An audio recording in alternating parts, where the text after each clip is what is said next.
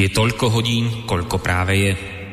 Ak máte na svojich hodinkách viac alebo menej, nie je tu naša vina, pretože my začíname vždy včas. Ale nemôžeme zaručiť, že tiež včas skončíme. Začína sa totiž hodina vlka.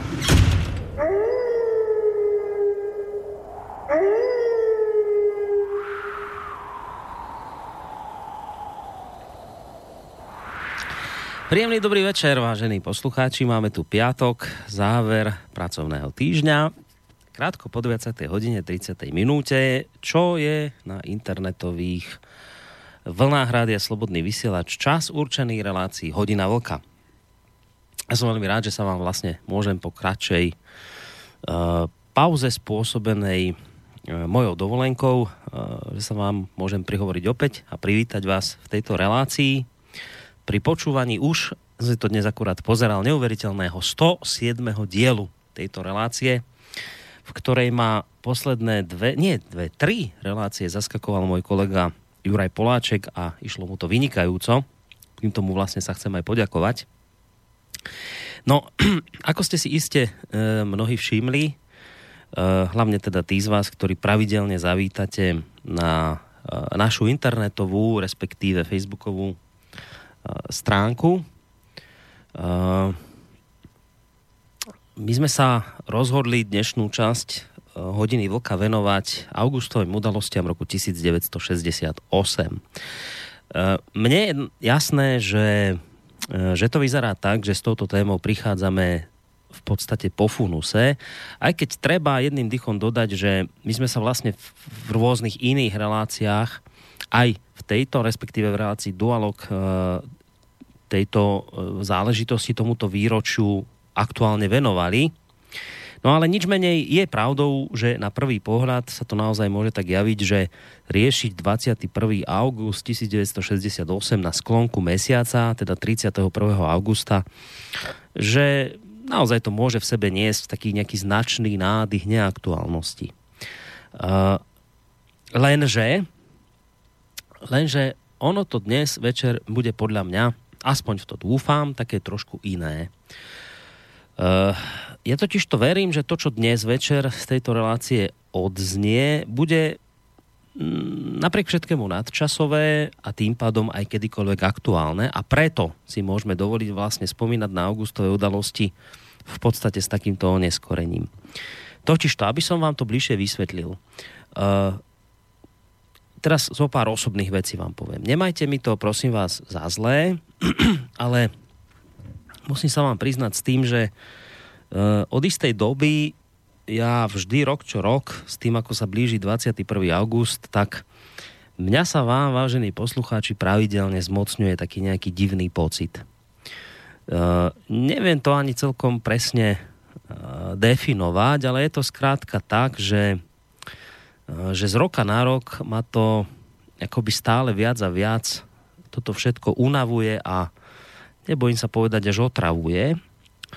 Počúvať zase také tie isté frázy politikov a osobností unavuje a otravuje ma predstava, že ma zase čaká ten, eh, ten tisíckrát vypočutý príbeh so známymi kulisami, ktoré tvorí hlas z rády, aby ľudia zachovali pokoj a do toho potom príde taká tá chronicky známa stredba zo samopalov, aby ste ma chápali správne a aby nedošlo hneď v úvode tejto relácie gomilu. Nezľahčujem to, čo sa udialo v 68.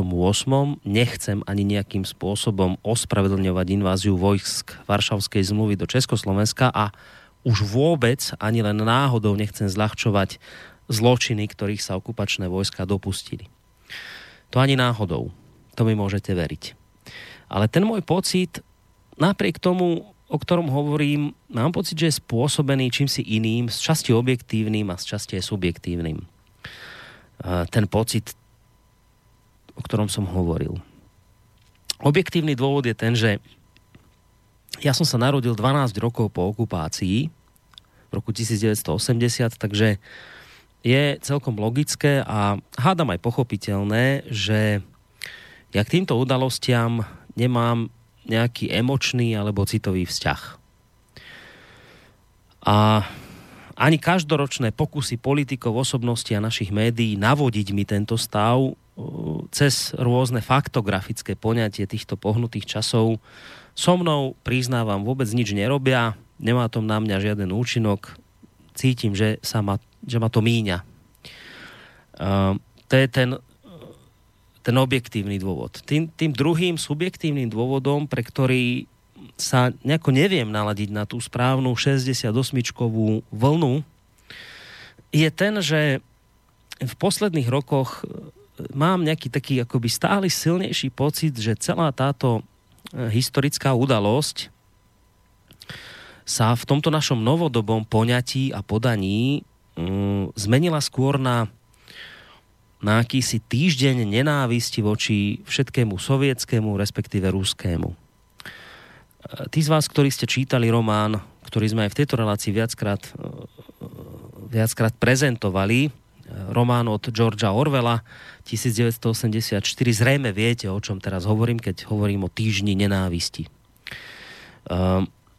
Skrátka, ja rok čo rok sledujem, že naše osobnosti, politici a hlavne teda tie mainstreamové médiá ktoré sú dnes držiteľmi toho správneho a slušného názoru, ako si stále horlivejšie práve v období okolo augusta 68 e, sa predháňajú v tom, kto vyleje viacej špiny na sovietský zväz a na Rusko. Ja vám teraz akoby taký krátučký dôkaz toho, o čom teraz hovorím, pustím jeden zvuk. Naozaj veľmi krátky. E, budete počuť nášho slovenského novinára. To je pán novinár, ktorý za socializmu trpel a neviem čo, bol prenasledovaný a, a búril sa a tak. Dnes pracuje v týždenníku Týždeň. To je ten mainstreamový týždenník, ktorý vedie známy slovenský novinár e, pán Hríb. No a tento novinár sa volá Eugen Korda tak práve na pozadí toho, keď spomínam, že mne sa tieto 68-čkové udalosti v poslednej dobe, žiaľ Bohu, okrem toho objektívneho dôvodu, že nemám k tomu citovú väzbu, lebo som v tom vtedy nezažil toto, tak keď hovorím, že zároveň sa mi to spája s niečím protirúským, tak na, naozaj u nás na Slovensku to, to teraz týždeň dozadu, alebo dva týždne skutočne bolo o tom, že sa predháňali tieto médiá v tom, kto napíše hnusnejší článok na Rusov. No a ja vám chcem teraz pustiť ako len taký drobnučký, krátky dôkaz toho, o čom teraz hovorím, tohto spomínaného novinára, pána Eugena Kordu. To som teraz našiel niekde akurát na internete včera či predčerom. To je také krátke video, ono potom pokračuje ďalej, ale už si musíte zaplatiť a to teda fakt nechcem. Takže len to málo, čo som z toho stihol zostrihať, je, že to je taká nejaká udalosť, že on niečo natáča s, s Kalmusom, to je taký nejaký pseudoumelec u nás na Slovensku a prídu k nemu nejakí Ukrajinci, ktorí sa ch- si chcú niečo vyfotiť. No tak poďme si vypočuť, ako s nimi komunikoval náš novinár, ktorý bojuje za slušných ľudí na Slovensku. No, nebudem ja hovoriť, čak dajme jemu slovo. Môžem urobiť foto? Môžete urobiť. Vy ste Ukrajinec? Áno. Nie je Rus? Nie. No veď za to, lebo Rusa by som tu nechcel vidieť. Rusov sme nie, tu nie. mali dosť. Z, z Ukrajiny, z Ukrajiny. Ukrajinci. Áno. A viete, čo nám vyviedli Rusi pred 50 rokmi? Videl, videl billboardy. Videl si billboardy? Áno, áno. Ale však aj voči vám sa chovajú jak prasatá tí Rusi. No, tak ste počuli ako prasatá sa podľa, podľa nášho novinára pána Kordu, ako prasatá, ako prasatá sa chovajú Rusy. Ja som to zavesel ku nám na Facebook, len tak mimochodom teraz to, čo poviem, že jeden poslucháč tam veľmi zaujímavo zareagoval a má pravdu, že bolo by zvláštne sledovať, že keby toto niekto povedal o Židoch alebo o, o, o Rómoch, o Cigánoch, že sa chovajú ako prasatá, že čo by sa vtedy strhlo. Ale keď sa hovorí o Rusoch, že sa chovajú ako prasatá, tak asi je to v poriadku. Ako také doplnenie toho, také vykreslenie toho, v čom, sa tu, v čom sme sa tu posledný týždeň až dva váľali. Uh, uh, litre špiny sa tu vylielovali na tých Rusov a bola to skvelá zámienka. Práve ten 68. na to mnohým, ako pán Korda, mnohým na to dobre poslúžil.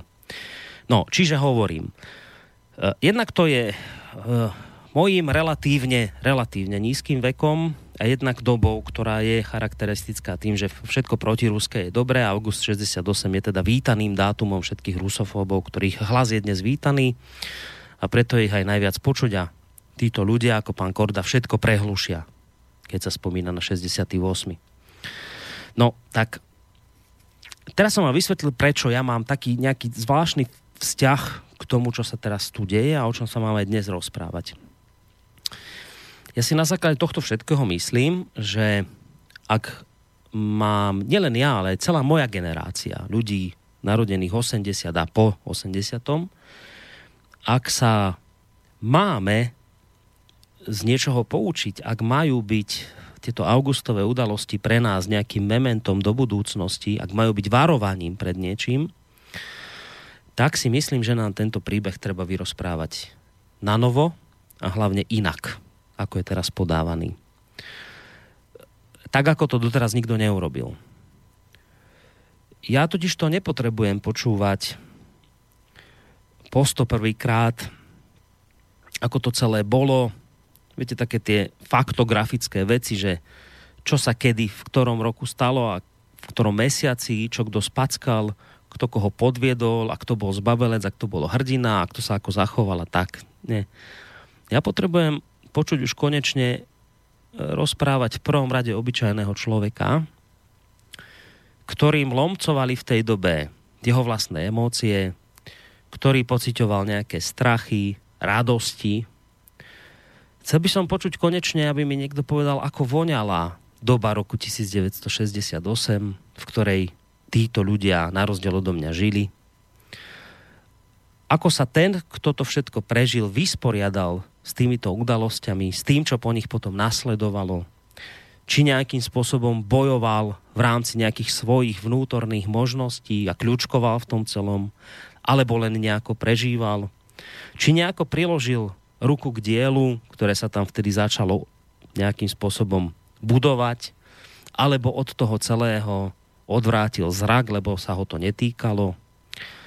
Ako si vôbec spomína na tú naštvanosť z toho, keď sem vtrhli cudzie vojska, ako veľmi ho to poznačilo a hlavne ako to vidí dnes. Ja totiž to na toto som počas, nikdy počas týchto debát, ktoré rok čo rok prídu k tomuto víru, nikdy som na toto nepočul odpoveď. Nikdy. Vždy to boli faktografické veci, vždy tie isté chronické tváre, vždy tí istí ľudia niečo povedali, to isté, len to v drobných nuansách obmenili, ale furt, furt to isté. A teraz sa do toho pridal ešte ten a ten ešte stále silnejší protiruský náboj, ten je teraz úplne, to teraz letí. No ale ja napriek tomu, že som teda nedostal nikdy na odpoveď na tieto veci, že toto ma míňalo, tak ja popri tom všetkom s úžasom sledujem jednu pre mňa neuveriteľnú vec. E, ako sa niektorí najvyšší alebo takí tí najväčší, najodvážnejší, skutoční, naozajstní, odhodlaní bojovníci proti socializmu, ale nielen oni, ako sa potom neskôr Eh, stali veľkými kritikmi súčasných pomerov. Za Slovensko by som povedal, typický príklad je Jan Čarnogórsky napríklad, ktorý sedel za socializmu vo vezení, sám izdaty rozširoval, bol to typický človek, ktorého by sme mohli na, označiť za naozajstného disidenta a dnes dnes figuruje na nejakom spolku slovensko-ruského priateľstva. Za českú stranu viete o tom, že tu začal fungovať u nás pán Novotný, takisto disident, dnes v podstate na tej istej vlne ako pán Čarnogurský.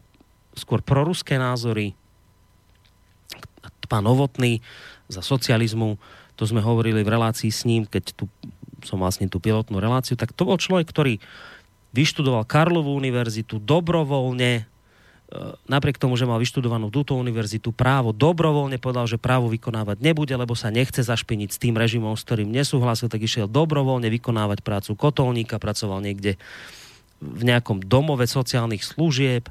No proste úplne také, také práce, ktoré nemali žiaden sociálny status, ani dobre zaplatené. No a tento človek, ktorý si toto vytrpel za socializmu, tak on dnes je ten, kto akoby prešiel na druhú stranu, že chváli Rusov viac menej. Ne, akože nehovorí na nich zle. Tak ja tejto celej otočke nejako nerozumiem. To mi hlava neberie, sa mi to javí tak, že to je také nekonzistentné. No tak ja by som chcel povedať, že týmto ľuďom, že počkajte, že však ale veď vy ste za to, čo tu dnes máme, bojovali, tak prečo to dnes vlastne kritizujete? A to teraz ja z mojej strany vôbec nemyslím ako výčitku. To nie je výčitka, to je len jedna obyčajná zvedavá otázka, na ktorú mi nikto neodpovedal, že kde sa to stalo, ten obrad a prečo k nemu došlo a ako to oni vnímajú, či to berú ako, že sme boli sa, sa hambíme za to, čo sme si vtedy mysleli, alebo sme na to hrdí, alebo čo to je, že sa to tak zvrtlo a prečo sa to otočilo. A, a o tomto sa nehovorí pri 68. Um, a ja tých nezodpovedaných otázok, o ktorých by som sa chcel rozprávať práve v súvislosti s týmto dátumom, samozrejme oveľa viacej, lenže nikto ich nekladie, pretože my sme si zvykli na to, že augustové udalosti sú predovšetkým, ako som už hovoril, o tvrdých dátach, o technokratickom výklade toho, čo sa udialo. E, s tým, že celé to potom, to je novinka posledných rokov, celé to potom zahalíme nejakým xenofóbnym protiruským závojom no a tým pádom máme povinnú jazdu okolo augusta 80, 68 e, vybavenú. Lenže toto mňa nezaujíma. Ja chcem vedieť niečo iné. Napríklad to, napríklad to, okrem toho, čo som hovoril. Napríklad aj to, prečo sa ma stále častejšie zmocňuje pocit, že to, čo sa dialo v 68. pred ním a po ňom, že sa nám to sem vkráda opäť. Ja vám teraz, vážený, už som vám pustil jeden zvuk, pustím vám ďalší. Uh, je to taký starší zvuk uh, a bude to akoby také, mám pocit, potvrdenie toho, o čom teraz hovorím. Uh, je to zostrich z mimoriadne populárnej relácie, ktorá niesla názov Čo vy na to, pane Verichu? Alebo Co vy na to, pane Verichu, aby som bol presný. To, to, je, tak, tak, to bolo také krátučké, 10 minútový debata, ktorú vysielala vtedajšia televízia a bolo to práve v období také toho, takého toho odmeku socialistického. A konkrétne tento diel, ktorý som tak trošku prestrihal, z ktorého vám kratšiu čas pustím, bol vysielaný, ak sa nemýlim, 4. augusta roku 1968, teda približne nejaké dva týždne predtým, ako do Československa vtrhli okupačné vojska. E, v tej samotnej relácii, ako samozrejme už ten e, názov napovedá, e, vystupoval pre mňa fenomenálny herec Jan Verich. Viackrát som v tejto relácii o ňom hovoril ako človeku, ktorého by som, ak by som si niekoho mohol vyloviť z minulosti ako pravidelného hostia, dokonca až moderátora nášho rádia, tak, tak by som si určite pána Vericha zobral. A dokonca si myslím, že keby žil, tak by aj chcel u nás fungovať. Ale to je len taký môj odvážny odhad. Takže v tejto relácii e, vystupoval pán Jan Verich, s ktorým si akože na kus reči vždy odskočil moderátor, on bol zároveň aj spisovateľ, publicista, scenárista, dramaturg, taká trošku potom neskôr kontroverzná osoba, ale to teraz nie je potrebné hovoriť, uh, Vladimír Škutina. No a tento pán Škutina potom, ako je o ňom známe, aj zaplatil za to, že tie vtípky na adresu okupantov hovoril ďalej a že to tak celé nejaké negoval a zosmiešňoval, tak potom išiel, myslím, že na 4 roky do väzenia, keď ten 68. prebehol, tak pán Verich s týmto Škutinom práve v tomto období 68. robili také, také, také relácie, také rozhovory, že co vy na to, páne Verichu. No a ja keď hovorím o tom, že mám pocit, že sa nám to trošku tak všetko vracia, tak tam som si tak povedal, že pustím vám ďalší zvuk. Práve z toho 4. augusta 1968. Tak poďme si to vypočuť. To byl týden. To byl jak říká jeden anglický televizní pořad. Week that was. Velice populární pořad, který se vysílal několik let každý týden a vždycky reagoval na aktuální politickou situaci eh, v Anglii. Jenže to netušili v té klidné, vyrovnané Anglii, že může přijít takový nervózní týden, jako byl tento od 28. července do dnes. To byl týden. To byl. Co tomu říkáte, pane Verichu? To byl týden. To byl.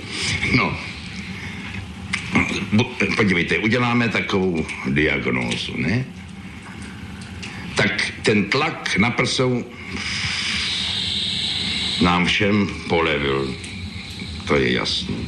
A zrovna převčírem jsem běžel trošku pozdě k prvním zprávám televizním a Jana tam už sedí a povídá, je to dobrý, Moučková se usmívá a ta má radar. No a potom hned po, po Moučkovi mě zvednul náladu pan Aleksandr Dubček. Víte, to je báječný člověk. Já jsem někde čit dokonce, že, že se v Praze e, na zdi vyskytl nápis Eslebe Dubček. A tak mě napadlo, jestli to snad nenapsal nějaký Němec z NDR. Ne, ne pro nás, pro ně. Až asi věděl, že by mu to doma na ty domácí zdi nepovolili. Ale to je můj názor. Já, aby nebyl omyl, že já tady někde, aby někdo z toho neudělal, že pro Pětra náhodinu. To je můj osobní názor, já za to beru svoji vlastní zodpovědnost a já tady netlumočím žádný oficiální názor. Já jsem na tlumočení oficiálních názorů vždycky byl trochu špatný, protože já si vždycky tlumočím, když už se za názor má trpět a za názor se vždycky trpí, tak proč já mám trpět za oficiální názor, když já si můžu klidně trpět za svůj. A protože jsem Čech, tak já si potrpím na to, abych si potrpěl. No pochopitelně, osvobozovat svobodu, to je to, to je to nejtěžší a taky to mnoho, mnoho lidí nemá rádo a je k tomu zapotřeba osobní odvahy. A vy se mě ptáte, pane Škutina, co tomu všemu říkám, no co tomu všemu říkám. No to, co vy, to, co každý slušný člověk, nejenom u nás na světě, no přeju tomu, protože to je pokrok. A zaplať vám mu za to a chtěl bych, pokud můžu a umím, tomu pomáhat. Já myslím, že každý. Ovšem, musí se to hlídat, víte, musí se to hlídat, protože tedy je pravda, že ta zima je za námi, ta dlouhá 20-letá zima, že za námi a přichází jaro a obleva, ale ona se každá obleva musí hlídat, aby e, nenastala povodeň a přestal ten liák, mohli bychom se jít podívat sáně malovaný na potok, jestli nám tady nenastala povodeň, protože e, e, pojďte, půjdeme, pojďte se podívat. No tak zatím to je tady dobré, jak vidím. Jo, kde jsme přestali? My jsme přestali od tam, jak eh, ta zima 20 letá, že už je zaplať mámu za náma a je tady naděje na jaro, na pěkný jaro. A kde je naděje, tam je život. To vše musí se to hlídat, pane Škutina, protože každá obleva se musí hlídat, aby se ty ledy neutrhly horem pádem, neorganizovaně, aby se neudělala bariéra ledová. Potom by to zadrželo vodu a mohla by nastat potopa, která by eventuálně se rozlila a majitelé sousedních pozemků by potom se mohli domnívat, že musí nám přijít pomoct odstraňovat ty ledy a třeba jináč, než my sami si představujeme. Tak proto se to musí hlídat. Ale aby potom ta řeka se uklidnila, aby, jsme, aby ty lidi odešli v tichosti, pořádně, že ano, aj to trvá o chvilku, aby ta řeka byla pěkná a naše, protože jinak by nám to mohlo vzít břehy pod nohama a to by nebylo dobré, pane Švitina. No tak to tomu říkám. Tak vám pěkně děkuju. To zas budou týdny. Aha, tak teraz mi Teraz mi, vážení poslucháči, povedzte po vypočutí tohto zvuku, že či to tu nie je znovu.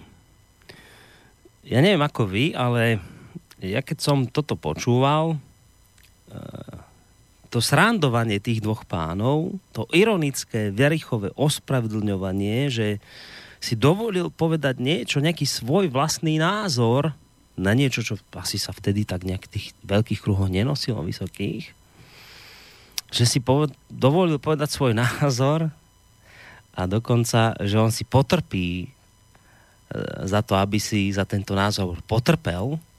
A napokon hlavne to škutinové, Škutinovo záverečné, tak vám teda, pane Verichu, veľmi pekne ďakujem. To zas bude týden. Mám pocit, že mu bolo jasné tomu moderátorovi, že, že bude mať zase asi zle u nadriadených za tento diel relácie. Tak keď som si toto všetko počúval a sledoval týchto dvoch pánov, tak mi to tak nejak udrelo úplne do čela hrozne silno, že pre Boha živého vedie to tu opäť. Tá irónia, ktorou oplývajú aktuálni spoločenskí vyhnanci, ktorých dnešný režim vyhodil na perifériu spoločenského života.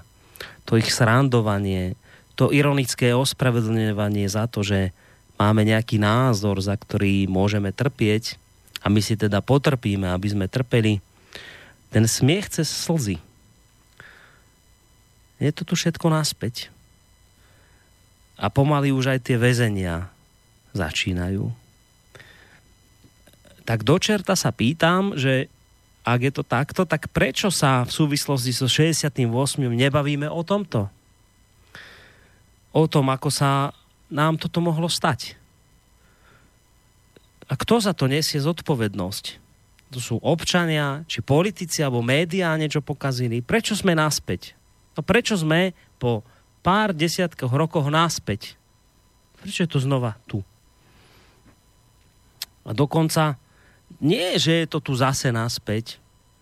Tu je kopec ľudí, ktorí hovoria, že je to dnes horšie ako za socializmu, že je to horšie ako v 68. A to nie sú žiadni lúzry, ktorí to hovoria, ani socky, ani úbožiaci.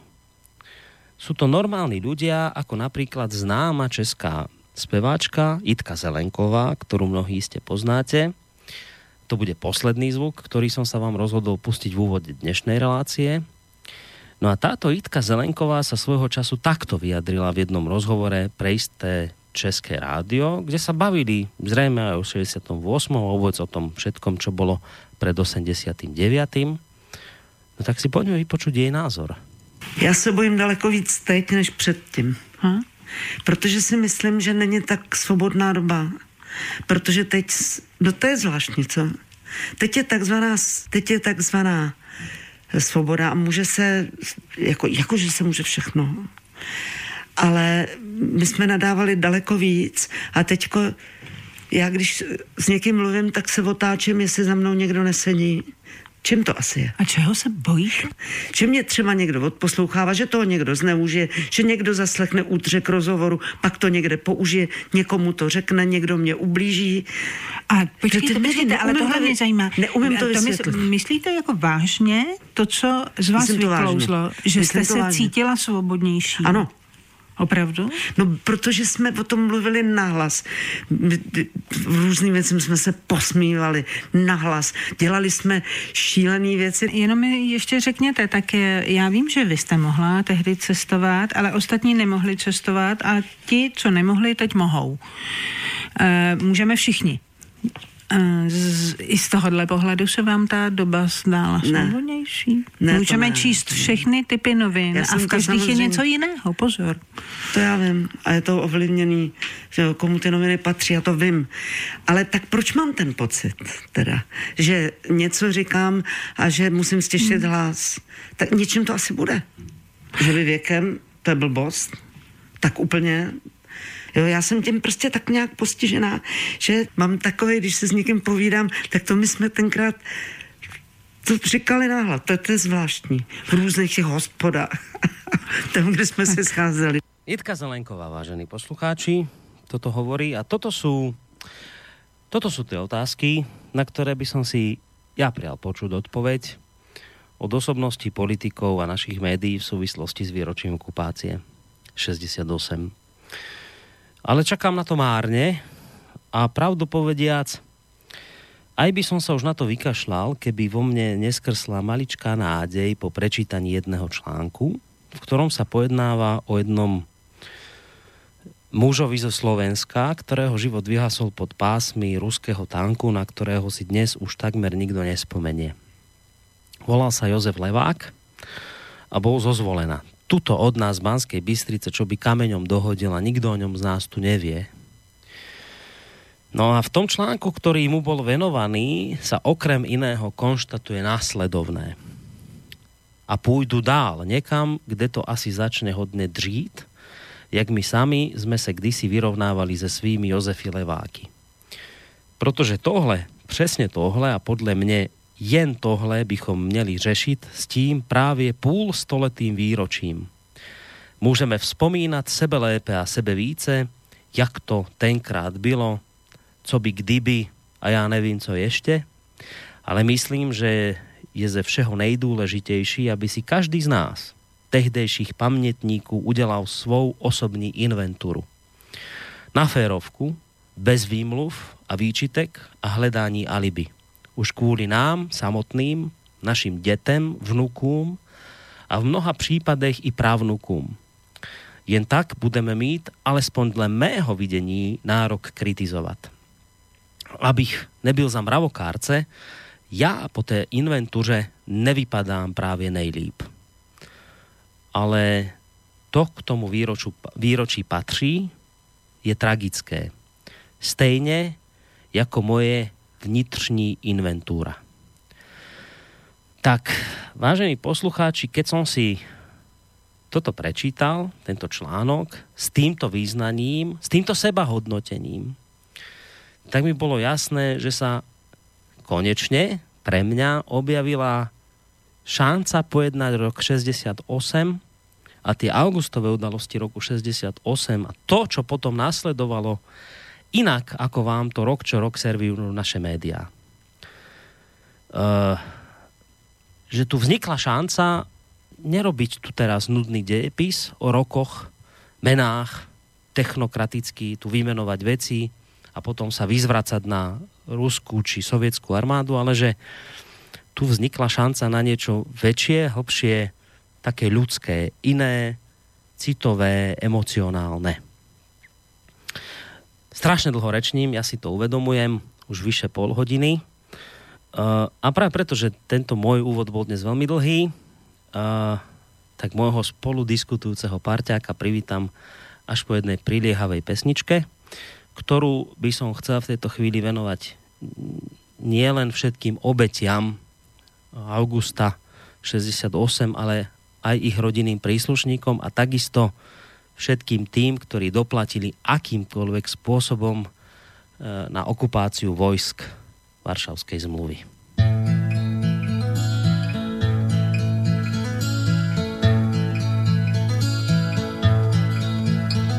Nikdy nežil jsem moc pěkně a hříchu mám, že kdybych spočítat je chtěl, sčítal bych možná i pár dnů. Mý generaci zpíval God, nás to byl na hranicích plot, přes který všechno přišlo později o pár let. Beatles už slyšel celý svět, nám se mi pochod hlavy plet a vlasy rozkazem jsme měli jak do písk.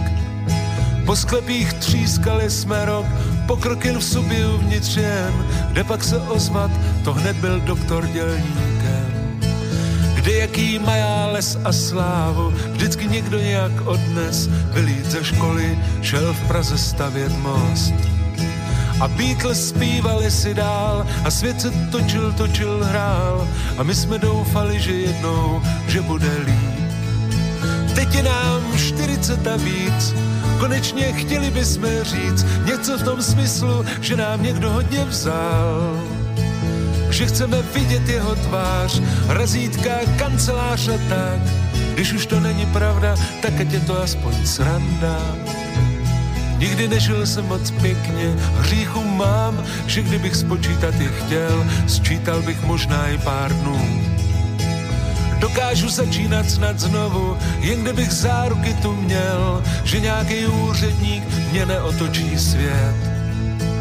Aspoň mý děti, ať se mají, vždy to hned nemusí být ráj, tak něco mezi tím, pokoj, míra, klid. Pokoj, ať myslej si, co chtějí, mír, ať se nikdy nestřílej, klid v něm se milovat dá, pracovat a žít. Teď je nám 40 a víc, Konečně chtěli bychom říct něco v tom smyslu, že nám někdo hodně vzal. Že chceme vidět jeho tvář, razítka, kancelář a tak. Když už to není pravda, tak ať je to aspoň legrace. Nikdy nežil jsem moc pěkně, hříchu mám, že kdybych spočítat je chtěl, sčítal bych možná i pár. No, tak po tejto krátkej hudobnej prestávke je tu konečne po vyše pol hodine. Ja sa za to ospravedlňujem, ale nevadí. Eh, je tu konečne čas privítať uh, môjho parťáka, na ktorého sa dnes veľmi teším a skôr ako mu dám ešte priestor, chcem povedať takú vec, že takú osobnú, že ja dnes asi tak trošku beriem túto reláciu, ako keď príde syn za otcom, alebo ešte, ešte lepšie by to asi bolo, že vnúk za starým otcom, aj keď v našom prípade to celkom nesedí, lebo tie roky nehrajú takto, ale ako keď príde vnúk za starým otcom a ten starý otec má niečo prežité, niečo odžité, má svoje skúsenosti a mám pocit, že uh, sú také chvíle v živote, kedy by sme týchto starších ľudí mali počúvať, pretože majú obrovské skúsenosti, zažili niečo, čo sa nám nepodarilo. Našťastie. A práve preto dnes tak, s takou bázňou k tomuto by som povedal pristupujem a som veľmi rád, že lebo ja som túto tému dnes viac menej navrhol, ja som veľmi rád, že Vlk s ňou súhlasil. A keď už hovorím o Vlkovi, tak je jasné, že na Skype máme Vlčka z portálu Kosa alebo Vlkovo bloguje. Takže Vlčko, príjemný dobrý večer do Plzne ti prajem. Počujeme sa? Nepočujeme. Prečo sa nepočujeme? Počkaj. Už sa počujeme. Dobre, už je to tu. A som tu jeden gombík zle stlačený. Eh, ahoj. Pozdravil jsem, eh, pozdravil jsem tě slovy ahoj vnuku. tak to jsme ne. nepočuli, no. Jak ti děkuji. Borisku, eh, vítej, vítej doma a když jsem tě tak poslouchal, ten úvod byl jako vždycky úžasný a když jsem tě tak poslouchal, tak eh, bych řekl, že platí přísloví všude dobře, za mikrofonem nejlíp. Jo.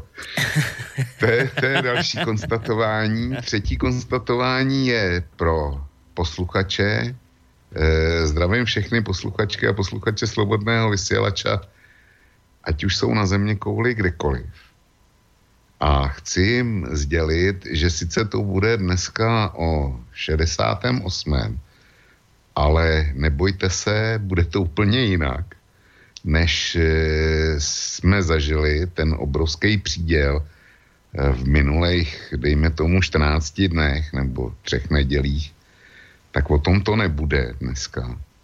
A může, může být, že lec kdo bude pře, překvapen tím co, tím, co uslyší. A potom mám jednu věc, která s touhle relací přímo vůbec nějak nesouvisí, hmm. ale kterou chci zmínit jako úplně první. Asi ma obehneš. No, Vrátím se eh, k relaci s panem Poláčkem mm, k hodině vlka z před 14 dní, kde jsme začali tu relaci s panem Poláčkem úpěnlivou prozbou na vás posluchače, a, e, abyste zvážili svou pomoc, e, finanční pomoc slobodnému vysílači neboť tenkrát, eh, jak si ta vyzbíraná suma byla naprosto tragická. To vypadalo, že Borísek se z, toho Chorvatska už nebude mít ani kam vracet. Jak vypadal finanční tachometr. A já když jsem se koukal dneska eh, před vysíláním na to, kolik, eh, jak jste zareagovali a kolik se vyzbíralo na, do konce tohohle měsíce, tak jsem nevěřil svým vlastním e, očím a prostě moc vám děkuju za to, že jste, že jste ten svůj vysílač opravdu podepřeli eh, v nouzi nejvyšší.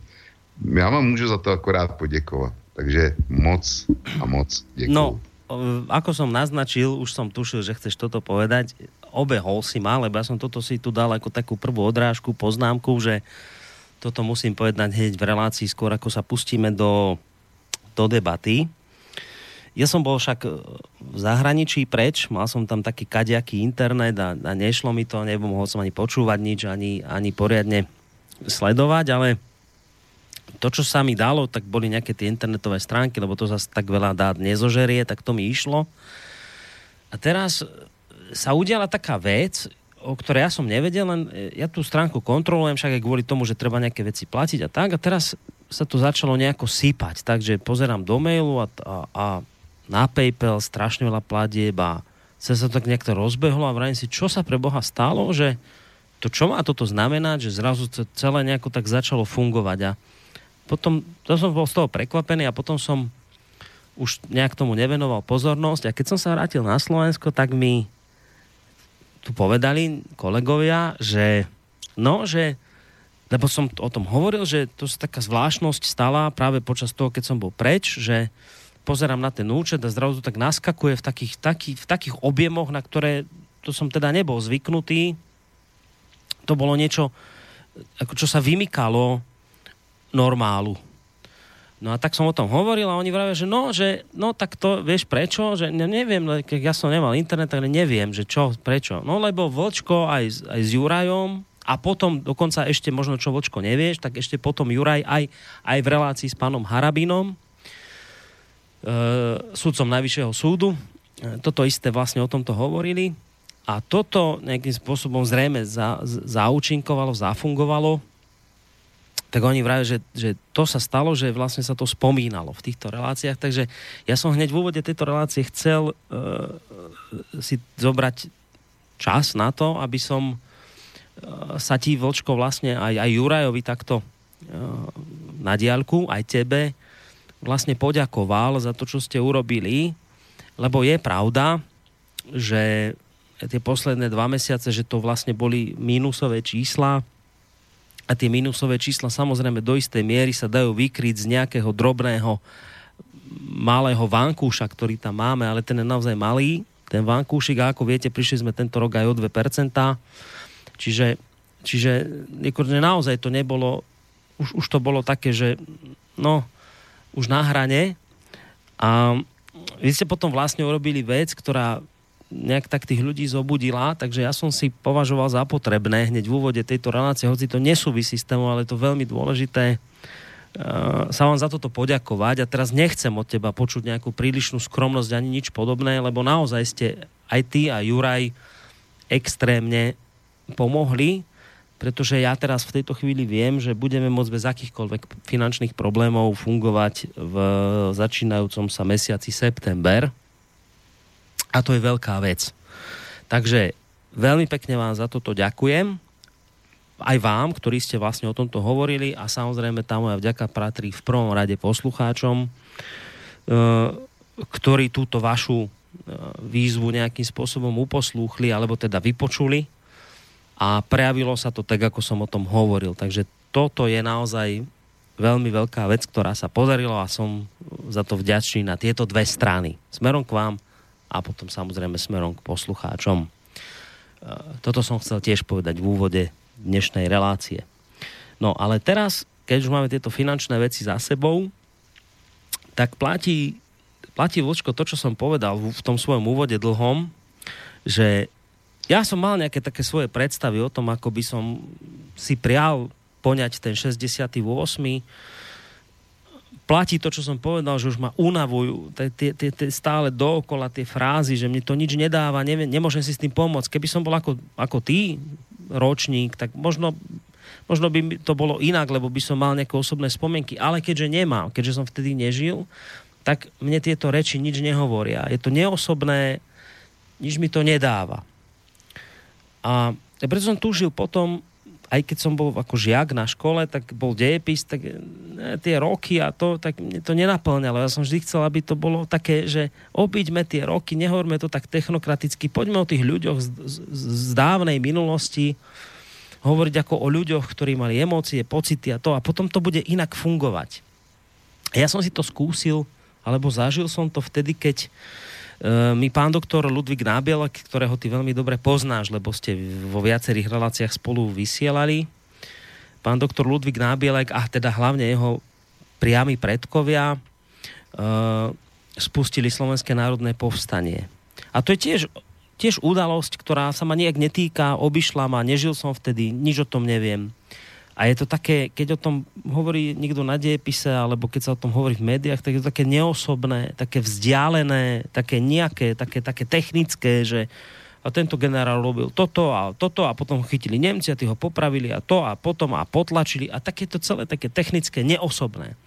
Až jedného času mi pán doktor Nábielek dal do ruky knihu, ktorá vyšla asi v náklade, ja neviem, či 10 kusov alebo koľko, že nič, málo, ktorú napísal jeho priamy predok, ktorý v, vo vtedajšom slovenskom slobodnom vysielači istý pán Vesel, Mirko Vesel, prečítal proklamácie k slovenskému národu a, a on bol jeden z tých, ktorý celé to slovenské národné povstanie spustil. A keď mi pán doktor Nábielek tú, tú knihu tých jeho zápiskov, ktorú museli potom za socializmu skrývať, kade tade pobyte a neviem kde všade, aby sa to súdruhom nedostalo do rúk, keď mi tú, tú knihu jeho osobných spomienok dal do rúk, tak zrazu celá tá udalosť pre mňa získala úplne iný, iný náboj, lebo, lebo zrazu som čítal niečo iné ako dovtedy. Zase to, to nebolo také technické, zrazu tí ľudia neboli roboti, ale zrazu som čítal o človeku, ktorý píše, že idem popri túto hronu, kadiaľ chodím aj ja a hovorí, idem tam, lebo viem, že tam je veliteľstvo nemecké a teraz rozmýšľa o tom, že ho potrebuje prepadnúť, potrebuje zajať tam tých ľudí a tak a vraví, ale ako idem popri tom hrone, tak rozmýšľam, mám to urobiť, nemám to urobiť, bojím sa. Zrazu je to také, také ľudské, zrazu to má úplne iný náboj. Zrazu je to, zrazu tam v tom človeku, ktorý bol dovtedy pre mňa vykreslovaný ako nejaká technická bytosť, robot, zrazu čítam o ňom, že mal strach. Že išiel popri tom istom hrone, popri ktorom chodím ja. A, a, a zrazu to bol človek, ktorý sa bojí, či má urobiť to, čo urobí, potom urobil niečo, čo spravil, tam tých ľudí zajal, potom utekol na Donovali, vyžaloval sa pre Boha, čo spustil a, a, a zrazu je to také také ľudské. No tak ja som si vždy prial tak tajne, že ja by som sa o tomto 68.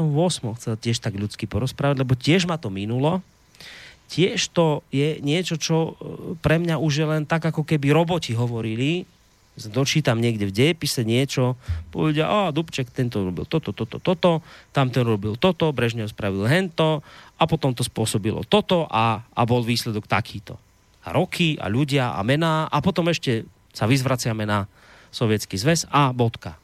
Ale to mi nič nehovorí. Ja to takto nechcem ja by som to chcel takto citovo, tak, tak, tak emocionálne, aby som to pochopil, že sa niekto bál, že mal strach, že mal emócie, že mal radosti, že niečo cítil. Toto je to podstatné pre mňa. A teraz, prečo o tom hovorím? Lebo je pravda, vočko, naozaj tá, že ja by som už ťa do tejto dnešnej témy vôbec netlačil. Bavili by sme sa o iných dôležitých veciach, ktoré sú aktuálne. Dnes napríklad zavraždili pri atentáte Alexandra Zacharčenka, e, šéfa Doneckej ľudovej republiky.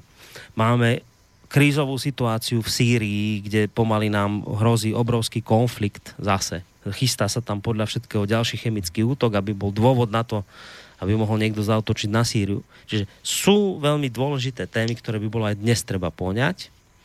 A preto ja by som ťa už akoby do tejto témy netlačil, ale ty si, si to spôsobil práve sám tým, že si napísal ten článok, z ktorého som ja ten úryvok odcitoval, lebo to bol tvoj článok z Kosy o tom Jozefovi Levákovi, Uh, ktorého tu nikto nepozná, o ktorom nikto nevie, že kto to bol, čo to bol, že ho prešiel tank, že ho zabil ten tank a tak.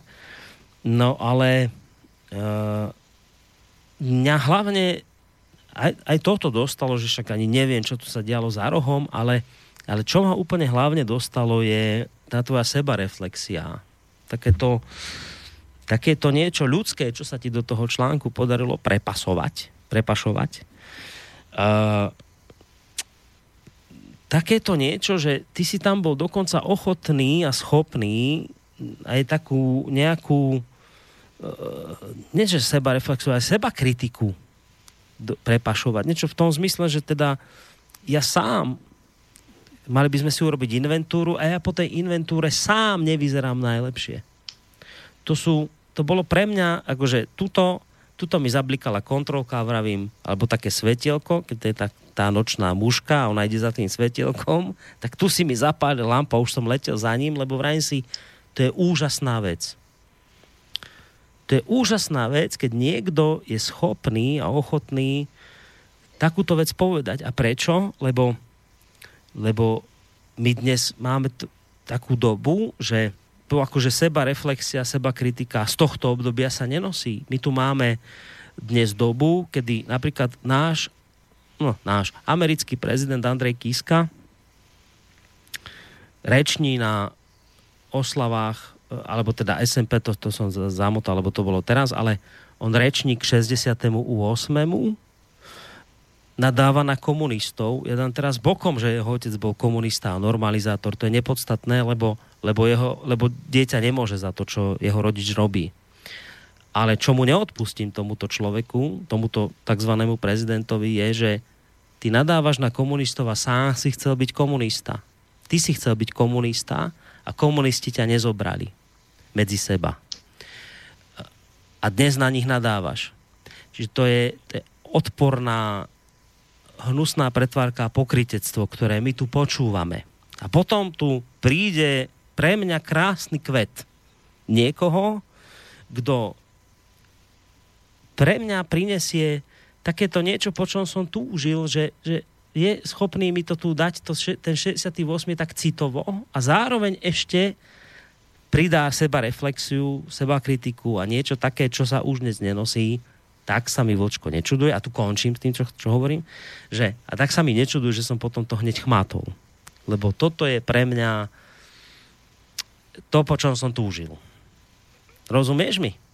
No, Borisku, rozumím ti, ale já bych radil, aby jsme se, aby jsme tohle téma, pokud možno tu, tu citovou záležitost nebo emoční záležitost vázající se k roku 68 opustili a moc se jí, zase tak moc se jí nevěnovali a spíš se soustředili nikoliv na faktografii, ale na eh, technokraticko-historický pohled eh, toho, co ten 68. vlastně potom v důsledcích, v důsledcích znamená. A ja, ten článek eh, o tom Josefu Levákovi, tak ten jsem psal pro den výročí. Nakonec jsem ho nepustil, protože čtyři autoři Kosy mi poslali svý články a já jsem, mm. já jsem prostě s tím svým článkem eh, odsunul jsem ho, ustoupil jsem a přepustil jsem jim to výročí. Jo, aby mm. to nevypadalo, že zkrátka e, jsem ten nejdůležitější a to. Hej. Čili já jsem to psal přesně na ten den a e, tím e, to, co se ti tak líbilo, ta sebekritika, ta byla míněná v podstatě na ty postoje potom, na dobu normalizace. Jo, tam, tam jsem bilancoval s tou normalizací, protože na jedné straně byl ten 68., který představoval naději.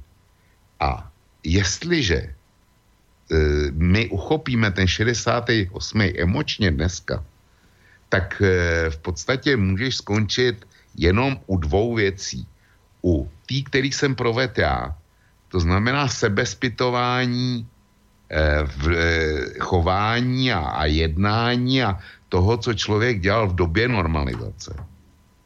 Nebo musí skončit u toho přervaného, u té přervané naděje, té změny v 68. A pak nutně se musíš přidat k těm, který, který nadávají na ty, na ty rusáky. Jo. A tehdejší eh, sovětský svaz a dnešní Rusko, to jsou věci, které spolu nemají z mýho hlediska nic společného. Kromě určitý, eh, kromě určitý eh, geografický podoby. Jo, a kromě toho, že hlavní eh, nebo státní řečí byla, byla ruština. Mm. Jinak, ale systémově je ten stát úplně jiný ztratil oproti Sovětskému svazu, mají dneska asi o třetinu území míň a o 40% obyvatelstva míň. Jo. To, je úplně, to je úplně jiný stát a s 68. nemá nic společného. A ještě si dovolím dovolím jednu poznámku. Tobě velmi imponuje Jan Verich, když už si mluvil o slovenském prezidentovi Kiskovi. To je z mého hlediska jeho vystoupení byla neuvěřitelná drzost. Protože jestliže říká, tehdy po 68. po okupaci uchopili moc bezkrupulózní lidé, kteří potlačovali svobodu, demokracii, svobodu vyznání a e, seděli na sovětských vodácích. Hmm. A říká to s obrovským respektem. A ty si řekl, že děti nemůžou za svý, za svý rodiče. To je v pořádku. Děti nemůžou za svý rodiče. Nicméně, on vyrůstal v rodině komunistického funkcionáře, konkrétně místo předsedy okresního národního výboru, který měl v referátě církevní záležitosti, eh, tisk, eh, společenské organizace a takovéhle věci, jak jsem si přečetl ve Wikipedii a byl, byl činný za normalizace. Čili seděl na těch sovětských bodácích. A já bych, já bych jaksi rozuměl vašemu prezidentovi panu Kiskovi, kdyby řekl, a bohužel mezi ty lidi patřil můj otec. Mm-hmm. Hej. Jo, kdyby, Hej. kdyby to řekl takhle, tak Hej. neřeknu ani popel a, a smeknu před ním a e, řeknu si ano, ten člověk šel, e, e, šel, prove, šel do hloubky a vypořádal se s tím i, i v rámci vlastní rodiny. Počkaj, ja, ja ťa len trošku preruším, že aby sme na to nezabudli, že ty smekneš plo- klobouk, keď by povedal, že a bohužel k ním patril i môj otec. Ja poviem za seba, že ja by som smekl klobouk až potom, keby povedal a bohužel k ním patril môj otec a bohužel som sa k ním snažil by- dostať i ja. Dobře, pořádku. Vtedy by to sedelo, lebo, lebo toto treba povedať, že ty si chcel byť komunista ako oni. A nebol si komunistom nie preto, že si si to rozmyslel, ale že ťa komunisti nezobrali. To je drob, drobný dovetok, vieš, že aby, sme, aby to nebolo len na ocovi, lebo podľa mňa je ten hlavný problém v tom, že on sám chcel byť komunista, on sám sa tam snažil dostať a nakoniec komunisti povedali, že ho nechcú. To je taká drobná vec. Prepáč, Jasný. Ale Borisku, eh, ta absurdita, ta se, ta se netýká jenom, jenom eh, vašeho prezidenta. Tobě imponuje Jan Verich a já to vím, že ti imponuje dlouhodobě, stejně jako Jan Hus. Je to v pořádku, to jsou opravdu velké osobnosti českého národa. Nicméně, eh, na Jana Vericha eh, práskala estébákům jistá Jitka Frantová. To jméno ti nic neříká. Mm-mm. Ale Jitku Framtovou, je to asi dva roky, vyznamenal eh, státním vyznamenáním České republiky současný prezident Miloš Zeman. Hmm. Pře- Přesto je to nutně musí vědět, jo. Ta, takže te, když teda už mluvíš o té době, nebo když jsi začal mluvit, mluvit eh, o době, v které žijeme, tak eh, žijeme v těchto absurditách. U vás na Slovensku i u vás v České republice. A eh, na to, na ten 68. na dění po něm, na normalizaci, na to můžeš nahlížet z obrovského množství, množství úhlů. A když už si teda mluvil o panu Čarnogurském, o panu Novotným a ono takových je eh, řada dalších, tak já už mám eh, 14 dní hotový článek, který jsem taky směroval eh, k 21. srpnu a pořád ho nemůžu vydat. Původně se, nebo poslední termín, který jsem přesunul, eh, měl výjít zítra. Nevyjde zítra. Vyjde, Hmm. vyjde až v týdnu, kdy jsem to, prostě odsunul jsem to zase.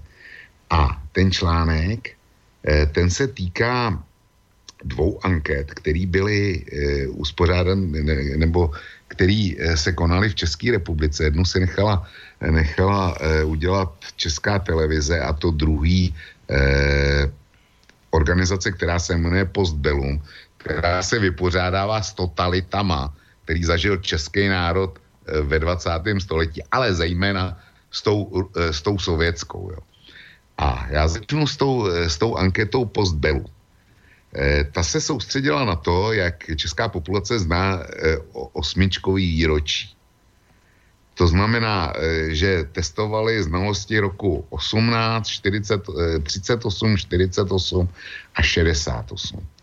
A vyšlo z toho zcela jednoznačně, že eh, nejvyšší znalost populaci je o událostech roku 68, zatím těsně zaostává, zaostává rok 1918, pak přijde, pak přijde eh, rok eh, 48, ale ten už je s poměrně velkým odstupem.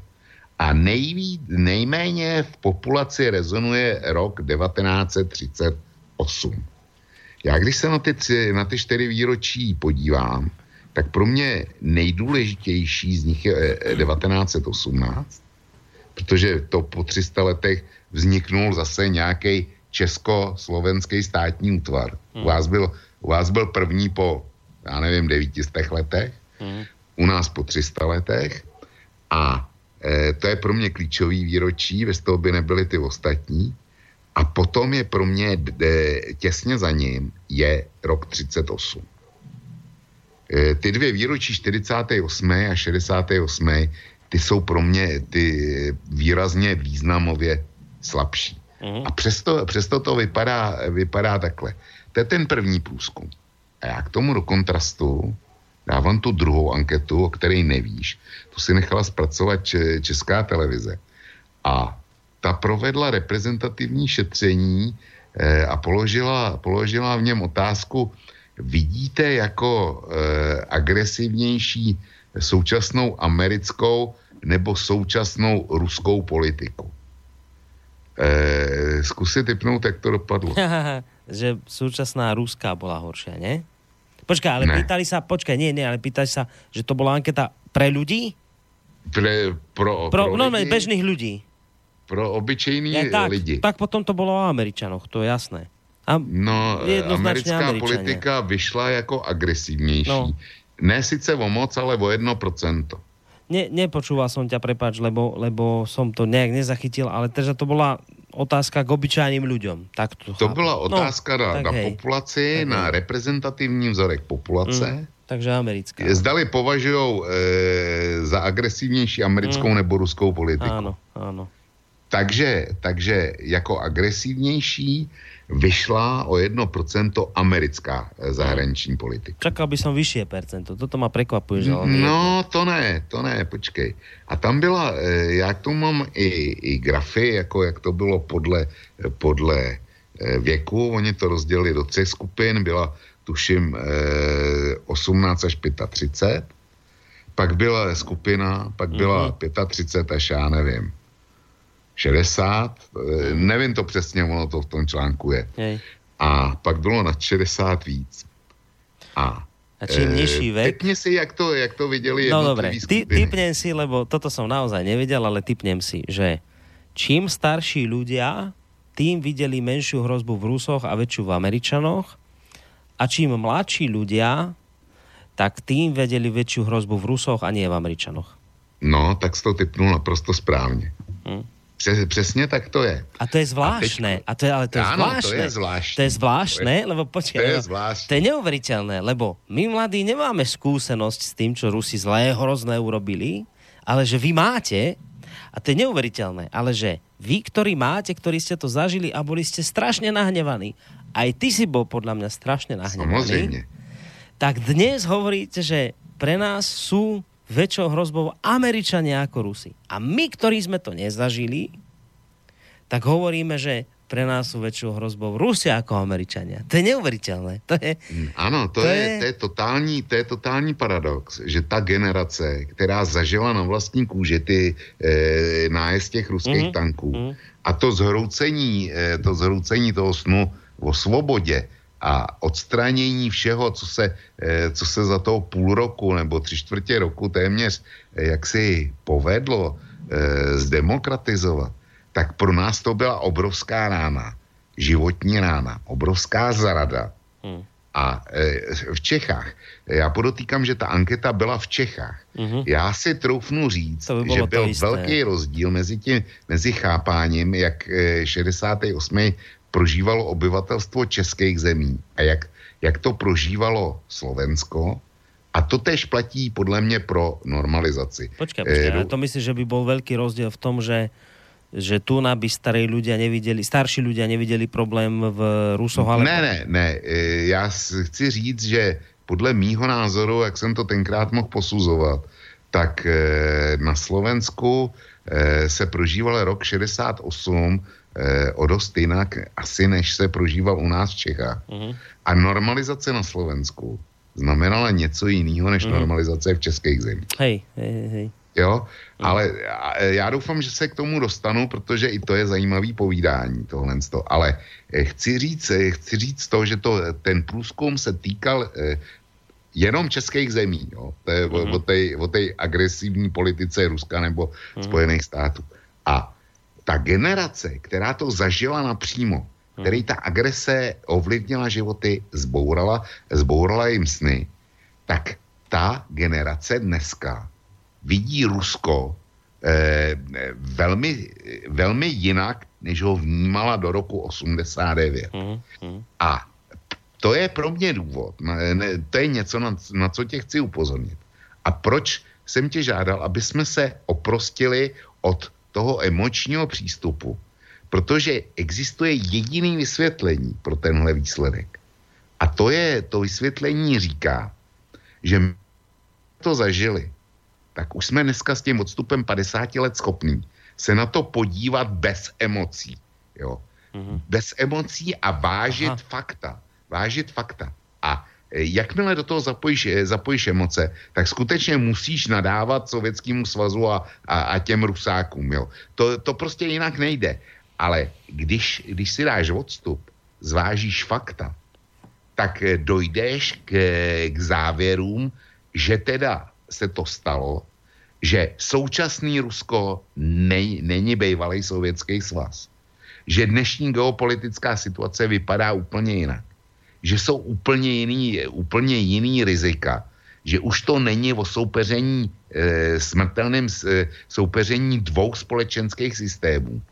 Nýbrž pouze o imperiální váze jednotlivých zemí a o tom, jak, jak se prosazují do světa. Jo. To je, to je zdůvodnění toho, proč moje generace už vidí svět jinak než vaše generace. Vaše generace k tomu přistupuje emočně, je nabrýfovaná ze školy, je nabrýfovaná z mainstreamu, jo, a výsledek je takovej, jaký je.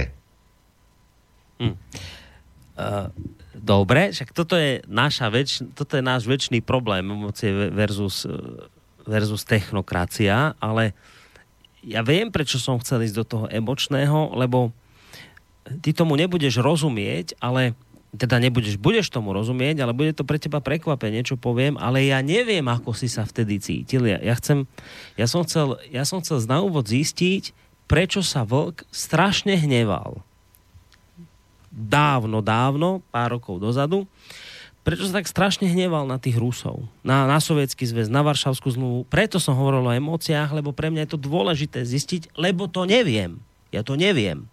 Ja som to nezažil, ja som vtedy nefungoval, nežil, nebol som pri tom, tak som chcel na úvod vedieť, že chcel som skôr ako budeme hovoriť o tomto, a to je, to je úžasná vec, že si toto otvoril, lebo toto je pre mňa tá kľúčová vec ten, ten obrad, to je niečo úžasné, čo, čo chcem pochopiť, ale ja na začiatok, na začiatok tohto všetkého potrebujem vedieť, prečo bol ten hnev. Prečo si ty v 68.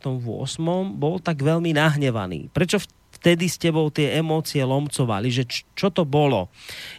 Ja ti teraz tak, poviem takú vec, že ja toto nemám zažité, ne, nefungoval som vtedy, ale mám v sebe teraz nejaký hnev, ne, a netuším, či je to podobný hnev. Asi to nie je ten istý hnev, asi to nie sú tie isté emócie, ale ak by som to mal k niečomu pripodobniť, tak ja som dnes nahnevaný na Spojené štáty americké. Za ich koloniálnu politiku, za ich imperiálnu politiku, za tú drzosť, ktorú predstavujú, za to všetko, čo spôsobili, to, to utrpenie v Iraku, Afganistane, Líbii, za to všetko, nebudem to všetko teraz menovať, ja som na nich strašne nahnevaný. Hrozne som nahnevaný.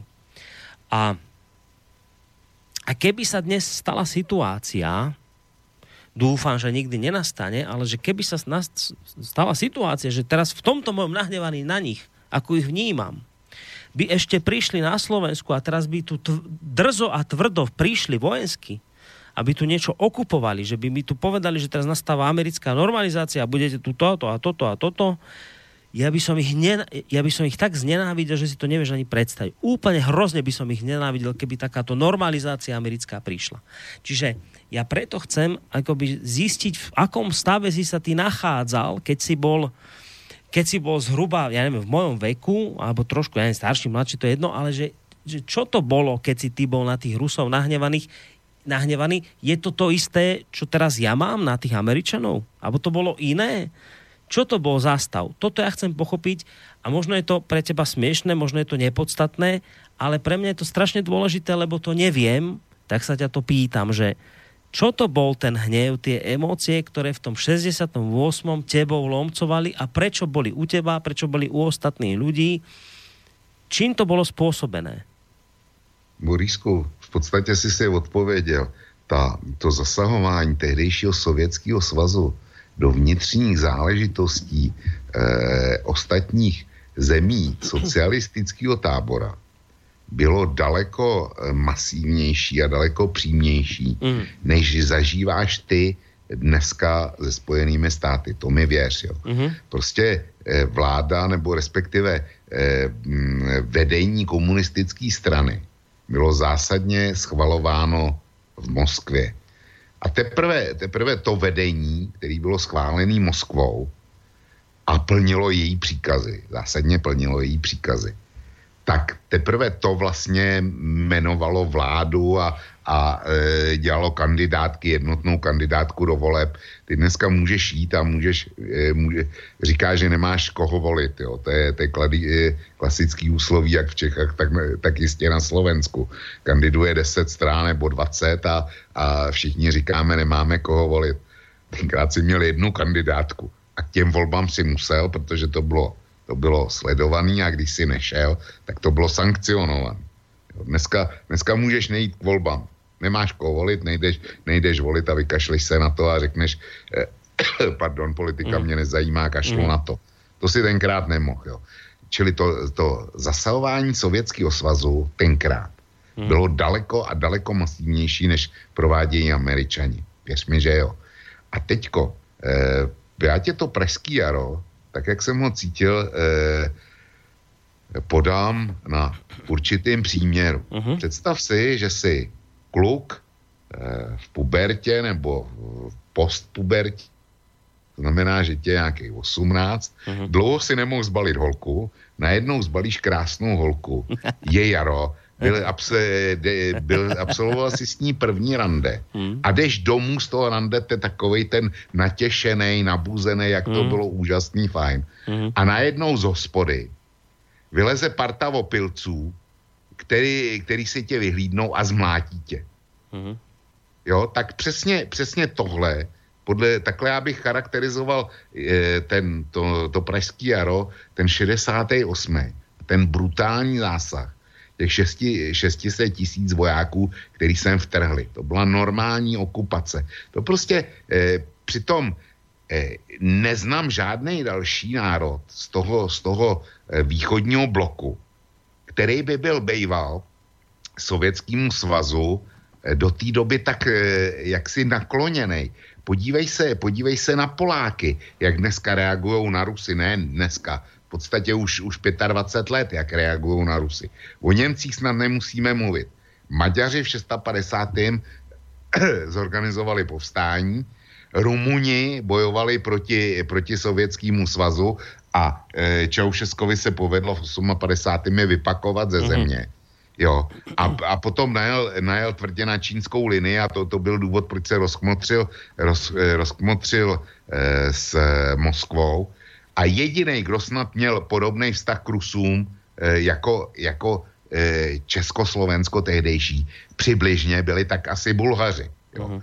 Čili, čili e, m, Rusové měli značný kredit, i když, eh, ale ne u celého národa. Samozřejmě ty, který, ty, který patřili mezi takzvaný poražený po 48. nebo který, eh, který prostě začali chápat dřív než ty ostatní, eh, jak si tu stěnou stránku, dejme tomu toho, toho sovětského režimu, který tady byl nastolený, včetně všech těch procesů a, a včetně kádrování lidí a nepouštění na školy a zadrátovaných hranic, jo, tak mm-hmm. eh, samozřejmě eh, ty jako k sovětskému svazu a komun- komunismu jim prosazovanému nikdy netíhli. Ale, eh, ale celkově eh, sovětský svaz měl pořád nadprůměrný kredit, protože, eh, protože lidi nezapomněli, eh, kdo jim nebo podstatné části přines eh, ve 45. Áno, svobodu a kdo doopravdy ty Němce porazil. Mm. Jo.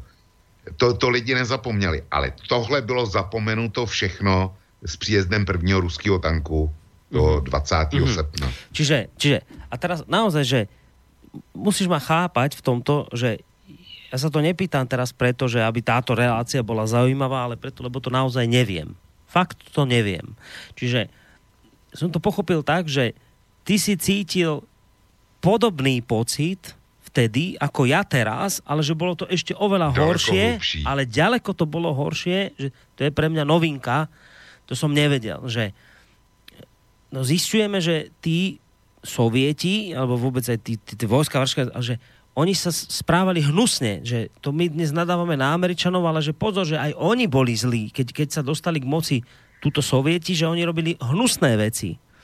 Tak ty si bol nahnevaný z toho istého dôvodu, ako ja dnes, ale ešte o to viac, a ja teraz, ti, teraz ti rozumiem, lebo, lebo ja som na Američanov napálený, ale neurobili to. To, sa, to, to je na inú debatu, že, že dobre, niekto by povedal, že neokupujú nás tak ako vtedy sovieti, ale vlastne nás okupujú, soft power prišla, že tu máme NATO a vlastne ťa okupujú a ty o tom nevieš a je to ešte väčšie otroctvo, je to nebezpečnejšie. To dám teraz bokom, o tom to nebudem hovoriť.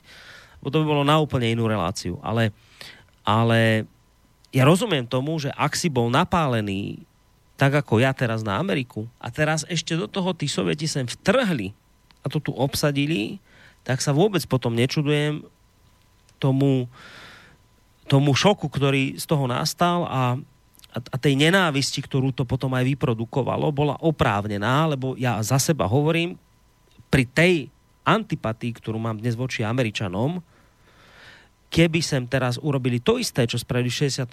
vojská Varšavskej zmluvy, že by mi sem vtrhlo NATO a ešte by nastala nejaká americká normalizácia, tak by som ich nenávidel neskutočným spôsobom. Čiže teraz to chápem, rozumiem tomu, že toto bolo to isté, ale že ešte horšie, lebo sa tí Rusi vtedy, alebo tí Sovieti správali ďaleko neokrôchanejšie ako dnes Američania.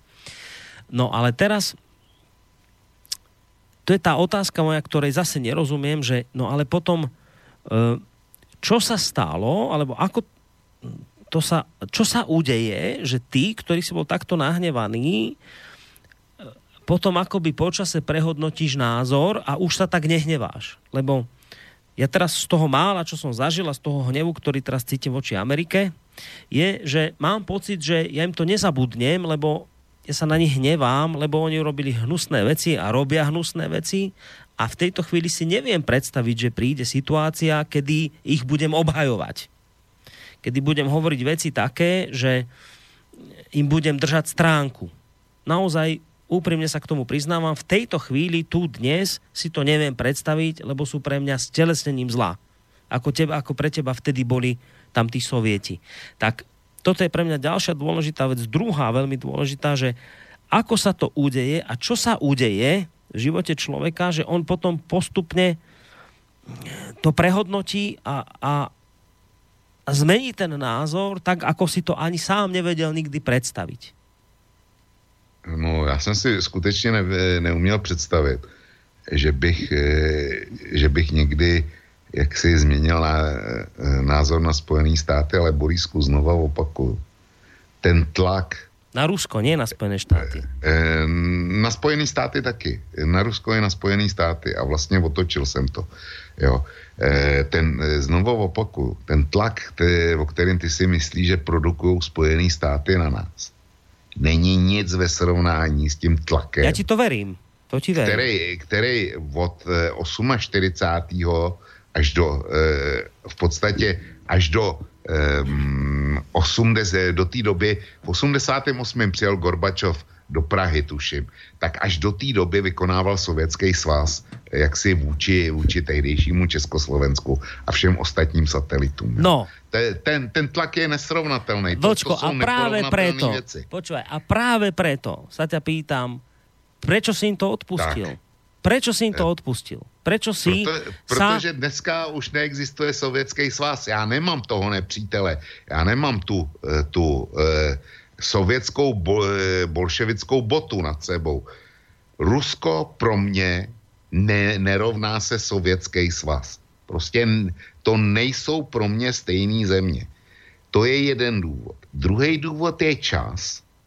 A třetí důvod je, že začneš, začneš o té věci přemýšlet a přemýšlet jinak a začneš, začneš do toho dávat faktory, který si dříve nezohledňoval, mm. protože tě v tom bránil ten sovětský svaz. Mm. Já jsem eh, dneska psal takovou divnou upoutávku. Jsem si toho vědom. A jednomu z posluchačů, ze slovenských posluchačů, který eh, jak si mě žádal, a já ho tímto zdravím, protože si myslím, že je připojený, který mě žádal, abych nepoužíval slova komouš a bolševik, že, že ho to uráží. Já ho nehodlám urážet. Jo. Eh, s- to já to eh, a chtěl, abych, eh, pokud jsem toho názoru, tak ab, abych konstatoval, že ne všichni komunisti byli špatní. A ne všichni komunisti způsobovali eh, ty represe, trable a tak dál. A že někteří, někteří lidem taky pomáhali. Já říkám, ano, je to pravda, sám mám tu zkušenost. A říkám, říkám to rád, ale těch druhých, kteří pomáhali, těch bylo hrozně málo.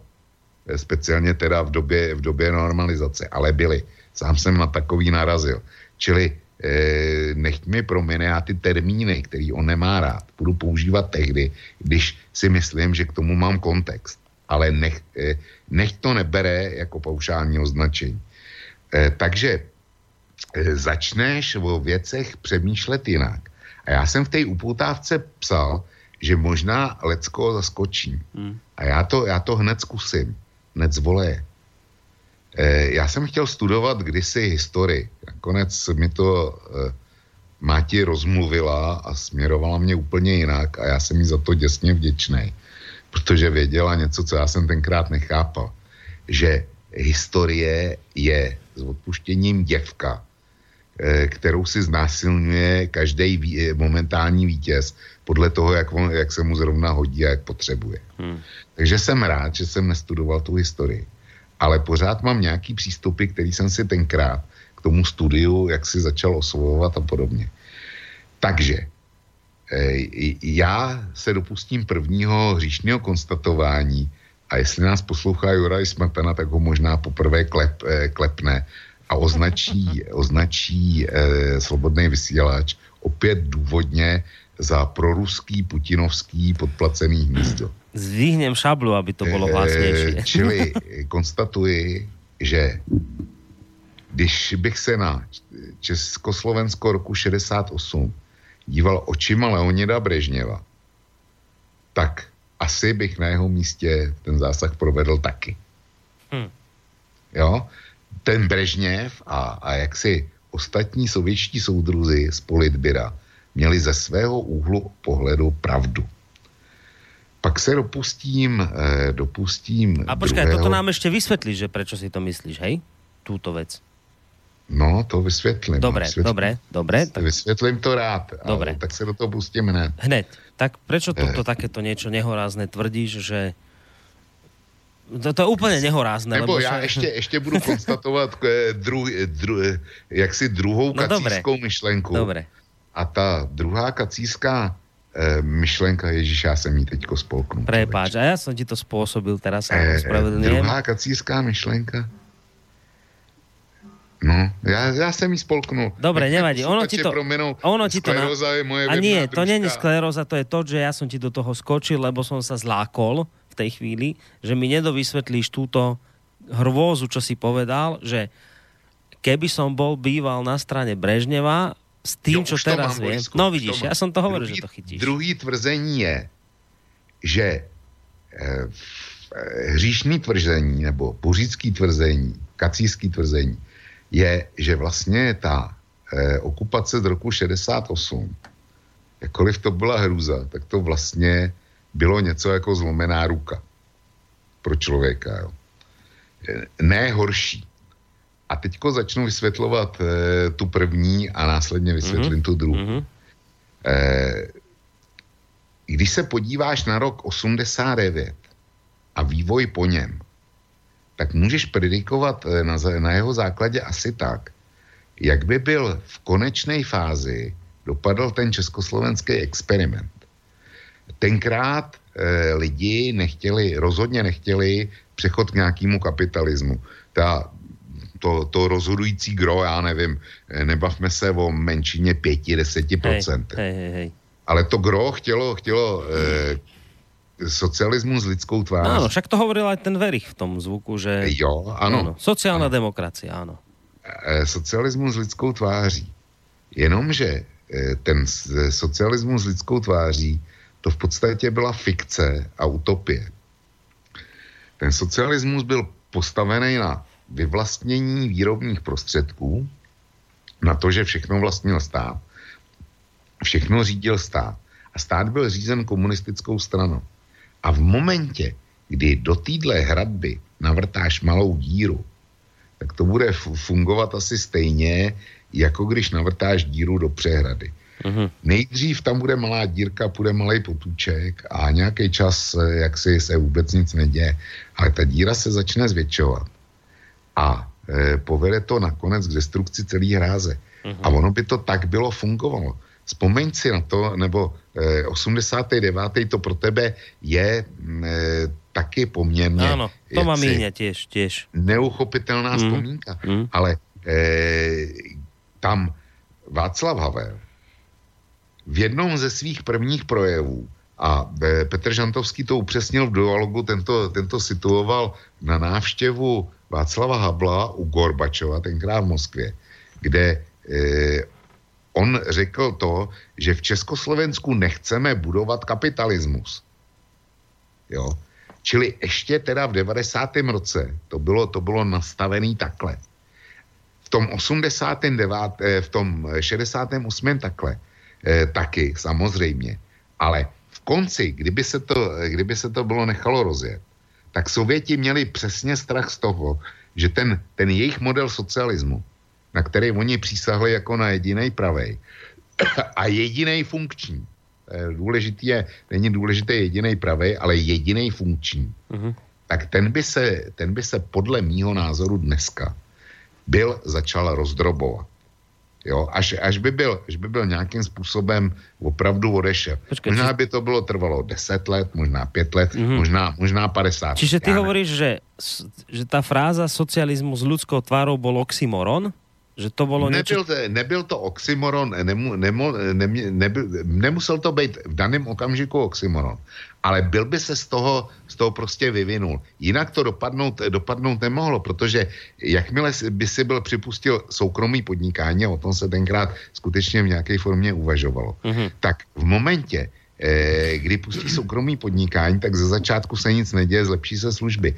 Ale ty lidi, kterým to, kterým to hodně jde, nebo hodně začne jít, tak začnou vydělávat hodně peněz.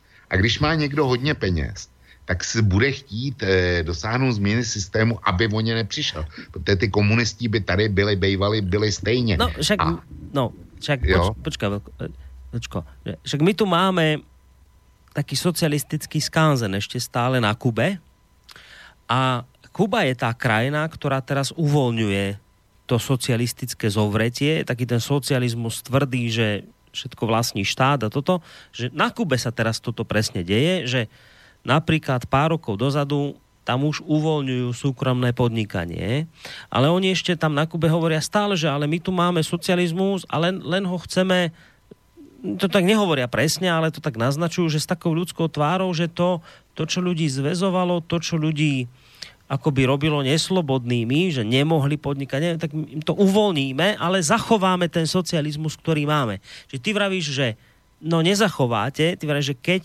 urobíte túto vec, tak sa vám to Lego zosype? je Počase? to začátek demontáže. Čiže to znamená, že, že ak s týmto Kuba začala, tento socialistický skanzen a kto to spustil, tak je to už koniec socializmu na Kube. Skôr alebo no, neskôr? Ne, e, někdy v budoucnu určitě. Dneska ještě ne, ale, ale tak, to, tak to nutně skončí. A jo. toto nechceli súdruhovia tu dopustiť, lebo oni mali tú mantru, že ten socialistický režim je najlepšie, čo môže byť a vedeli, a vedeli že keď toto pustíme, tak skôr alebo neskôr sa nám to rozsype. Hej? Přesně tak, protože začaly, začaly e, vznikat další politické strany. E, tenkrát e, se začala obnovovat sociální demokracie, vzniknul K231, jo, což byl klub politických vězňů. A spisovatele se začali chovat velmi autonomně. Jo. Čili muselo z hlediska, z hlediska toho pravověrného komunismu nebo socialismu nebo těch strachů, který, měle, eh, který mělo sovětský vedení a nejen ono, eh, jak si eh, my pořád ukazujeme na Brežněva, ale daleko větší je Střábové než celý Brežněv. Byl polský Gomulka, bulharský Živkov a zejména teda Walter Ulbricht ve východním Německu ty, ty tlačili na pilu na, na, rusk, na sovětský vedení ještě daleko víc, aby, aby tady zasáhlo, než jak si Brežněv. Jo. Mm. Čili to, je to známý, ale není to zas až tak extra, extra známý. Mm. Jo. Ty, ty, tří, ty tří králové, bulharský, polský a, a východoněmecký, tak ty byly horší než, než mm. celý Brežněv.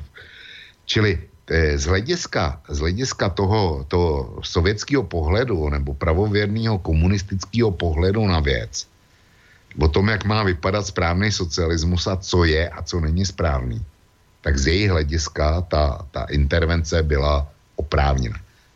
Kla, důležitý a klíčový slovo pro Jura Sm, Sm, Smatanu je z jejich pohledu. No? Mm-hmm. Z jejich pohledu. Ale ono tohle měli, mělo důsledky, který by si nečekal a k tomu bych se já rád dostal jako k jádrovému sdělení týdle relace. Zatím to, zatím to nechme. Mm-hmm. Já se vrátím k tomu druhému eh, rizikacískému a pobuřujícímu prohlášení, že eh, ten ruský zásah, ta ruská okupace, bylo něco jako, jako eh, si člověk zlomí ruku. Mm. Ne víc. Já, já proto mám ještě, ještě daleko mínější přirovnání, ale ale budiš. Ale Já jsem jmenoval ty čtyři výročí, který, který byly ty osmičkový, který letos e, vzpomínáme. Další, který bude řešený a podstatně méně, e, který jenom tak okolo nás lehce prošumí. Na to jsem schopný sadit svůj měsíční důchod, to tak bude. Tak bude září 38. To pro mě je osudový datum, a znám ještě dvě osudovější.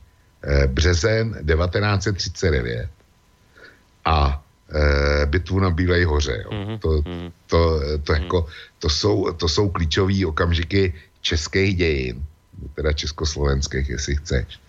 A e, negativní. A potom ještě bitvu na Moravském poli. Jo. To, je, to je třetí takový. A tady my to jsou, to jsou prostě e, dějiny, který já, když mluvím o zlomené ruce v 68. tak 38. je pro mě zlomená páteř. A e, data jako 39. nebo Bílá hora jsou na třikrát zlomená páteř. Mm. Nebo rozdrcená hlava, jo. Rozumím, ano. Jo, mm-hmm. čili, čili jak tě ří, já už jsem zmínil, že jsem chtěl studovat, studovat historii a já jsem si kdysi dávno když si dávno dělal takový přehled e, různých okupací nebo vpádů do zemí koruny český. A já už si to moc nepamatuju, protože to je hrozně dlouho a skleróza moje věrná družka, jak už jsem konstatoval. Tak mně tenkrát vyšlo, že snad nějakou takovou, takový vpád do Čech, nebo okupaci, nebo to, že jsme tady měli každý čtvrtý rok. Hmm jo, v hmm. dějinách od, hmm. od toho, co, co vznik, teda, co vznikla Sámova říše Hej. až e, do, já nevím, 70. roku nebo tak nějak. Každý čtvrtý rok, ale neberte to moc vážně. Ale chci říct, že, že, to, bylo, že, to, že to bylo v takových časových úsecích. A teďko e, přidám k tomu další technický údaj. Pokud je mi známo, tak ruská nebo sovětská armáda přišla do českých zemí eh, snad eh, čtyřikrát, jo, čtyřikrát. První, eh, první dva pokusy byly za napoleonských válek. To znamená, to byla, to byla bitva u Slavkova a potom to bylo eh, tažení Suvorovovo, eh, kdy procházeli přes české země. To jsou první dva. Třetí byl rok eh, 1945. Eh, Tyto tři, tyto tři eh, první případy můžeme chápat jako, jako příchody osvoboditelských armád. Nikoliv jako vpády, ale jako příchody osvoboditelských armád. Jo? A teprve ten čtvrtý, čtvrtý případ byl, eh, byl prostě aktem agrese. A teď si to srovnej eh, s našimi zkušenostmi s Němci tady v Čechách. Jestliže říkám každý čtyři roky, tak eh, ty každý čtyři roky se rozdělují v podstatě mezi eh, německý země, to znamená Sasko, Bavorsko zejména, Slezsko, pak samozřejmě vpády Poláků, hmm. pak samozřejmě vpády Uhrů a pak samozřejmě vpády Rakušanů, ale Rakušani jsou pro mě něco jako Němci, jo, geopoliticky. Protože rakouský císař byl dlouho císařem e, římský říše národa německého. Hmm. Takže v podstatě jedno je. A gro samozřejmě těch všech vpádů jde za Němci nebo teda svatou říší náro, e, římskou říší národa německého. A ve, postav si proti tomu ty čtyři vpády nebo čtyři vojenský přítomnosti. Z toho tři osvoboditelské. Na našem území. Hmm. A z toho tři osvoboditel, osvoboditelské operace.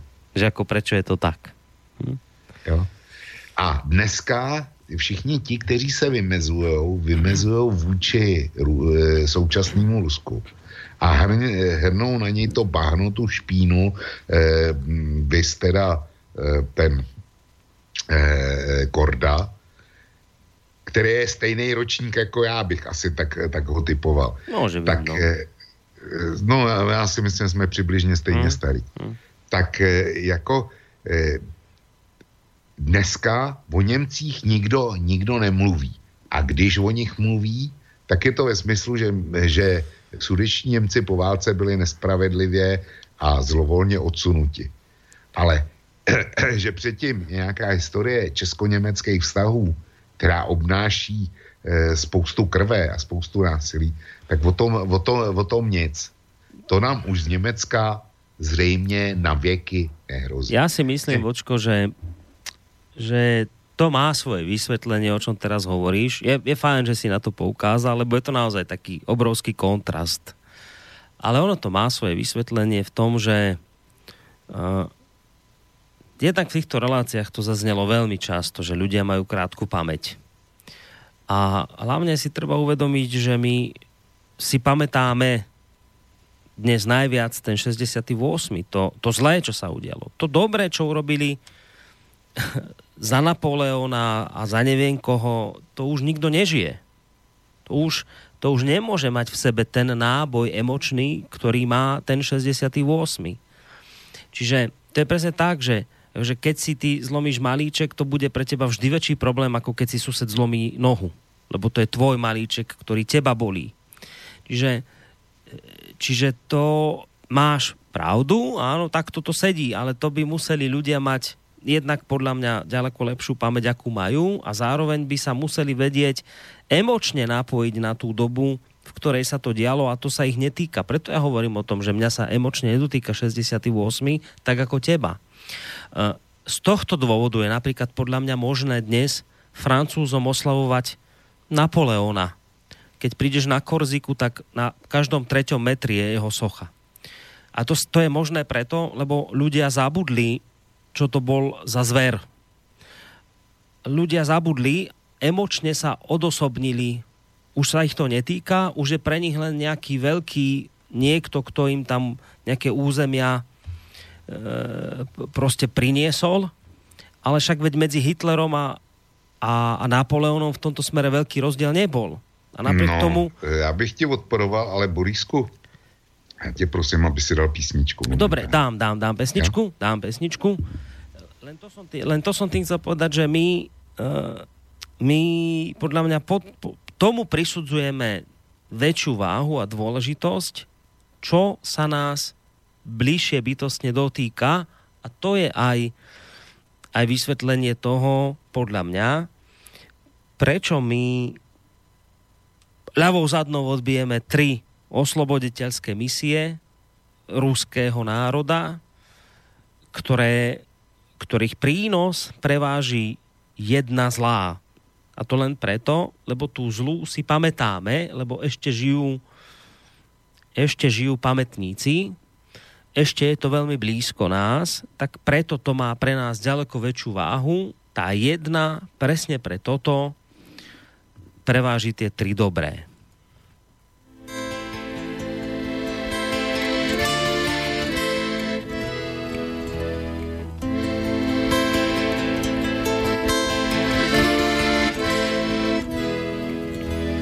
Odpust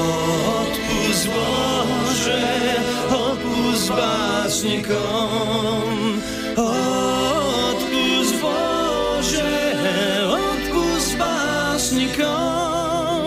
Za to, že prišli na tento svet zmeniť, čo bolo včera, predvčerom.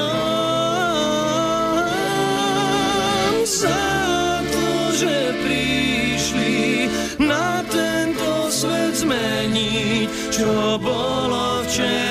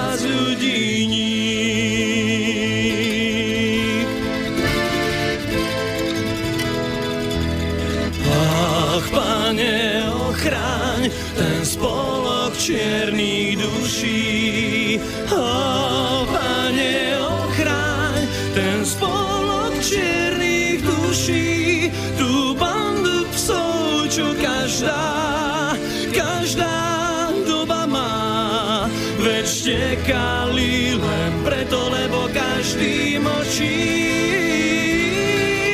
Tú bandu psov, čo každá, každá doba má. Veď štekali len preto, lebo každý močí. A umierali na to, že je ešte stále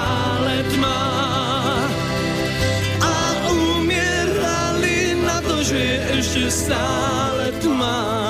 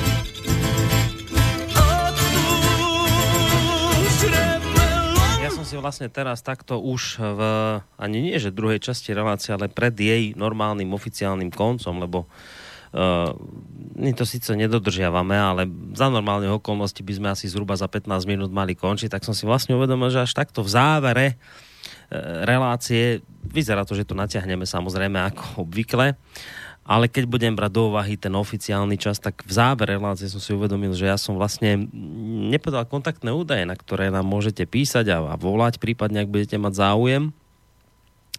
Tak uh, ja viem, že viete, ale pre istotu to poviem, že mail je studiozavinačslobodnyvysielac.sk Telefónne číslo je 048 381 0101 a je tu aj možnosť reagovať cez našu internetovú stránku, keď si kliknete na zelené tlačítko otázka do štúdia.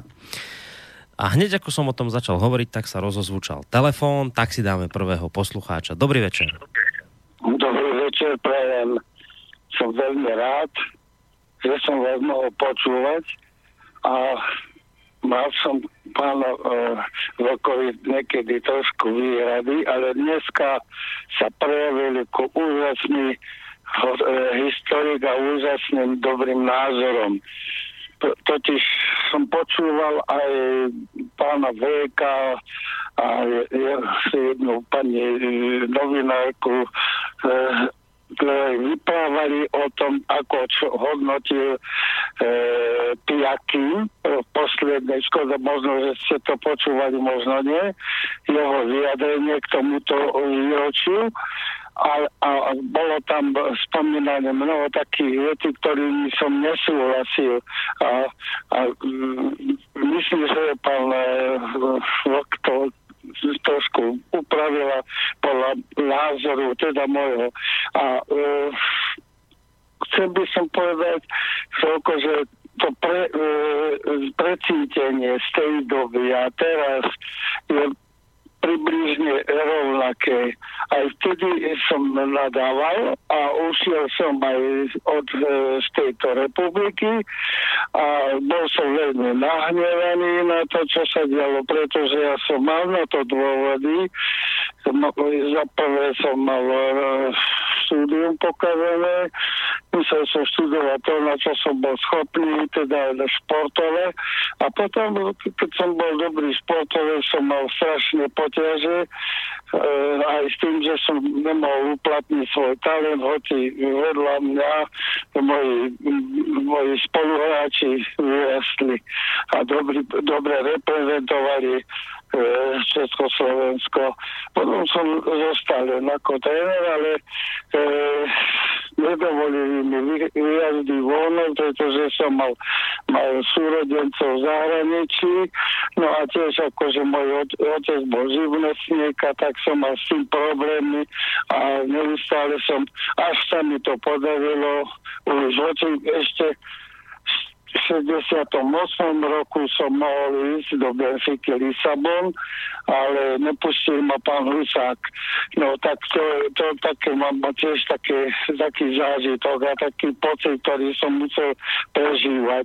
No a takisto som nemohol dostať byt a čo ja viem, všetko možné som mal starosti aj práci som nemohol pokračovať v štúdie, štúdiu, ako chcel som si zlepšiť svoj e, náhľad.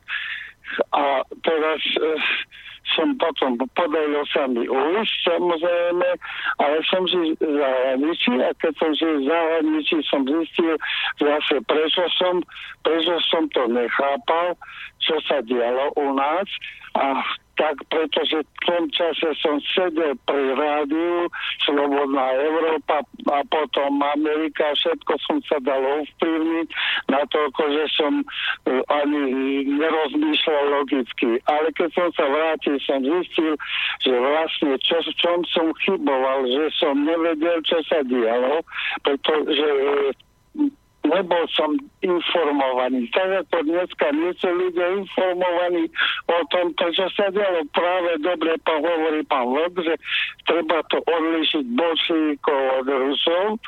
A bolševici boli všetko tí, ktorí tam dovriekol Lenin, z Amerike, Ameriky a tí, ktorí vládli a panovali a boli títo vlastne chazari. No a títo aj eh, vlastne u nás všetko robili, že vyvraždili ľudí napríklad na Ukrajine, eh, to boli ako robo, rolníci väčšinou a týchto rolníkov dá vyvraždil vlastne Stalin, ale nie na jeho pokyn, ale na pokyn jeho šéfa Kaganoviča a on bol jeho bek. No a ja si že, že ich vyhľadil proste najmä Ukrajincov a z Ukrajiny veľkú časť e, rolníkov vysťahoval e, na Sibír, no a tak tam ich e, ničil. No ale to nikto nevedel v tom čase, ako to bolo. No a, a tiež ja som, som sa dozvedel, že ako, ako prečo tí Rusi vošli do Aj podľa Piatina urobili to, že vošli do Československa, ale nikto aj, aj ten jeden novinár, čo známy s tým, že si roztrhol košelu, stal pred tankom, ale vedeli, že ľudia, že nebudú strieľať do ľudí. Strieľali keď tak do, do vzduchu možno, že zasiahli z niekoho gulka. No ale zomrelo len okolo, každá smrť je teda ľúto toho človeka, ale zomrelo 108 od, e, našich e, československých mm. občanov. No. Ale koľko ich zomrelo, keď boli bombardovaní skoro po porážke Hitlera Bratislave, nových zámkov, Nitre a tak ďalej. Koľko ich pomrelo. No a to už bolo len zbytočné. A nehovorím, koľko ich zomrelo v Če- teda v Čechách. Mm. No, no dobre, ďakujeme, ďakujeme pekne. Takto, ďakujeme za tento telefón, alebo zase, aby sme dali aj priestor iným, lebo sa mi tu už množné aj, aj, aj maily a my už vlastne O... No dobre, tak len toľko som chcel, a to je na vás popis, že ste chceli, a, aké... Ale dobre, však... Áno. ja som, ja som na to zareagoval. Ďakujeme možno, pekne, že ste to urobili, nemám, že ste... Nemám tak možno všetko to povedať, čo cítim a čo som zažil. Ďakujeme veľmi Mal pekne. Som, ale aj u, u, za okupácie teda, alebo za príchod Rusov, aj e, bolševikov, ale aj teraz cítim to veľkú nespravodlivosť. Tak, my sme veľmi radi, že ste nám zavolali a že túto našu výzvu ste vypočuli, lebo či už tomu budete veriť alebo nie, tak dnes už sa mi to tak vidí, že jediné tzv. alternatívne, ale to je nesprávny výraz, volajme ich nezávislé médiá ako Slobodný vysielač a podobné, sú ochotné a schopné vypočuť si názory ľudí, tie klasické mainstreamové médiá už od e, kontaktných relácií upustili, lebo sa boja toho, že by im tam ľudia nadávali a boli by nepríjemní. Takže ja úplne rozumiem tomu, že keď dáme priestor, tak aj ako tento poslucháč chce vyjadriť svoj názor a je to, je to skvelé, že to urobí, lebo presne tento, tento priestor my ponúkame, aby ľudia hovorili, aby sa ľudia pýtali. No, Vočko, posluchač, e, ktorý nám volal, naznačil, že teda dnes s tebou súhlasí, že boli doby, kde si ho hneval, ale dneska úplne krásne má ten istý pocit ako ty. Ale ja, si pa- ale ja si pamätám, že ty si povedal, že, že áno, že dve kacírske myšlienky. Jedna tá, že uh, no keby som bol Brežnev, alebo tak, že nekonal by som inak, alebo že áno, že z ich pohľadu to bolo správne a tá druhá, že to bola len zlomená ruka, ale si povedal, ale to prinieslo potom niečo, o čom budem hovoriť neskôr a to už bude možno niečo, čo tam posluchač s tebou nebude súhlasiť, uvidíme.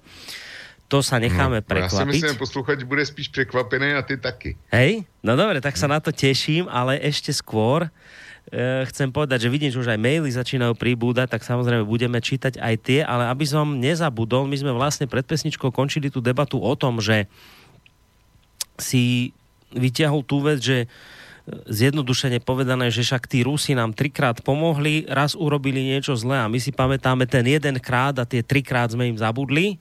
No a ja som na to reagoval, že no preto, lebo ten jeden krát to bolo niečo, čo sa nás dotýka, čo si ešte pamätáme, čo je v živej pamäti a tie tri razy predtým, to už je vzdialené, to už si nepamätáme, to už je to už je niečo, čo sa nás netýka, preto tomu neprikladáme význam, hoci to mohlo byť ďaleko významnejšie ako to jedno, čo nás sklamalo. Čiže ja som chcel povedať, že my, my sa vždy e, riadíme podľa toho, čo si pamätáme, to má pre nás najväčší význam. A je nám jedno, čo urobili predtým trikrát, keď sme vtedy nežili. A... Borisku, to máš bezpečně pravdu, jo, ale mně šlo o něco jiného.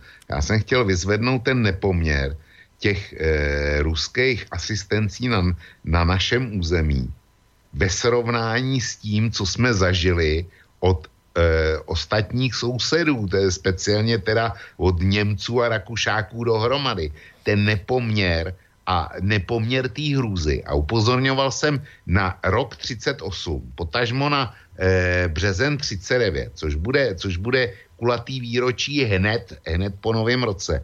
A pro mě dějiný strašák je září 38 a březen 39.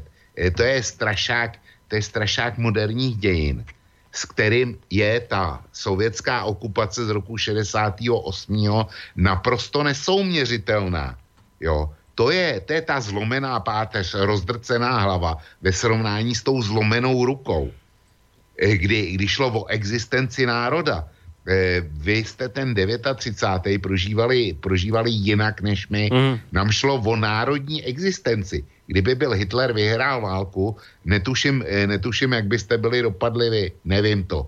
A e, těžko, těžko předjímat, ale vzhledem k tomu, že e, platili rasové zákony a e, slovanská rasa byla méně cená, tak si nelze dělat velký iluze, e, co by se bylo stalo se Slovenskem asi. Ale je zcela jasný, jak by, by, jak by byl e, dopad český národ v Čechách a na Moravě. Tam přece bylo konečné řešení.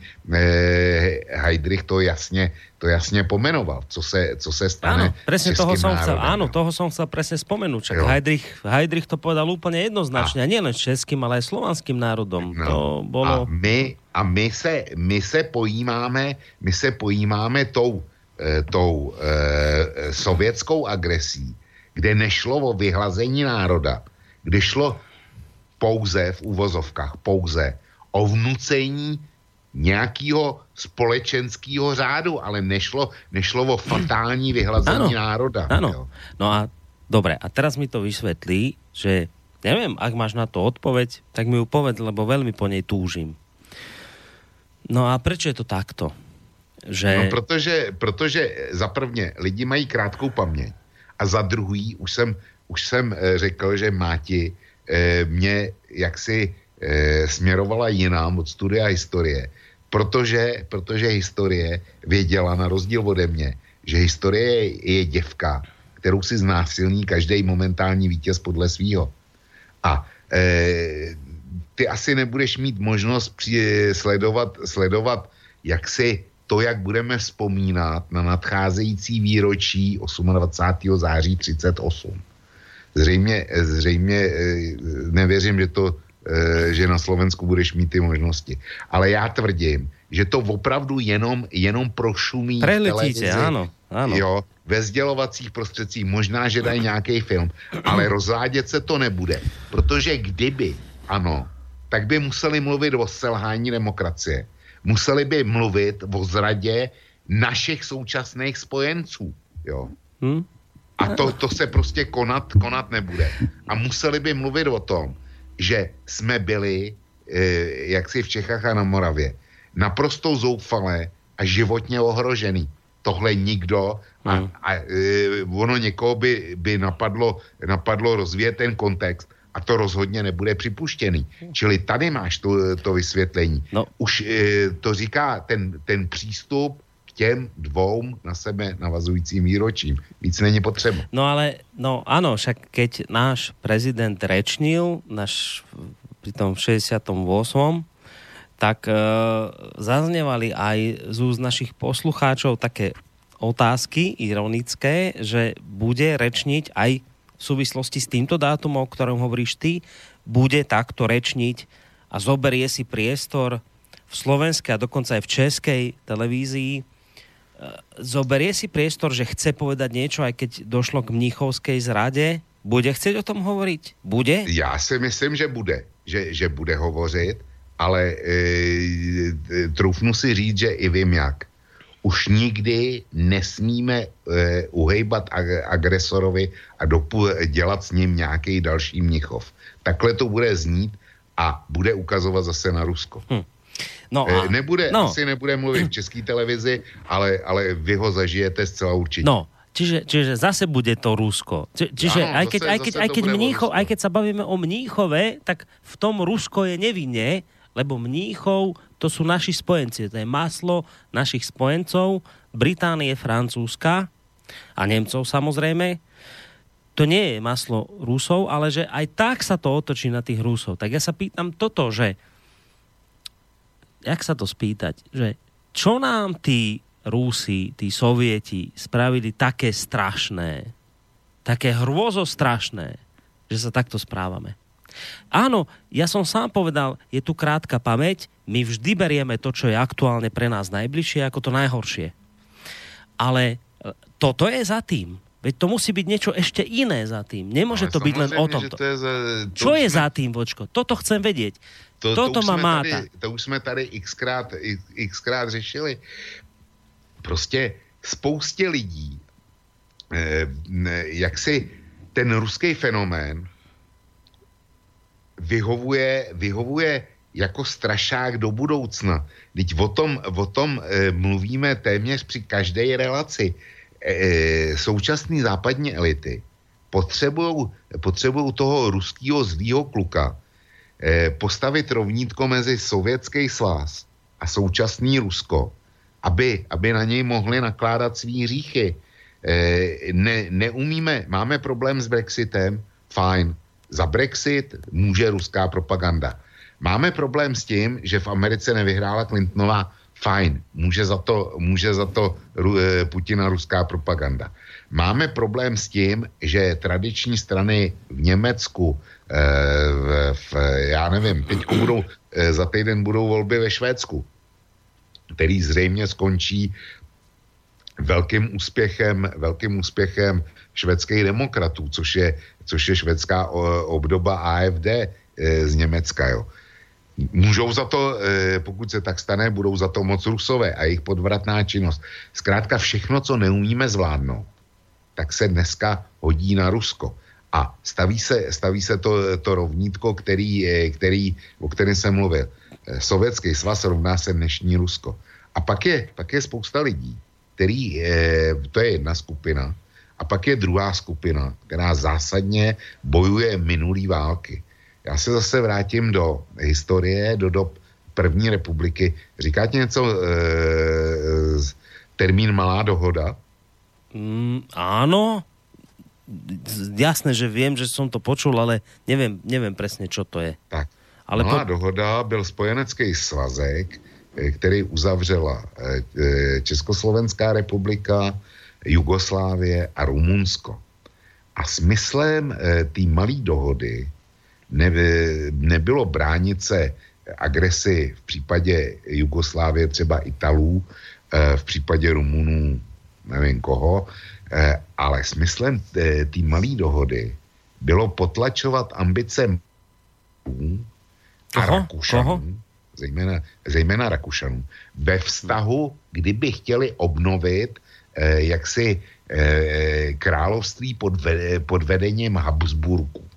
To byl, to byl jeden z velkých strašáků obnovení, obnovení panování Habsburků eh, v některé z části bývalého Rakouska Uherska. Samozřejmě, Habsburkové takový plán, jak si měli, měl ho i Horty svým způsobem v Maďarsku, eh, protože tam nějaké jednání proběhly. A tenhle trojblok, eh, republika Československá, Rumunsko a eh, Rumunsko a tehdejší Jugoslávie, ta tomu měla zabránit akcí těch třech zemí. A malá dohoda fungovala ještě, ještě v roce 35 nebo 36 a tak dále. Ale v té době, té době už jaksi snahy Habsburků a jejich renesance, to nebyla žádná starost ve srovnání e, s tím, co nám hrozilo z Německa a Jugoslávcům z Itálie. Jo. Čili i tenkrát byli lidi, kteří bojovali ještě proti eh, v roce 37 nebo 36 proti Habsburkům a brali je jako, jako nebezpečí. Stejný, stejný typy lidí dneska váčí proti Sovětskému svazu. Existují. Hm. Existují, jsou. Poslucháč na telefónnej linke, dobrý večer. Halo, počujeme sa? Počujeme Áno, áno, nech sa páči. Veľmi zle vás počujeme. To, toto by ne, nefungovalo, tak prosím vás, skúste nám znova zavolať. Idem lebo... bližšie. Áno, no, Idem to, bližšie. to je už lepšie. Som Áno. na Wi-Fi, takže. áno, už je to dobré. Takže dobrý večer prajem, Ondrej Strenčína. E, Myslím, že táto diskuzia dnešná sa vedie tak trošku v, v, o tom, čo 68. rok pre nás znamená. Takže 68. rok pre mňa bolo slobodné nadýchnutie, nasiaknutie ideálom slobody.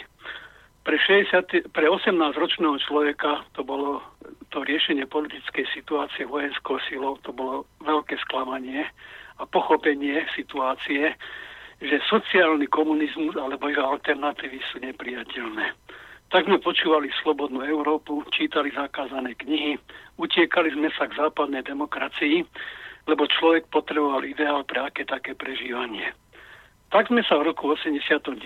zase raz po dvom čase slobodne nadýchli a začali veriť v demokraciu. Veriť v slobodu prejavu a slobodu po prejave. Ale nemám dobrý pocit z toho, čo sa deje. Už som dôchodca, ale sa začínam báť to, čo si dovolujú dnešní politici, no, skôr polistúti v rámci boja proti extrémizmu s propagandou, akú by im závidel aj krivavici minister propagandy známy z Hitlerovej Tretej ríše, tak to je katastrofa. Oni chcú bojovať nielen proti extrémizmu, pričom oni chcú určovať, kto je jeho nositeľom, predstaviteľom. Oni chcú bojovať a už dlhý čas bojujú hlavne proti slobodnej diskuzii proti iným názorom. Oni sa ako voľakedy komunisti boja pravdy. Boja sa dobrých aj zlých, boja sa cudzích aj svojich, boja sa mŕtvych aj živých. Boja sa lži, ale hlavne sa boja pravdy. A diskuzie slobodnej a boja sa iných názorov. To je všetko asi. No, to bol zaujímavý príspevok, čo teraz zaznel. Borisku, to byl naprosto dokonalý. Neskutočný. A já, eh, Ale máme dovolíš, poslu- posluchači eh, do Trenčína zatleskám. A myslím to vážně. Ďakujem vám, priatelia. Síce na diálku, ale keď mi je ťažko, tak si pustím nejaké staršie relácie od vás a pookrejem. Dokonale, vystihl jste to dokonale. Chcem A byť jsme, jsme stejně starí. myslím, ja som 50. ročník. Ale Áno, ja taký. viete, ja som, musí, musíte ma chápať, vy obaja teraz, že ne, vy si neviete predstaviť, ako sa ja v tomto celom strácam, ako tomu nerozumiem. Nie, Boris, viem, viem. Ja tomu nerozumiem, nechápem. Vy ste, vy ste, vy ste vzdelaný človek. Vy, vy máte e, filozofickú nadstavbu. Ja, ja vás počúvam rád. To je kultúra reči, to je čosi ohromné. A my sme sa stretli pri 5. výročí, e, keď Zemavek oslavoval v Bratislave. Ja Mm. som, Boris, vtedy som ti potýkal, lebo, lebo cítim bezprostrednosť. Jedna krvná skupina, hej. A e, tam sme tak trošku sa počudovali, že, že to Harabin tú súťaž o kandidáta na prezidenta, alebo ako by som povedal, aj vyhral. Ale Mm. teraz zistím v tejto dobe, že asi sa nám takáto osobnosť právne podkutá, pretože asi, asi toto bude medzinárodný prúser, čo sa deje na Slovensku, čo sa chystá, čo hentý to trojvládie naše, keď som videl v tej Bystrici, vedľa sebe, ak stali, hovorím, to je zle, hovorím. A, a budeme potrebovať, ale ja neviem kam, na akú inštitúciu. Voľa, keď sme sa utiekali Helsinky, nejaké základné ľudské práva, boj za demokraciu a tak ďalej, ale ja už, už teraz neviem, kam pôjdeme. Komu? Já vám skočím do řeči. Můžu se zeptat, čím jste se živil v profesním životě? E, Bol som všeličo, ale hlavne som sa... e, Robil som aj manuálne, aj duševne, ale pôvodom som elektrikár. Na tom nie... nie Tak to jsme na tom, to jsme na tom stejně. A Borísku, jestli ti můžu poradit, vem si na tohodle posluchače telefon. Tento poslucháč bol pak- nedávno pak o u nás v rádiu, my sme sa spolu rozprávali, on aj viackrát prišiel ku nám, ja som mu za, vďačný za mnohé veci, Nie, nie, nie, to nie som ja. ale áno, ja si vás Nie, ja pam... som Ondrej, to bol možno Laco. Hej, jak to bolo potom... A Laco je brat? Nie, nie sme známi, ale No, Ja máme aj tak. zhruba rovnako raz. Aha, dobre, tak to, to je jedno, ale... Dobre, Boris, pošlem na e-mail adresu. Dobre, tak pošlite, pošlite. Ja len, ja len som chcel povedať tú vec, že, že ďakujem za telefonát, aj, aj Vlčko ďakuje, ja len ste cho- mňa chápali, že aj, už, už tu veľa povedal aj Vlčko, aj, aj vysvetľoval, ale ja to tak ne, st- stále tomu nerozumiem, že zavolá poslucháč, ktorý povie, my sme sa nadýchli, to bolo toto, to sme potrebovali, slobodu, gňavilo nás to, nechceli sme to, hrozné to bolo, horšie to bolo, ste počuli Vlka samého, kto povedal, horšie to bolo, ako je to teraz, horšie to bolo. Tí Rusi spravili, alebo Sovieti spravili horšiu vec ako, ako Američania. A napriek tomu tu dnes počúvam toto. Ja sa v tom strácam, ja tomu nerozumiem, nechápem, to je... Neviem. Protože, protože si nezažil to dusno před 68. Kdy, se, kdy, kdy prostě opravdu eh, ty komunisti eh, řídili úplně všechno. Ale ja To- rozumiem tomu hnevu tvojmu. Ja nerozumiem tomu Ne, obratu. ten 68. obrad, ten obrad je pre mňa nepredstaviteľný. Ten, aj, aj tento poslucháč, veď on je na tej istej vlne, kde ty. Obaja ste tých Rusov, tých Sovietov neznášali, ja sa vám No, nečudujem. protože, protože umíme rozlišit mezi Sovětským svazem a Ruskem. Kdyby si to zažil, rozlišoval by si taky. Nic divného. Neuveriteľné. No tak však ďakujeme za tento telefonát. Uh, dajme si pesničku nejakú. Len pozerám, ja teraz vlastne zistujem, že už sme teda nejakú štvrť hodinu natiahli čas po, po limite. Eh, Borisku, dneska to bude do půlnoci. Pokračujeme, hej? Ideme ďalej. Dobre, tak pôjdeme ďalej samozrejme. Eh, Ja budem rád, ak sa budete zapájať, veď konec koncov, keď sa tak pozerám eh, na tie maily, tak ich je tu naozaj neúrekom. Takže eh, dostaneme sa samozrejme aj k ním. Ak budete mať nejaké otázky alebo názory, ktoré budete chcieť vyjadriť, tak samozrejme môžete nám zavolať na, adres, e, na číslo 048 381 0101 alebo nám môžete písať maily na adresu studiozavináčslobodnyvysielac.sk prípadne môžete reagovať aj cez našu internetovú stránku. E, Keď si kliknete na takéto tlačítko otázka do štúdia, to je to zelené tlačítko tam niekde v rohu,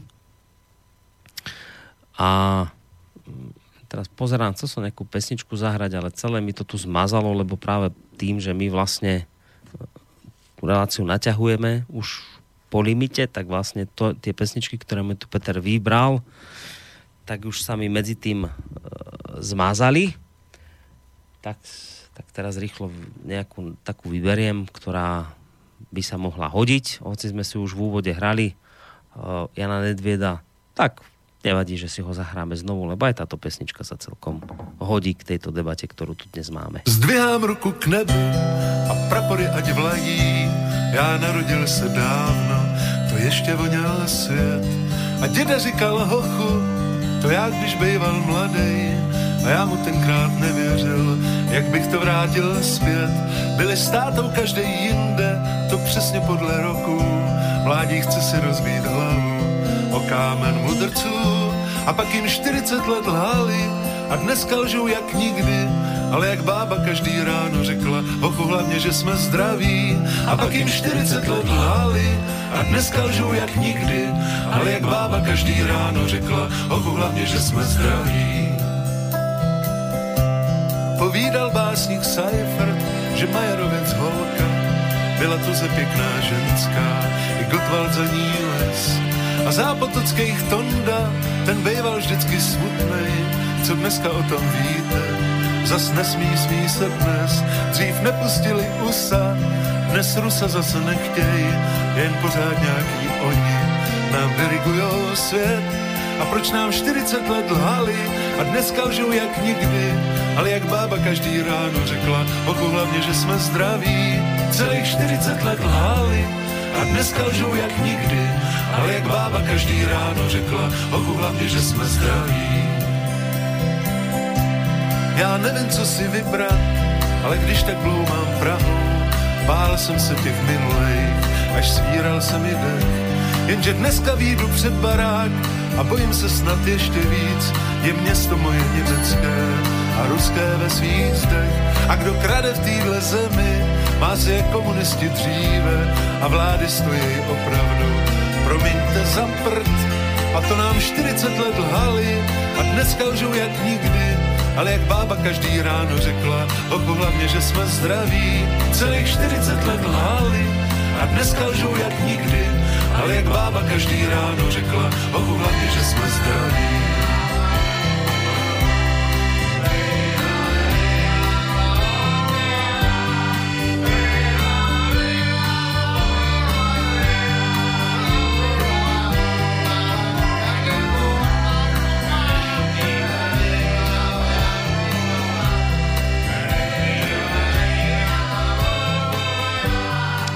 No, tak pokračujeme veselo, vážení poslucháči, ďalej v rámci relácie Hodina Vlka, v rámci ktorej sa dnes bavíme o 68. Inak, inak ako sa o ňom bavia tie iné veľké médiá, ktoré vám nahodia nejaké roky, nejaké mená a potom sa k tomu primieša taká tá aktuálna žiadúca dnes rusofóbia, ktorá je in, a ktoré to potom zabalia do takého balíčku a hodia vám to, že toto papajte, toto je dnes potrebné. Tak my sa o tom dnes s Vlčkom rozprávame inak a som veľmi rád, že na túto našu dnešnú debatu naozaj intenzívne reagujete a pozerám na tie maily, je ich tu obrovské množstvo, ale napriek tomu, že ich je tu veľa, napriek tomu, že ten čas je pokročilý, predsa len dám priestor poslucháčovi na telefónnej linke, ktorý tam čaká, lebo nám zavolal už cez pesničku, tak príjemný dobrý večer vám prajeme alebo už alebo už medzi tým zložil, nepočkal. Dobre, to som si nevšimol, že medzi tým zložil. Takže ak budete mať chuť sa dovolať a položiť nejakú otázku, respektíve takú ten poslucháč pred pesničkou vyjadriť názor, tak samozrejme môžete na telefónnom čísle 048 381 0101. Ja už by som sa samozrejme pustil do tých mailov, ale nedá mi, Vočka, ja predsa len by som rád sa dostal k tej ďalšej veci, lebo ten čas už je naozaj dosť vysoký, pokročilý, že toto to, to ma láka, to, čo si povedal, že, uh, že je to ešte niečo, čo by mohlo aj mňa zaskočiť aj poslucháčov, lebo na jednej strane rozumieš, že zlomená ruka na, a, a hovoríš o tom, že keby si bol Brežňov, tak to isté robíš, ale že sa niečo udialo, čo potom ale nebolo dobré a to je to niečo, čo, čo nás môže zaskočiť. Tak skúsme o tomto teraz viac povedať. No, Borisku, já si nejsem jistý, jestli uh, mě interpretuje správně, ale technicky je tam ozvěna, už ne. Už, už našť, mm-hmm. naš, naštěstí ne. Já tě nahodím, eh, nahodím... Počkaj, vydrž, nenahadzuj, lebo sa teraz poslucháč ozval, tak dajme mu teraz priestor a potom nahodíme túto vec. Dobrý večer.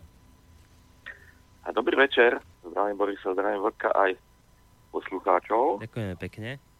Ja by som nadviazal k tomu poslucháčovi, ktorého sme ste plieskali, teda môžem povedať, sme plieskali. Ej, tam je zaujímavé to, že on po 50 rokoch, ešte teda pripomenie, že ja som podobný taký ročník, on po 50 rokoch stále spomína ten sen, ktorý sa vám proste vtedy vytvoril a ktorý bol akože násilne ako ukončený. Tak e, zaprvé ten sen bol dosť zmanipulovaný, ja si myslím, tým e, tou propagandou. Za druhé, nikto nevie, čo by bolo tým snom potom neskôršie, pretože nevieme to síce, ale s veľkou pravdepodobnosťou by to skončilo ako 89, kde tiež sme mali nejaký ten sen, hej. A nakoniec teda on skončil tak, akože teraz je situácia potom 89. ešte tristnejšia, možno než bola vtedy, hej tak to je taký, taký zaujímavý aspekt toho poslucháča. Potom e,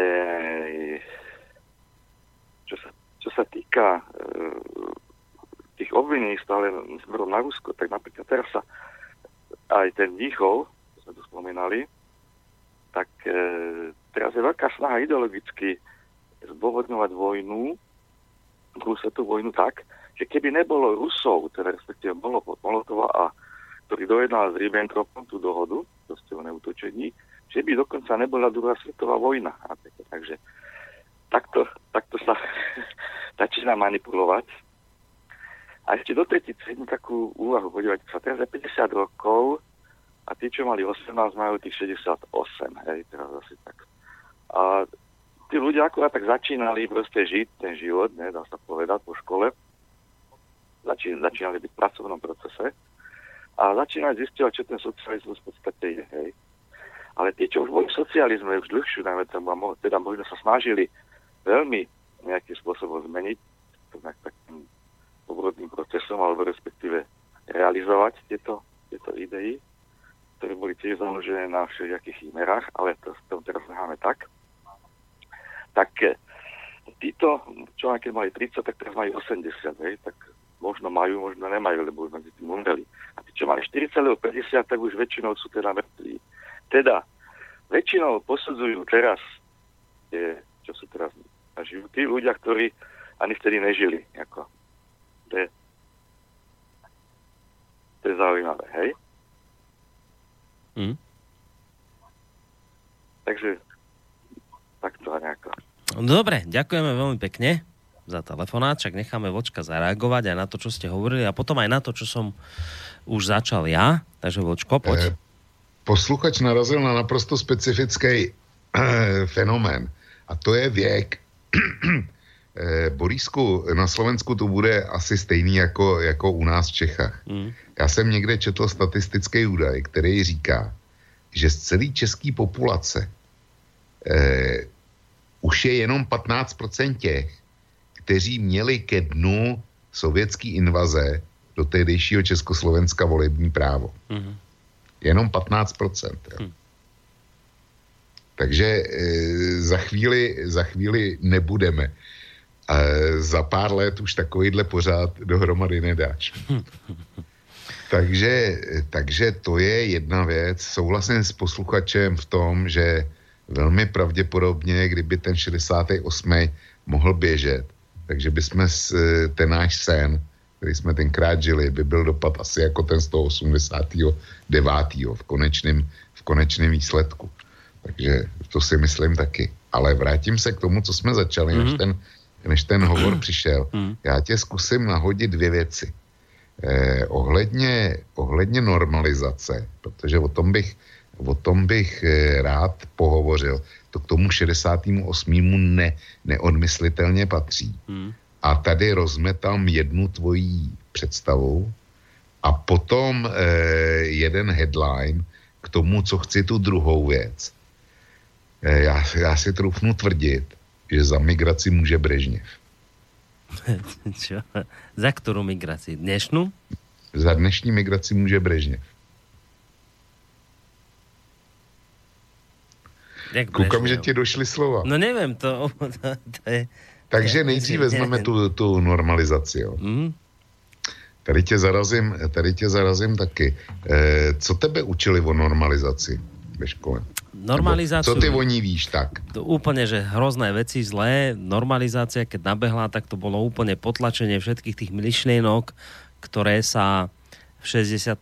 zrodili, ktoré tak chceli vypúčať a potom prišla normalizácia a vlastne to celé uzavrela, zadusila a to bol koniec všetkým tým reformným myšlienkám, e, ktoré znamenali koniec e, koniec socializmu s ľudskou tvárou. Normalizácia bola tá, ktorá to celé pochovala. Takto ja vnímam normalizáciu. Takto som Vnímáš ji naprosto správně, protože tak to doopravdy bylo tak to opravdu bylo. Nicméně je vidět, že jsi mladá generace, že si to nezažil přímo. Hmm. Tak, takže jsi si nikdy nepoložil otázku, jak to, že to bylo možné. Hmm. Jak to, že, že teda ta deka, eh, kdy se nepohnul lísteček na stromě, kdy tenhle stát opravdu byl eh, kulturně a vnitřně mrtvej. Tak jak, jak to, že se to stalo? No stalo sa to docela Počkaj, jednoduše. čo ako, že ako sa stalo? Že ako, ako mohlo dojsť k normalizácii? K normalizácii, a, A čo je na tom divné? Však prišli súdruhovia a silovo rozhodli, nie? Však no jo, to, to, je, to, je, to je pravda. Jenomže jenomže lidi to akceptovali. Je ako je To je možné, to. že to, je aj toto ty vravíš, že ako je možné, že ľudia to Áno. akcept...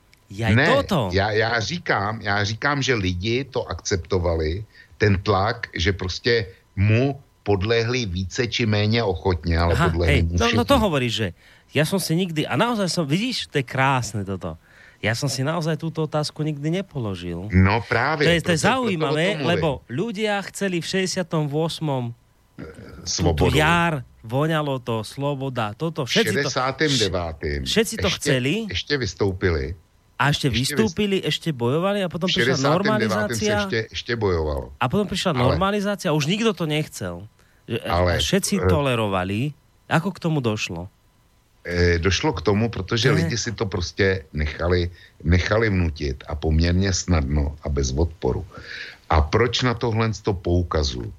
Mezi náma je debata, věčná debata o tom, eh, jak si eventuálně o vystoupení z Evropské unie.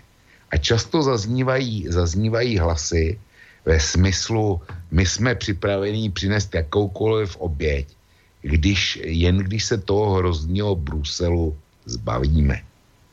A já jsem, ten, já jsem zažil še- 68. 69. i tu normalizaci.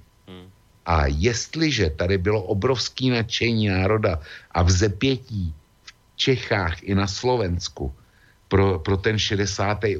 pro tu volnost, to, co potvrdili dva mý vrstevníci, kteří se dneska dovolili. Bylo tady obrovský nadšení. Ještě v 69. to nějak žilo. A potom hned okamžitě utrum a všichni jsme zabředli do té šedi. Já taky. Já taky, já na nikoho neukazuju. Já jsem nebyl dizident. Já jsem se nechal znormalizovat taky. Takže Borísku, až mi zase někdo bude vykládat o tom, že kvůli Bruselu je ochotný přinést, mm. přinést nejvyšší oběť a trpět s rodinou a vzdát se, vzdát se všeho, hlavně se, že se zbavíme Bruselu.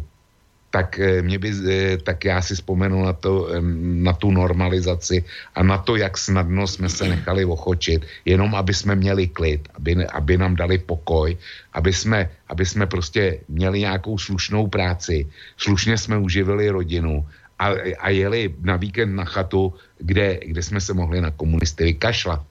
Tohle, tohle je realita a já nevěřím, že by to dneska bylo jinak. Já si myslím, že by to i bylo ještě horší, kdyby nějaká takováhle zkouška, zkouška byla. A já prostě těm tvrzením o těch obětech, ke kterým, ke kterým jsme ochotní hlavně za tu, za tu svobodu, já tomu prostě nevěřím. A varuju, varuju lidi před těma jednoduchýma prohlášeníma. To se snadno říká.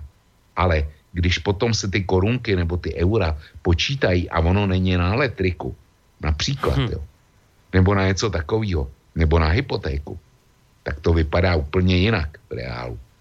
Eh, Varuju, varuju před tím a ta normalizace, tato, eh, tato jasně dokumentuje, čeho jsme byli v historii schopní. A jsme dneska jako národ lepší než ten, který se nechal v těch 70. letech znormalizovat. Hmm. Já tvrdím, že nikoliv. Čiže ty si opatrný človek a to si mi nikdy nepovedal túto vec, to je novinka. No ne, ty si opatrný to človek, říkám. lebo ty si to zažil.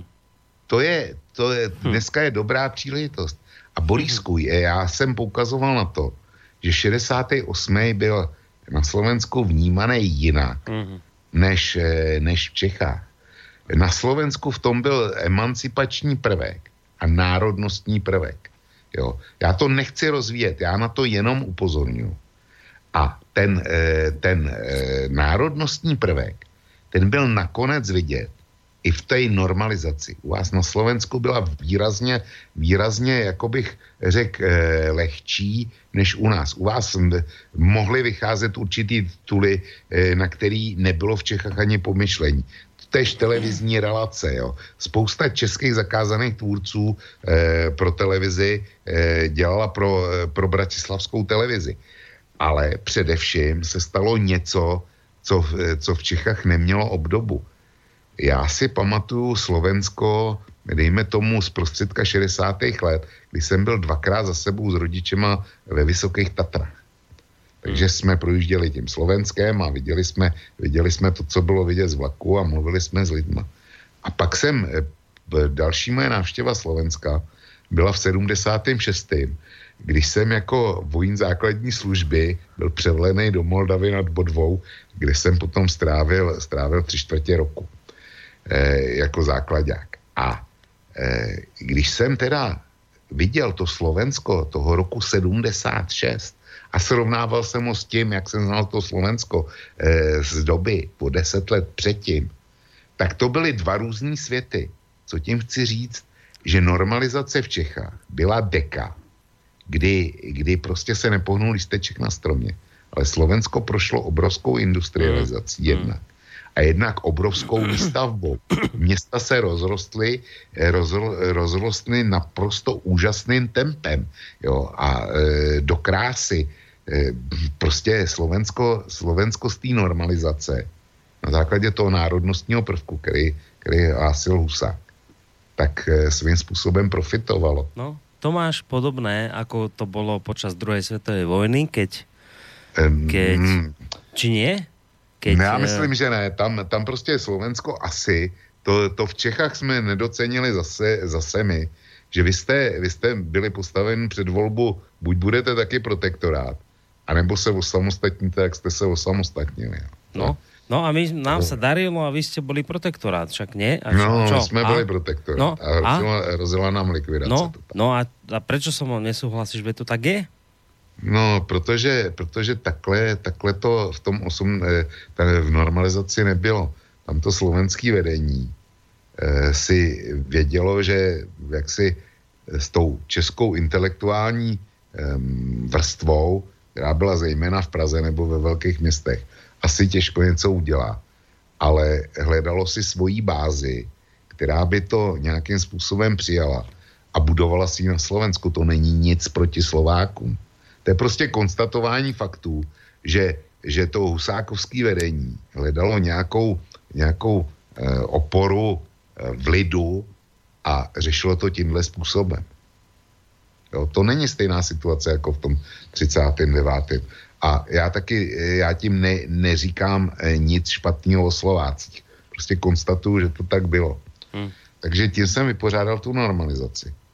A teďko, že bychom si dali, dali to, eh, kdy si ztratil slovo, že za migraci může Brežně. No, no daj.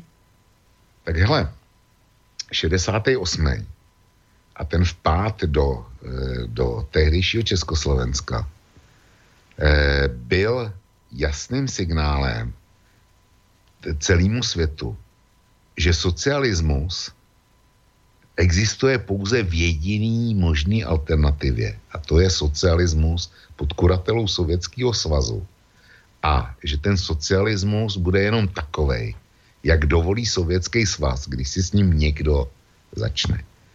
A v té době byly něk- v některých západních státech velmi silný, velmi silný komunistický strany. Platilo to zejména o Itálii a o Francii, kde to byly druhý, eh, druhý nejsilnější, nejsilnější politické strany té doby.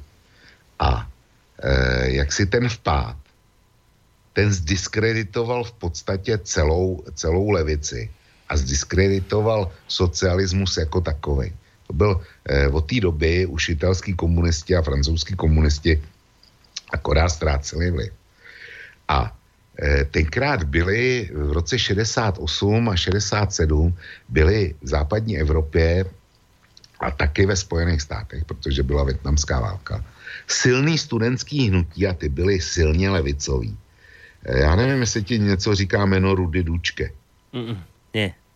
Rudy Dučke byl, byl radikální, byl radikální studentský vůdce v Německu. Ten, ten tam prostě chtěl zavádět socialismus a tak dále. E, byl na něj, byl v březnu 68, byl v Praze a obdivoval Pražský jaro a říkal, no konečně eh, teď, když jste ty deformace jako e, trošku poopravili, tak přesně to chceme u nás a tak dále odjel z Prahy, byl na něj spáchaný atentát a tuším, že e, do dvou let na následky toho atentátu zemřel. Jenomže všichni tyhle, potom, potom v pádu, všichni ty studentský hnutí komunistické strany, ty ztratili, ty, pro ty to byl úder do hlavy, z který už se nikdy nespamatovali. Jenom věděli, že od socialismu už musí dát na věky ruce pryč. Je to žádná alternativa není. A to byl zárodek všech těch zelených, všech těch duhových hnutí, všech těch neziskovek. Oni se transformovali. Ty hnutí, tyhle spontánní hnutí, ty nezanikly. Ty, ty, ty se transformovaly do strany zelených, do, eh, do všelijakých těch eh, nevládních organizací, které chtějí spasit svět a tak dále. To je, to je jeden z důsledků eh, té Brežněvovo doktríny a Brežněvovo agrese do Československa.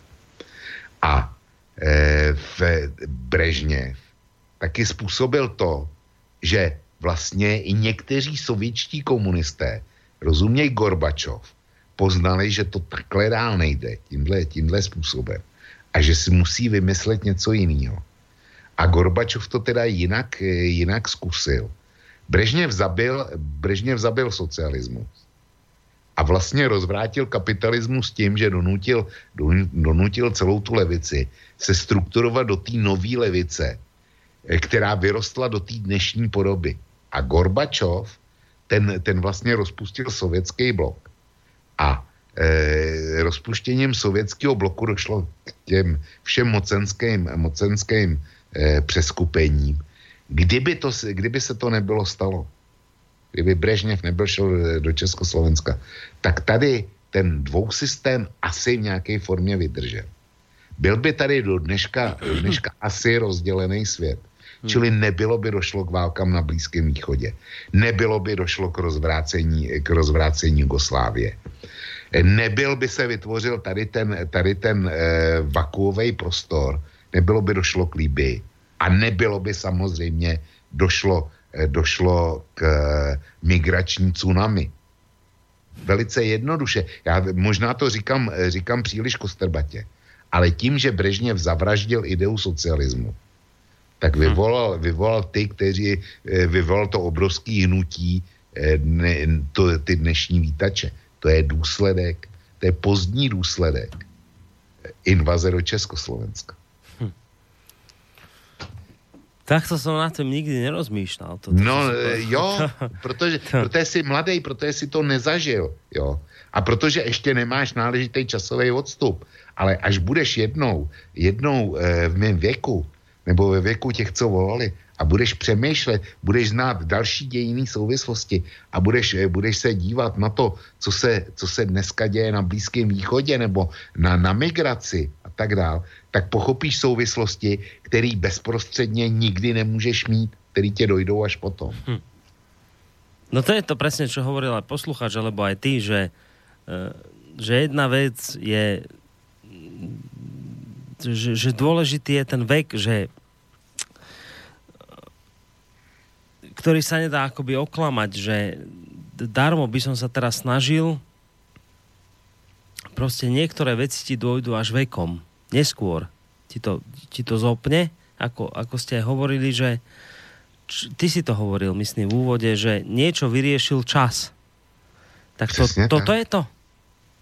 E, je, nejenom tohle, ano, je to, je to součást. A druhá součást je, že musíš odložit emoce zajímat se jenom o skutečnosti, hmm. o fakta a o souvislosti. Eh, dokud bude žít v eh, emocích, kdyby to bylo pro mě a mou, eh, mou generaci o emocích, tak se, tak se budeme bavit o tom, co spáchal Brežněv a furt budeme mlít o tom, jaká to byla obrovská ztracená e, šance a jak to poznamenalo naše životy a tak dále. To, to nakonec řešil ten první posluchač, který říkal, že mu to zasáhlo do života, že, že nakonec musel utéct do zahraničí a tak dále. Jo. To jsou emoce. To jsou emoce. Hm. Ale v momentě, kdy, kdy půjdeš po faktech, po, po skutečnostech a po souvislostech, tak dojdeš k těmhle, k těmhle závěrům, který na první pohled vypa, vypadají úplně fantasmagoricky. Hm. No dobré, dáme si teraz... Uh, dáme si maily. Dáme si hudobnú prestávku a po si dáme maily, lebo ich tu naozaj prišlo dosť. Uh, a samozrejme, ak v tejto neskorej hodine máte ešte chuť nám nejaký mail napísať na adresu studiozavináč.slobodnyvysielac.sk prípadne chcete zavolať na číslo 048 381 0101 alebo chcete písať cez našu internetovú stránku, keď si kliknete na zelené tlačítko otázka do štúdia, tak samozrejme môžete tak robiť.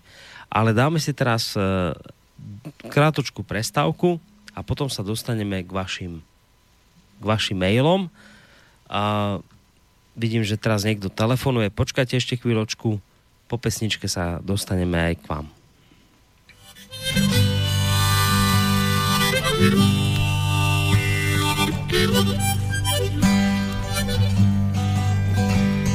A pojde sem lidí a přistupte blíž. A všimněte si, že vody kolem vás stouply výš a připujte, že vás to až na kost promočí a že si vás čas kolem prstu otočí. Měli byste už začít plavat, jinak půjdete ke dnu, nebo časy se mění, co bylo dnes, zítra není.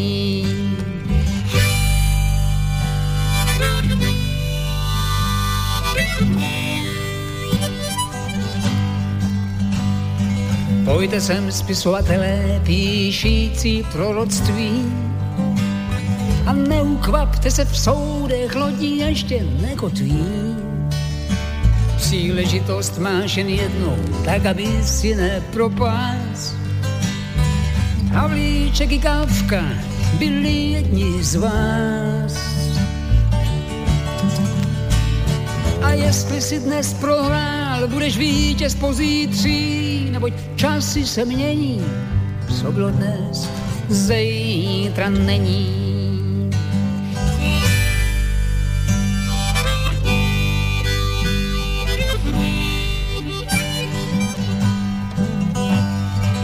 Pojďte otcové a mámy, už je čas jít. A nekritizujte, co nechcete pochopit. Nad svými syny a dcerami už nemáte moc. Na vaši starou cestu už dávno padla noc.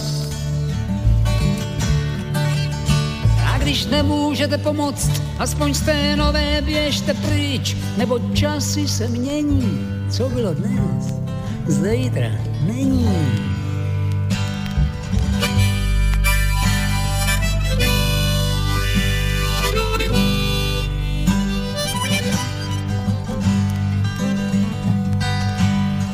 Pojďte sem lidi, na chvíli stište smích a neucpěte místnost, nestůjte ve dveřích. Neboť ten, kdo si ublíží, už nebude rovně stát. A venku zuří bitva, a vy jste se začali bát. Brzy vám rozdrnčí okna a zatřese zdí, neboť časy se mění, co bylo dnes, zítra není.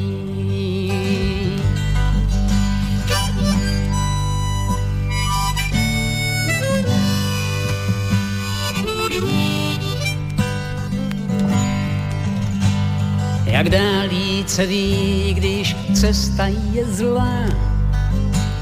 Však kdo jde dnes pomalu, pak rychlou chůzi má. A stejně tak přítomnost minulosti bude tež. Pořadí se střídá jak pravda a lež.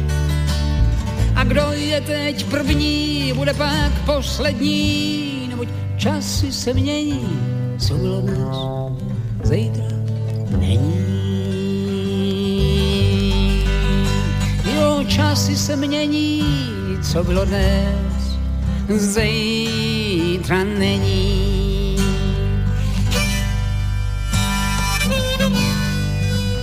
Tak ja som to pre touto pesničkou sľuboval, že sa dostaneme k vašim mailom a to samozrejme platí v tejto neskorej hodine o štvrt na 12, ale ešte predtým dáme samozrejme priestor poslucháčom na telefónnej linke, lebo tam niekoho máme v tejto chvíli, tak dobrý večer. Dobrý večer, Peter Skoši.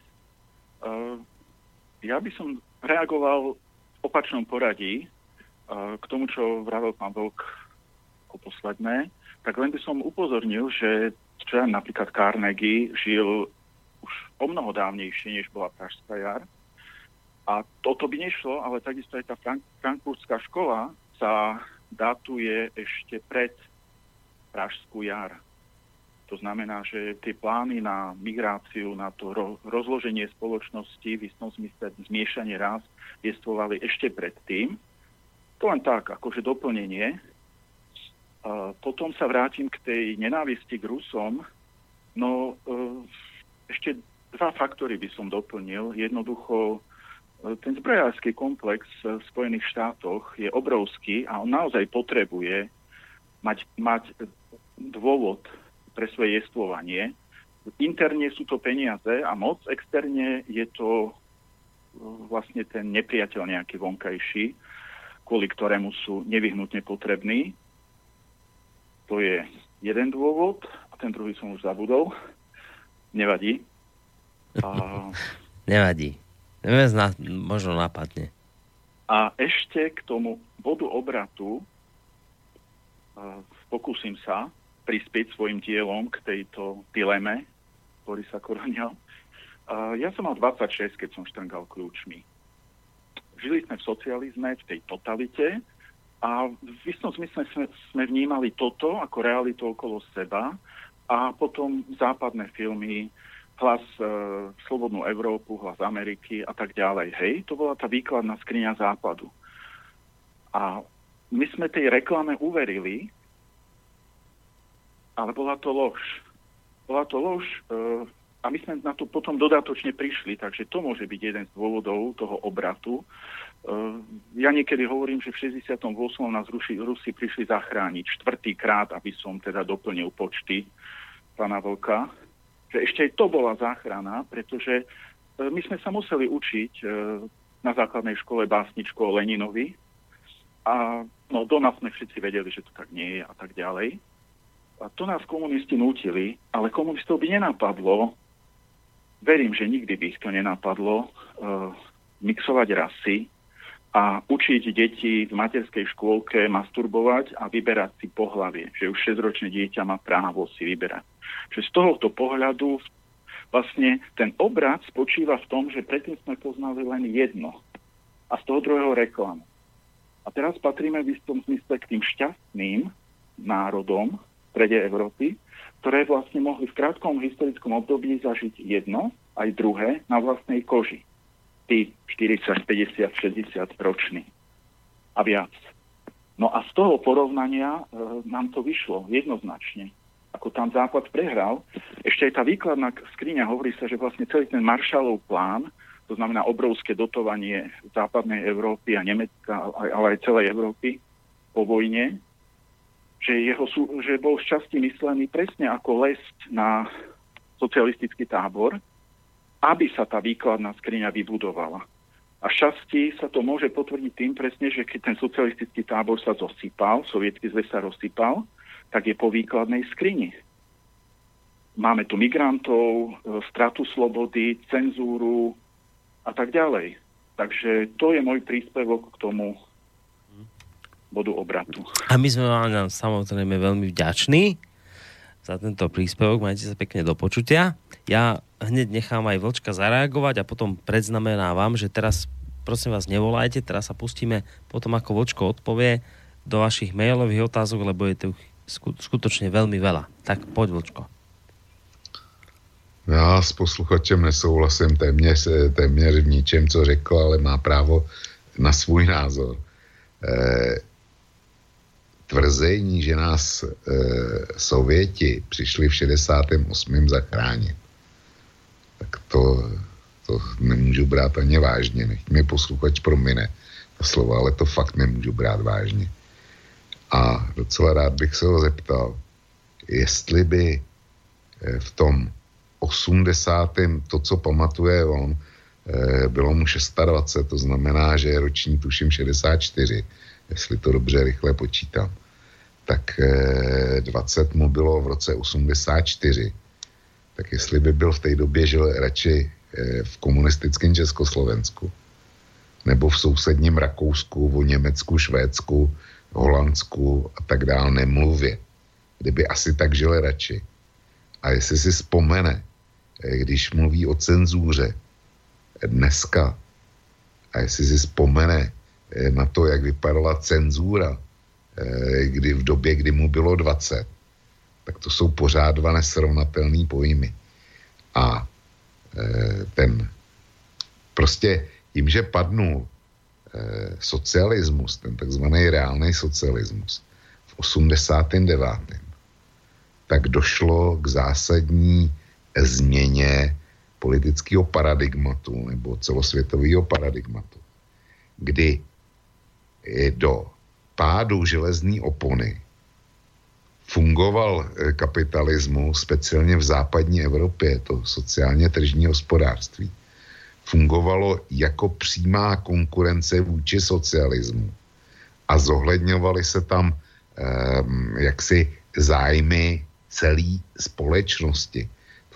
Životní úroveň v Německu, v Rakousku, v Holandsku, ve Švédsku, ve Skandinávii prostě byla daleko vyšší než u nás. To je, to je myslím, bez diskuze. A byl tam taky velký sociální rozměr, protože oni věděli, že když to takhle neudělají, tak se taky může stát, že ten konkurenční systém, eh, který je v ruské zóně, takže by taky mohl přijít k ním proto, proto došlo k tomu, k tomu zvýšení blahobytu všech. Proto eh, tam byla poměrně široká demokracie a proto tam úřady fungovaly s minimální mírou korupce. V momentě, kdy, kdy socialismus padnul, tak ten systém ztratil konkurenta a začal se vyvíjet úplně jinak, než jsme ho viděli do té doby. Čili nebyla to žádná základ, eh, výkladní skříň Hmm. Nebyl to žádný podvod, ale byla to ztráta, ztráta konkurenta, historického konkurenta, z mýho pohledu. A ještě tam něco bylo, co mě, co mě silně iritovalo, ale zapomněl jsem to a t, zkrátka posluchač má právo na svůj názor. A já mám právo na, hmm. na úplně Veď jiné. Možno ťa nakoniec ešte napadne, keď budem čítať mail teraz, lebo Uh, už to pri tom pohľade na čas vyzerá tak, že by sme túto reláciu mohli dokl- doklepnúť len mailami, lebo ich tu naozaj jo. dosť. Uh, dá mail od Zuzany. Dobrý večer. Vy, to, a to sú maily, ktoré prišli ešte v začiatku relácie, jo. takže zase vieš, možno budeš mať pocit, že toto sme už riešili, tak povieš, ideme ďalej a tak. No, dobrý večer všetky ankety ma vôbec neprekvapovali. Som akože stredná generácia, ale jednoznačne väčšina mojich známych, nehovoriac o rodičoch, tvrdia, že sú agresori USA. Naopak deti nič iné nerobia, len nadávajú na Rusov, ale hlavne ospevujú Západ. Strašne nechutné. A Vočko, neviem, kto je nabrifovaný zo školy, na teatri dávali anketu v, Bansk- v Bratislave, či mladí ľudia vedia niečo o SMP. Väčšina, 60 až 70 povedali, že nevedia nič a zbytok, že to bol boj proti fašizmu, nič viac, ani cek, totálni tupci. Takže neviem, čo ich v školách učia, ale ja si myslím, že nič. S pozdravom Zuzana. Já zdravím paní Zuzanu. Bez ní by relace nebyla úplná. Myslím to, myslím to eh, jaksi poctivě a upřímně. E, má svým způsobem pravdu a e, tak jako za e, reálného socialismu fungoval přenos historických, historických zkušeností a přenos historických událostí v rodině, tak se to musí dělat i dneska ale bohužel ta, ta generace internetová, ta, eh, ta eh, jak si nekomunikuje eh, pouze přes mobil. To je hmm. ten problém. Ďalší mail tu mám od Láca. Dobrý večer, pán Koroni, ja vám niečo navrhnem. Ja som prežil rok 1968 asi v tom istom veku života ako vlk. Vy chcete počuť o roku 68 tak, ako to prežívali občania ČSFR, Vlk vám tento prístup istým spôsobom zamieta. Ponúkam vám svoju verziu prežitia nielen pražského jara. Pokúsim sa s tým e, citovým podfarbením tak, ako som to prežíval ja. Položte otázku, na ktorú chcete poznať odpoveď. Mne, nech vám ju zodpovie vlk a potom vám ju zodpoviem ja. A dokonca mi tu poslucháč aj dal svoje telefónne číslo, takže ďakujem pekne za to. Uh, dám potom teda hneď ďalší e-mail od Jana. Dobrý večer, nezažil som ani SMP, nezažil som ani 68. rok, teda ruskú okupáciu. Chcem sa vás opýtať na váš názor. Skúsme porovnať tieto dejné udalosti v histórii Slovenska. V roku 1944 bolo na Slovensku povstanie, ktoré skončilo jeho potlačením a myslím si, že všetkým, ktorí ho spustili, muselo byť jasné, že nemeckej presile odolať nemôžu. Nechcem súdiť, či obeď, ktorú sme za SMP museli zaplatiť, bola nevyhnutná alebo nie. V roku 68 mali politické elity v rukách rozhodnutie, či sa postavia okupantovi alebo nie. Rozhodli sa, že ozbrojený odpor nemá zmysel, nechceli vystaviť slovenský národ zbytočným obetiam. Osobne si myslím, že v každom okamihu by si zodpovední mali uvedomiť následky svojich činov, rozhodnutia robiť podľa toho, aký dopad to bude mať na obyčajných ľudí a nehazardovať s ich osudmi, ale chrániť ich. Súhlasíte so mnou? Pýta sa Jano.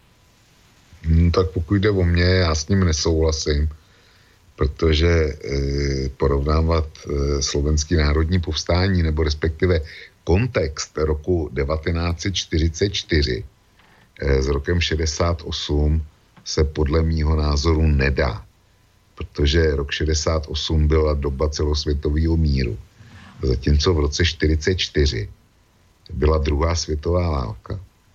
A nechci posluchač e, zkusí představit, co by se bylo dálo, kdyby ke slovenskému národnímu povstání nedošlo.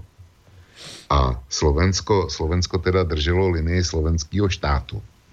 Což znamená, že by slovenská armáda byla nucená bojovat proti, proti spojencům, rozuměj Sovětskému svazu, do posledního muže eh, na straně Německa. A slo, slovenský národní povstání zachránilo Slovensko před tím, aby bylo vnímáno celosvětově jako spojenec eh, nacistického Německa a tudíž poražený stát se všemi důsledky, který by to bylo mělo. Čili eh, ti, kteří to povstání eh, zorganizovali, tak věděli, co dělají.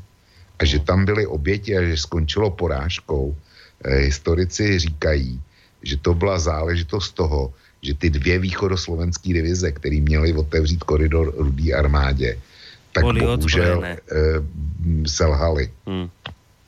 Kdyby, kdyby byli splnili ten úkol, ten, ten strategický úkol, který měli a e, jak si e, sovětská armáda nebojovala m, v podstatě marný boj na Dukle, já nevím, asi tři měsíce a byla rychle pronikla na Slovensko, tak bych tej porážce nebylo došlo. Nie som si celkom istý, či až tak veľmi sa zase poslucháč pýtal na to SMP a podľa mňa to bola len taká ako jedna z vecí, ktorú dával. No ne, on také, to tam porovnával, ja to říkám... Porovnával, tam... bola taká komparácia, ale, ale já ale... mu říkám, že ti mrtví, kteří byli ve 44., který se mu nelíbí v povstání, kolik za to Slovensko zaplatilo obětí, tak by, tak by bylo mělo těch obětí při boji na straně Němců by ty oběti byly taky, podle mě by jich bylo daleko víc a Slovensko by navíc bylo mezi poraženými národy. Hmm. Uh, už to tu zaznelo z úst Vlčka, že tu bol nejaký Heidrich, ktorý mal nejaké plány so slovanským národom. Skutočne to, dajte si tú malú, malú námahu a nájdete si na internete, čo Heidrich za, z, z, čo Heidrich s nami zamýšľal. Naozaj, nájdete si to tam a zistíte, čo Heidrich s nami zamýšľal, kde sme zhruba mali my, Slovania, skončiť. A my sme dali rádiu, keď sme ho vymýšľali pred neviem koľkými rokmi, slobodný vysielač práve preto, lebo sme chceli nadviazať na odkaz slovenského slobodného vysielača, ktorý vysielal počas SMP a potom neskôr e, práve v 68. Um, môžeme mať na SMP, a viem, že teraz nie je o tom dnešná relácia, tak nechcem o tom veľa hovoriť, lebo potom sa na to poslucháči chytia a bude to o SMP. O tom to nemá dnes byť, ale, ale napriek tomu chcem podporiť toto vočkové stanovisko. Uh, tu ide o jednu jedinú vec. Tu nás niekto odporne okupoval. Prišla nemecká armáda, prišiel Hitler, ktorý mal nejaké územné nároky a mali sme sa tomu podvoliť? Vy ste chceli to, aby sme Nemcov počúvali? Vy, ktorí dnes bojujete proti NATO, proti Európskej únii, ako proti diktátorom, tak vám nevadí, že Hitler bol diktátor par excellence? Vy ste chceli byť pod područím tohto človeka? Je skvelé, že sme sa tomu postavili. My sme málo hrdinskejších činov urobili ako tento. Tak to prosím vás, neznevažujme, práve vo vysielaní rádia Slobodný vysielač. Borisku, já mať... to ještě vstoupím jednou historickou drobností, která není známa. Za půl hodiny bude výročí zahájení druhé světové války útokem hmm. na Polsko. Hmm. Jedna z německých armád, který, vol, který vel von Rundstedt, tak útočila na Polsko ze slovenského území. A v sestavě armády generála Rundstedta byly tři slovenské divize, které zautočily na Polsko 1. září 1939. Hmm. Nechci to posluchač uvědomit tohle. Áno, ja som ti za to vďačný, je to presne tak, je to čierna je to čierna oblasť našej histórie, spolupracovali sme s Nemeckom, s tým Nemeckom, ktoré nás chcelo vyhľadiť. Je skvelé, že sme sa tomu postavili. Môžeme o tom diskutovať, môžeme sa baviť o nejakých nuansoch a o tom, čo sa dialo počas SMP, že to nebolo skvelé a že to nebolo ideálne, to každý dnes už vie. Dajme teraz bokom tú propagandu komunistickú o tom, ako každý partizán, neviem čo, stelesne dobrá na zemi. Dobre, vieme, že to neplatí, vieme, že sa diali aj počas SMP nespravodlivosti, ale ale skutočne je pravda tá, že bolo skvelé, pre slovenský národ bolo neuveriteľne skvelé, že sme sa postavili Nemcov, ktorým na, Nemcom, ktorí nás chceli okupovať, mať za otrokov a vyvraždiť nás. Ja sa, ja sa čudujem úprimne každému, kto spochybňuje SMP. Čudujem sa, nerozumiem tomu a o to viac tomu nerozumiem, keď to spochybňuje na vlnách rádia Slobodný vysielač, ktorý sa inšpirovalo týmto názovom práve od Slovenského národného povstania. Čo ste chceli? Chceli ste byť satelitom Nemcov? Chceli ste byť ich lokajmi? Chceli ste im slúžiť? To je nehoráznosť. Je skvelé, že sme sa Nemcom postavili, je skvelé, že sme s nimi bojovali, pretože to boli okupanti. Chceli nás otročiť, chceli nás vyvraždiť. Nič medzi tým neexistuje. Nerozumiete tomu? Skutočne bude pre vás viacej, že sa tu že, že teraz akože budeme sa tváriť, že Nemci nám tu postavili cesty, mali sme tu kľud, mali sme tu... Ne, netárajte. Okupovali nás. Mali nás za podradný národ je skvelé, že sme sa im postavili. Prosím vás, neznevažujte to. Neznevažujte to. To bolo jedno z mála hrdinských období tohto národa, tak to neznevažujte. Bolo to skvelé, že sme sa im postavili. Bodaj by ešte sa raz takáto možnosť mohla, mohla objaviť, na ktorú by sme mohli byť hrdí. Toto je jedna z vecí, ktorú ja stále nechápem, nerozumiem jej, Mrzí ma to, keď stále počúvam aj vo vysielaní tohto rádia, že sa objaví niekto, a nehovorím, že to teraz poslúchač, možno nemal ten zámer, ale aj v iných názoroch, v iných reláciách zaznievajú tieto názory, aj z úst niektorých našich poslucháčov ja ich sa, a, a, a moderátorov dokonca, ich nebudem rušiť, majú názor, majú právo na svoj názor, ale pre mňa osobne je to nehorázne, že počúvam dnes, že sme sa nemali brániť, že sme to mali nechať tak, že veď e, nás hrôzy vojny obchádzali, tak však my sme mali ten Tisov rež, že to je strašné. To je hrozné toto. Čo toto rozprávate? Bolo to odporné, zbabelé a hnusné. Je skvelé, že sme sa tomu postavili. Je skvelé, že sme sa tomu postavili, že sme sa postavili odporným nemeckým okupantom, pre ktorých sme boli obyčajný satelit, nič iné, iba obyčajný satelit, ktorý oni ovládali. Nič viac a nič menej sme pre nich neboli. Máme opäť poslucháča na telefónnej linke. Dobrý večer. Dobrý večer, prosím vás, volám pana Koronyho. Neviem, či voláte pána Koronyho, ale voláte do relácie. No a to bych, já tady poslouchám živě, slobodný vysílač a nemůžu se tam jako připojit. Podľa mňa sa môžete, lebo ste sa práve pripojili. Jo, už, už to tam mám, už to tam mám. No, tak nech sa páči, môžete pokračovať. A je tam pán Korony? Áno.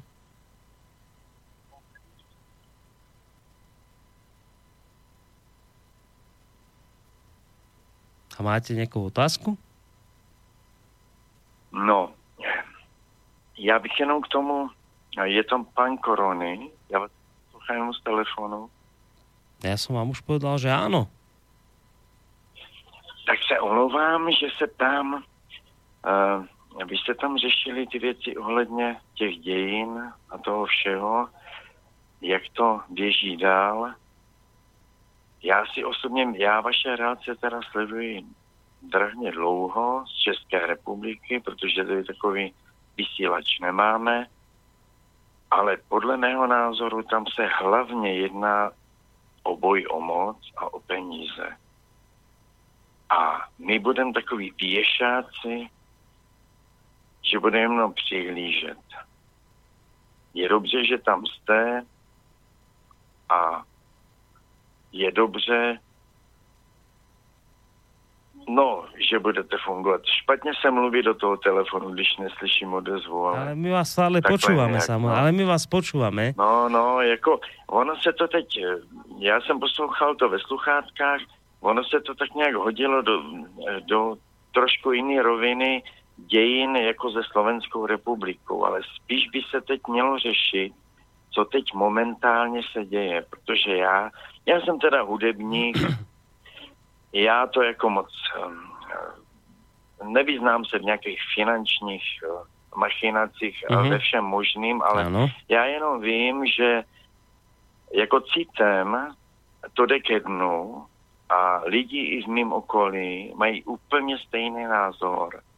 A prostě není to žádná cesta, jako, že by to bylo nějaká cesta ku předu, čili peníze, jako, jak to ještě jinak říct, citem cítím, že to není dobré, že to nebude do budoucna dobré a že to zřejmě brzy skončí.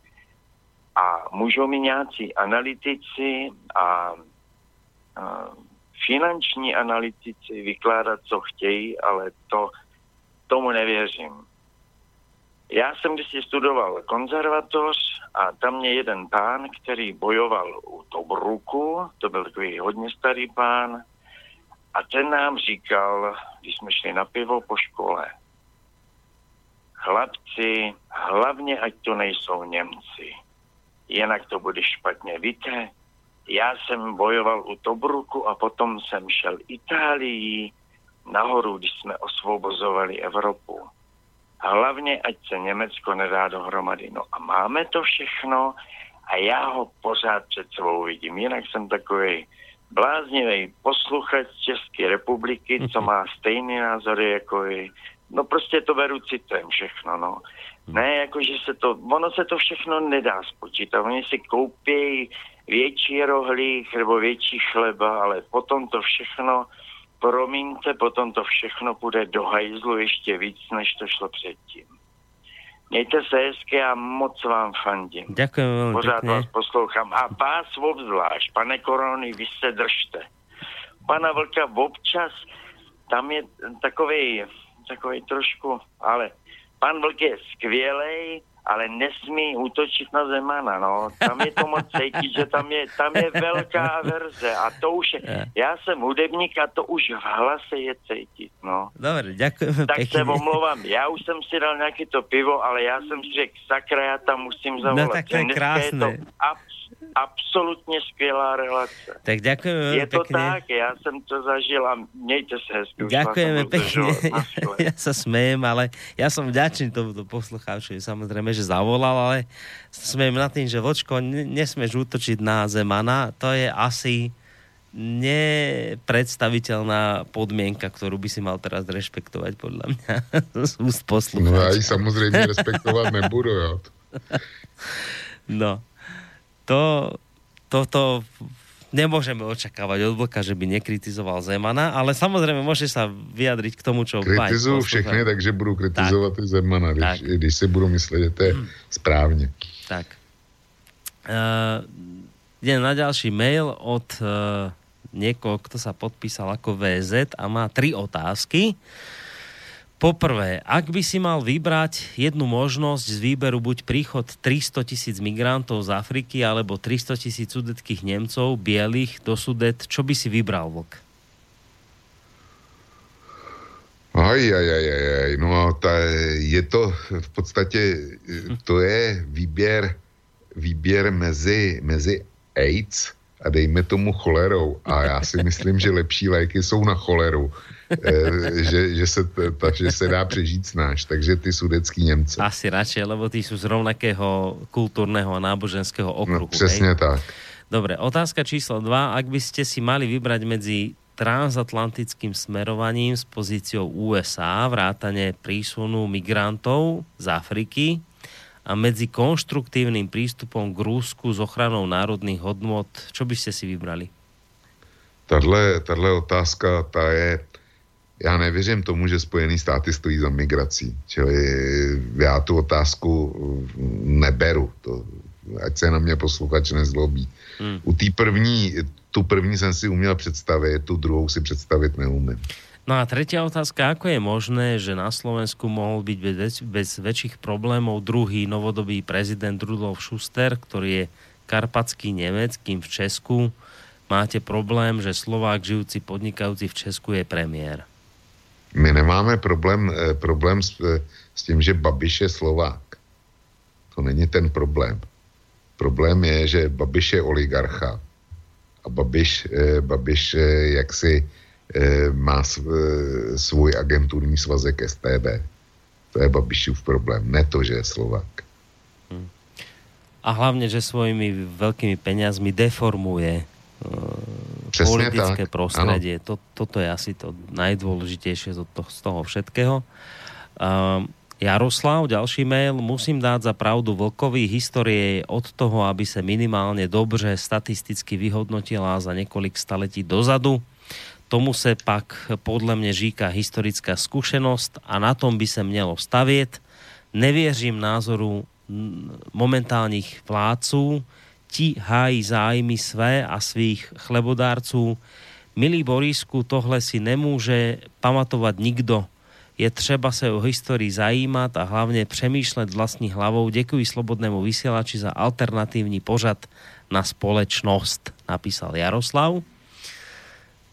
Chceš k tomu, Vlčko, niečo? Či ideme ďalej? Ne, Dobre, tak ideme. ideme, ideme na ďalší mail, lebo už sa blížime k tej avizovanej 12. hodine a tých mailov je tu ešte veľa, tak poďme na mail Martina. Možná není dnešný Rusko to samé, co bylo SSSR, jak je vidět na případu Pjakina, ty síly tam ešte bohužel nevymřeli a co je nejhorší pro niekoho tak slabomyselného, ako je v Česku Kapal, na takzvaném svobodném rádiu je. A to, tomuto nerozumiem, tomu mailu priznám sa. Neviem, či ty chápeš, čo sa týmto chcelo povedať. No, přečte mi to ještě jednou, myslím, že jo. Možná, možná není dnešní Rusko to samé, co bylo co byl Sovětský svaz, jak je vidět na případu Pjakina. Tí síly tam ešte bohužel nevymřeli a co je nejhorší pro niekoho tak slabomyselného, ako je v Česku kapal na takzvaném svobodném rádiu. Aha, já to, já to chápu, prostě posluchač podle mě chce říct, že e, velmocenský ambice Ruska e, přetrvávají. Jo, aspoň takhle, takhle to chápu já, že, že jak si bychom si to měli uvědomit a že jsou někteří, kteří nekriticky Rusko obdivujou. E, takhle, takhle, to, takhle ten dotaz čtu já. A e, já s tím nemám zásadní problém. E, Rusko je velmoc. A všechny velmoci se vždycky chovaly e, jako imperialisti. To je, to je prostě železný zákon. V momentě, kdy, kdy, kdy, kdy se začnou chovat jinak, než imperiálně, tak přestávají být velmocí. E, klasický případ je Velká Británie. Hm. Jo, čili Rusko má svý zájmy, svý hmm. velmocenský zájmy a e, nesmíme se mu divit. Poštění Ruska, že to je, že to je ně, někdo, že, že by se na místě Spojených států choval jinak. Chovali inak, hej. Tak to, to ne. A to, ukázali to dokonca, zapomeňme. že sa vedeli chovať veľmi hnusne v minulosti. No. Dokonca hnusnejšie ako teraz Spojené štáty, tak to si Ty treba... Poláci, ty Poláci ke své averzi vůči Rusům mají zatraceně dobrý důvody. Hmm. Ale zase netreba pamätať na to, že zabúdať na to, že z tých štyroch razí tie tri razy boli vo Presne vzťahu k nám. Vieš, že toto je to, že chovali sa hnusne, to je, to je zvláštne, že takto, ale, ale že trikrát sa chovali dobre. Raz sa chovali hnusne a my ich posudzujeme toho jedného razu, keď boli zlí. Ďalší mail od vláda. Dobrý večer, chcem sa spýtať Vlka, kedy sa preklopili jeho sympatie od Američanov k Rusom, ako sa to dá, ak sa to tak dá povedať. Aspoň ja to tak cítim. Pamätám, že v Kuvajte som ešte žral Američanov, že by to bola Jugoslávia alebo nová kampaň proti Rúsku, kde aspoň ne, ja cítim, že Rusi... e, Jugoslávie. Jednoznačně Jugoslávie, Kosovo, bombardování Srbska, tady, tady byl bod zlomu. Tam sa to otočilo u teba? Jo, jo. Tam, v tomto bode, hej. Dobre, dáme teraz pre zmenu priestor poslucháčovi. Dobrý večer, možno poslucháčke. Nech sa páči. Dobrý večer, já se jenom vyjádřím v rychlosti. Eh, Poláci nebyli taky žádný nevinátka, taky se dopouštěli válečných zlo- zločinů před eh, 19. stoletím vůči eh, bývalému carskému Rusku. To je zatím všechno. Hm, Ďakujeme pekne, do počutia. Takže keď spomíname Poliakov, tak tí majú tiež podľa poslucháča svoje maslo na hlave. Ale samozřejmě, samozřejmě Polsko bylo svýho času rovněž evropskou velmocí a chovalo se imperiálně směrem na východ. Hm. Je to pravda. Mail od Michala z Brna, když je reč o srpnu 68, tak bych rád pripomněl k historický kontext, o kterém se vůbec nemluví. Ve stejné době, kdy vojska Varšavské smlouvy podnikla operaci Dunaj, tak vojáci druhé strany americké, kterou dnes novodobí majitelé pravdy tak glorifikují, házeli na Vietnamce napalm a trávili agentem Orange. Jehož následky sú ve Vietnamu stále patrné v podobě dodnes se rodících zmrzačených detí, brutálne hromadne znásilňovali vietnamské ženy a vyvražďovali celé vesnice. Znovu opakují, že se to dělo ve stejnej době. Vím, že není hezké přát někomu smrt, ale přesto mne nedávno nesmírne potešila správa, že konečne chcípl ten válečný štváč McCain, ktorý sa na tom podielal a chcel vyvraždiť celé národy, Srby, Rusi, Číňany a tak dále. Inak dnešní relácia je výborná. S pozdravem Michal z Brna. Abych Michalovi z Brna, když teda zmínil eh, agenta Orange, tak bych ho eh, si dovolil upozornit na jednu zajímavou historickou peripety. Svého času eh, podstatnou část chemikálí pro výrobu agenta Orange a jeho, na, a jeho tedy nasazení do Větnamu dodávala Československá socialistická republika, prodávala to jako substanci Spojeným státům, aby, aby tu chemikálii mohli vyrábět. Hmm. Jsme toho. K McCainovi chceš niečo? Či ani nie? Ne, napísal nechci, já si, jsem napísal si článok. článek Áno. a mm, to by bylo na celou relaci. Tak, no. Katarína, som tiež približne vo vašom veku, mám cez 65. Pamätám si vstup vojsk Varšavskej zmluvy, nebola som až taká mladá. celých 50 rokov cítim, že z toho obdobia zostalo niečo podstatné, nedopovedané.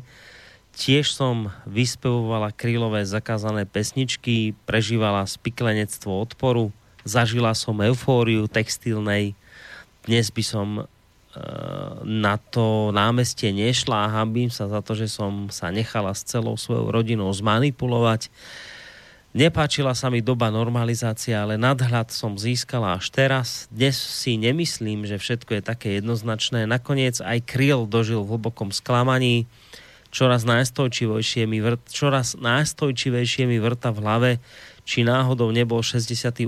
nevydareným prechod, predchodcom 89. Nedávam na tie časy za svoje úspechy a neúspechy. Nenadávam na tie časy za svoje úspechy a neúspechy si môžem len a len sama, ale bola to v tom 68. skutočne okupácia? Pýta sa Katarína. Podle mě naprosto jednoznačně, ale paní, paní Kateřina má e, právo na svý vidění světa. Podle, z mýho pohledu to byla jednoznačně okupace. Dobre, dáme ďalší mail od Tibora. E, prečo sa nehovorí o roku 1918, o konci vojny a vzniku ČSR? Pustí si slovenský rozhlas e, a tam budeš počuť len o roku 68 a Márii Terézy, aká bola lojálna s nami, smiešne, ale nepočuješ nič o vzniku štátu a o vzniku monarchie, napísal Tibor. No tak já si myslím, že jak bude skromně zmíněno e, září 38, tak se domnívám, že naopak říjen, ten, ten pojede ve velkým. To, to bude u vás i u nás e, stejná záležitost jako, jako rok e, 68, stejně pojatá. A Borisku spíš, spíš přemýšlej o tom, jak to pojmeš ty na slobodném vysílači. Ďalší mail tu mám od, od Stanislava. Dobrý večer do štúdia Boriskovi a Vokovi a celému rádiu. Myslím si, že ten obrad, ktorému nerozumiete, to je adresované mne, je založený na ťažkej idealizácii západu po 68., ktorý ostal za plotom, kam sme nemohli a len počuli rečami medzi ľuďmi, aký je tam raj za tým plotom. Keď sa však hranica otvorila a ľudia videli na vlastné oči, o čom je západ, začali do, začali im dochádzať informácie o činoch americkej administratívy. Nešlo inak, ako otvoriť oči, zhodiť rúžové okuliare a prestať sniť. Tu je ten obrad, že ľudia pochopili, že USA a Západ nie je taký čistý a úžasný a začali, začali sme porovnávať a dnes je jasné, že prežívame to, čo už USA to, čo už k USA cítite aj vy, napísal, napísala mi Stanislava. No nevím, co na to říct. Já, já si myslím, že, nebo tvrdím, že počínajíc Billem Clintonem dělají, dělají Spojený státy naprosto šílenou zahraniční politiku.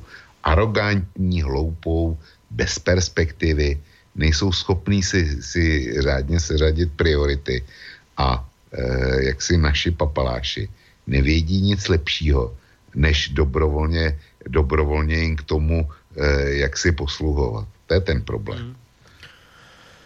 Ďalej Andrej z Banskej Bystrice.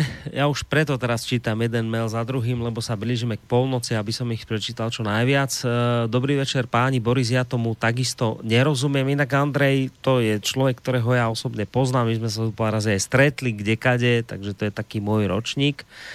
To len tak na okraj. Ja tomu takisto nerozumiem. Na jednej strane som rád, že som to všetko od 68.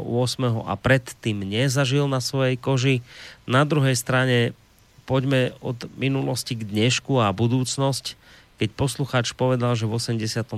znovu sa nadýchol a videl nádej, že sa ľudia budú mať lepšie, ako teraz my mladí ľudia máme vidieť našu budúcnosť, nakoľko pamätníci svojím e, spôsobom znovu povedali, že dostali s prepáčením po papuli. Môj spolužiak vysokej školy niekoľko dní dozadu ako najväčší protiruský bojovník urobil pohľadnicu proti nočným vlkom. Tá štatistika, o ktorej hovoril vlk, asi pri veľkej časti mladých karieristov sedí. Tak toto napísal Andrej. Mm-hmm. Vem další mail, protože to je konstatování, to je jeho prožitek a já mu věřím. Ďalší mail je od Petra z Bratislavy. Dobrý večer páni, ak vám zásadne chýba, pán Koroni, odpoved na otázku, čo je za tým ešte viac, že za všetko môže Rusko. Odpovedzte mi na otázku, či si dokážete predstaviť žiť 45 rokov v neslobode alebo totálnej neslobode. To je prežiť celý svoj aktívny život alebo jeho prvé dni alebo druhé dve tretiny podľa toho, v ktorej časti tohto 45-ročného obdobia sa človek narodil, obmedzovaný úplnou kontrolou všetkých oblastí života, vrátane až rodinného, sexuálneho života, lebo až do spálny vliezlo EŠTB so svojimi neludskými praktikami cez vydieranie rodinných príslušníkov, všetko zo západu zakázané, ale aj všetko z domácej tvorby zakázané, ako sa čo i len zďaleka iba v bujnej fantázii dozorných štátnych a štátnických orgánov na to podobalo a to som nič nepovedal o politických procesoch a väzňoch a zničených životoch. Mali by ste rád Rusov, teda Sovietov, lebo oni svoju politickú demagógiu nainštalovali stredoazijským národom a nie opačne. Rusofóbia neestuje iba objektívne hodnotenie, hodnotenie poznania podstaty Veľkej Rusy a jej veľko e, deržavných, nikdy nezrušených ambícií E, žil som tam práve v čase odchodu Brežneva až po nástup Gorbačova a pôsobil som v tzv. verchuške, takže viem, čo ho tvrdím a o čom sa opieram.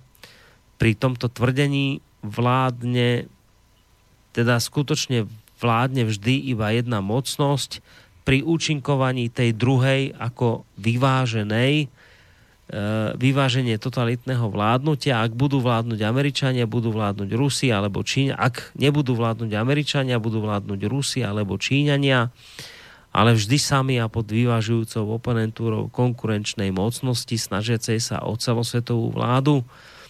Ofrankujte aj mňa za rusofóba, ak tvrdím, že rozhodujúca vláda Američanov vo svete je, je jedinou skutočne správnou demokratickou vládou, keď viem, že Rusko preskočilo etapu tvorby demokratických spoločenských inštitúcií.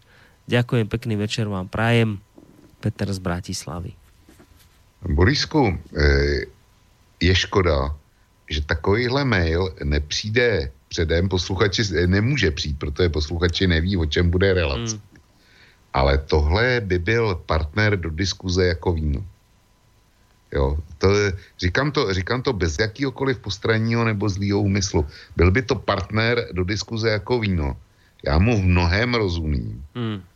Ale znova ho upozorňuji na to, že tehdejší sovětský svaz není dnešní Rusko. Není prostě dnešní, dnešní Rusko. E, dnešní Rusko se chová zrovna tak, jako se chová jakákoliv jiná západní velmoc pokud, je, pokud je, by jsme mluvili o, o další velmoci. Má stejný zájmy, stejný vzorce chování. Když to sovětský svaz chtěl vnutit celému světu svou doktrínu, svůj úplně jiný způsob života. Jo. Z, což dnešní Rusové Rusové nechtějí, nechtějí zavádět jiný, jiný e, společenský hmm. systém. Takže to rovnítko Sovětský svaz rovná se dnešní Rusko pro mě neplatí. Posluchač to vidí jinak. Mm-hmm. Zase jeho mm-hmm. svatý právo. Mm. Uh, ďalší mail od Petra.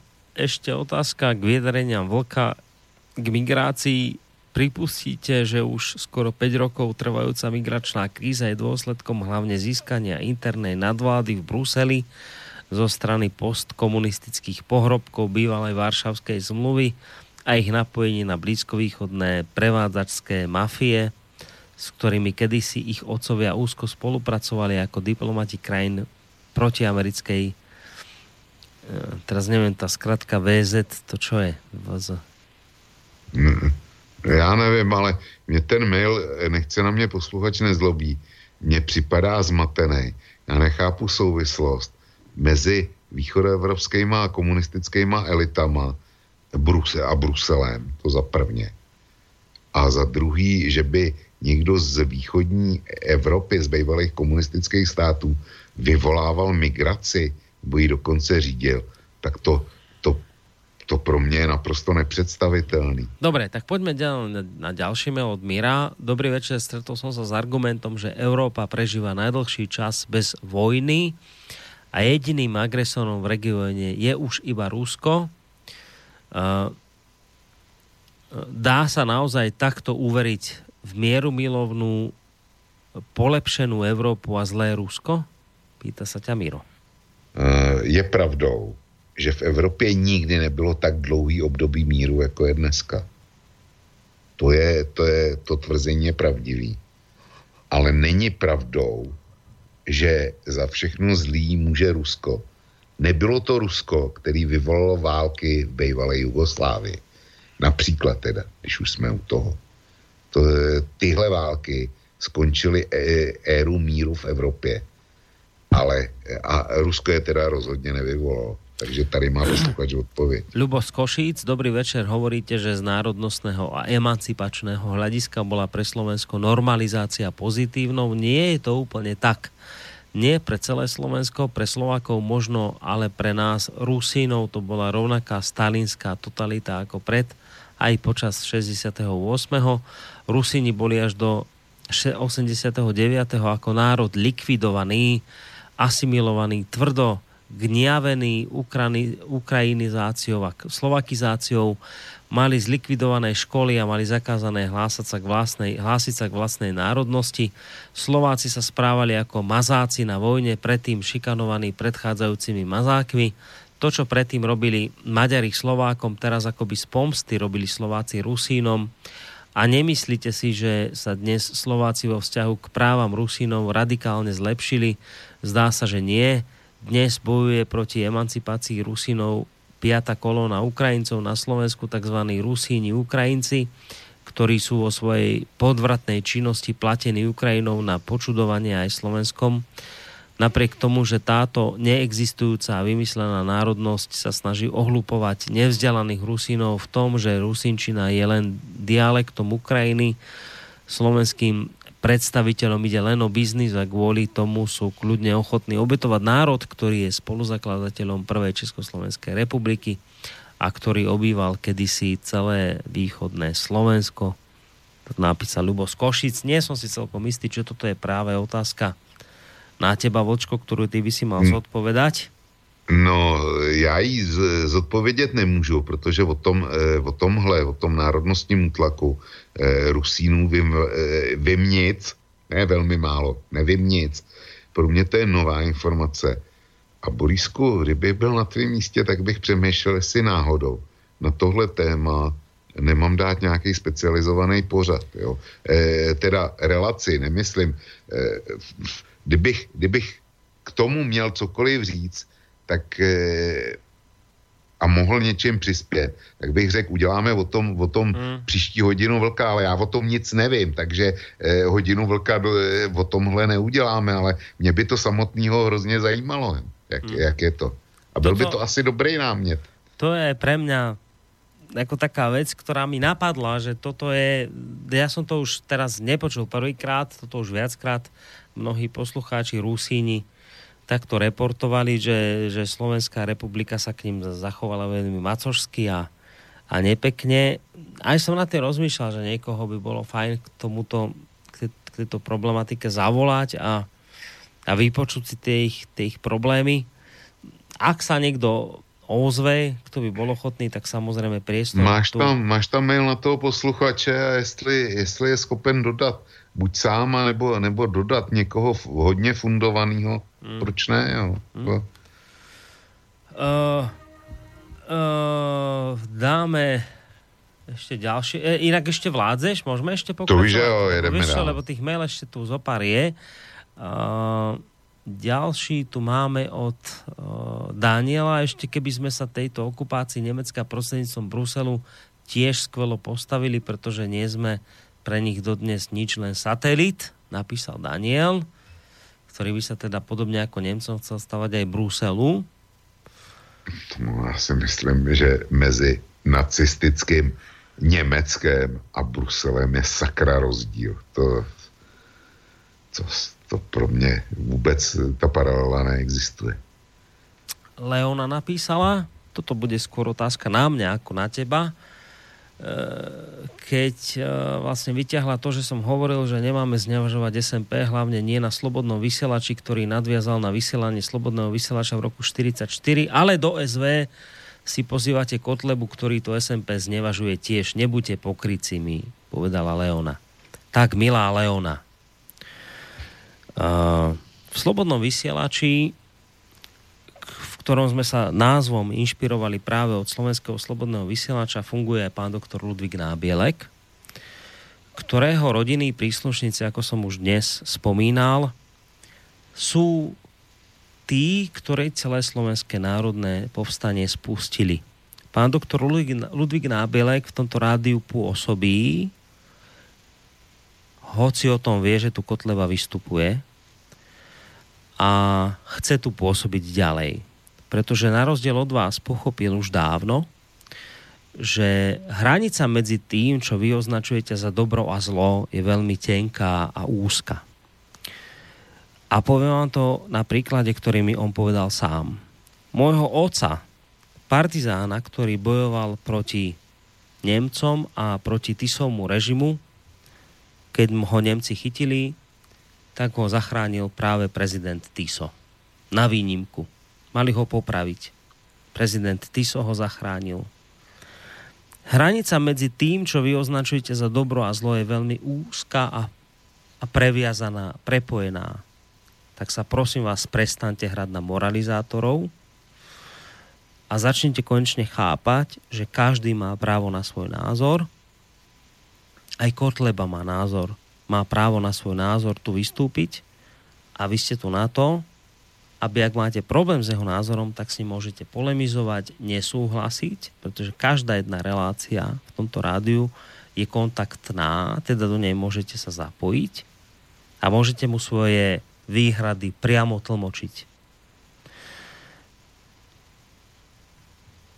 Toľko som vám nechcel povedať eh, k tomuto vášmu mailu a prejdem k ďalšiemu od Dušana s Ruskom máme vízovú povinnosť. V podstate to znamená, že bežného Európana veľmi nenapadne cestovať na dovolenku na východ. Ak chce občan Ruska pracovať v Českej republike, Slovenskej republike alebo naopak, má v podstate rovnaké šance ako iní občania tretich krajín. To je, musí brať napríklad prácu, na ktorú sa dlhodobo nevie nájsť zamestnanec z Českej alebo Slovenskej republiky. Otec ako mladý viac cestoval po Bulharsku, Maďarsku, Juhoslávii, Ukrajine a Rusku.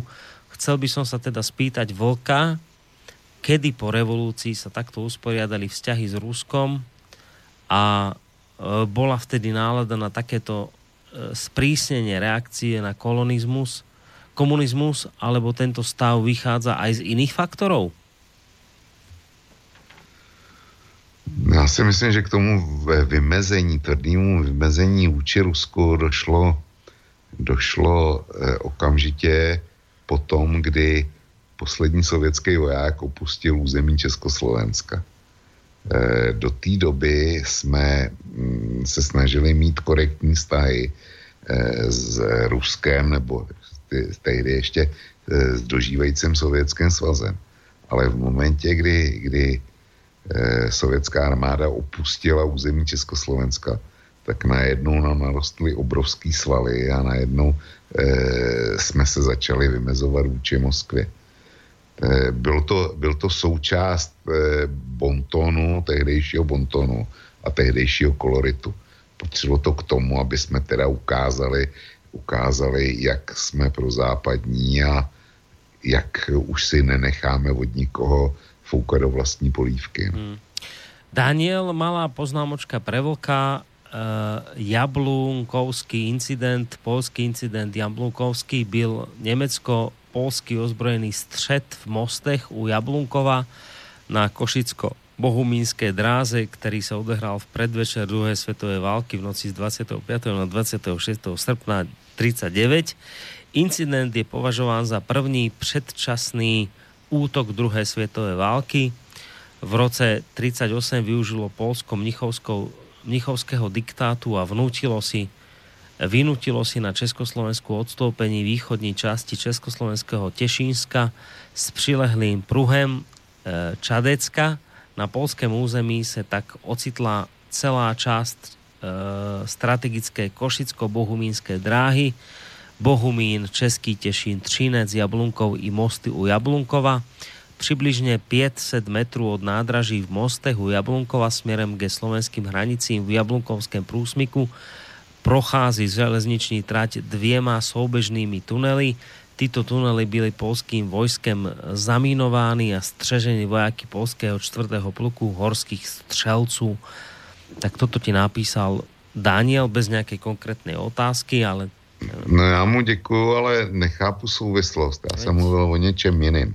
Já jsem mluvil o tom, že 1. září 1939 zautočili německé armády na Polsko a že v sestavě eh, armády generála Runšteta, von Runšteta, byly tři slovenské divize. Nic jiného jsem neřekl. Dobre, ešte tu máme nejakých 5 mailov, tak poďme hneď na ne od Zdenka. E, dobrý večer páni, dejiny našich národov nám ukazujú, že v každom zlomovom období bola vždy len malá časť ľudí dostatočne vyzretá na to, aby sa vedeli správne rozhodnúť. To boli ľudia v povstaní, ktorí premohli strach, to boli ľudia v 68 a tu nerozlišujem, či boli takí alebo onakí istí. Tiež v 89. problém je len v tom, že pri nich okamžite nastupujú tí, ktorí vycítia svoju príležitosť a nastrkajú sa na tribúny a veľmi radi sa chytia moci.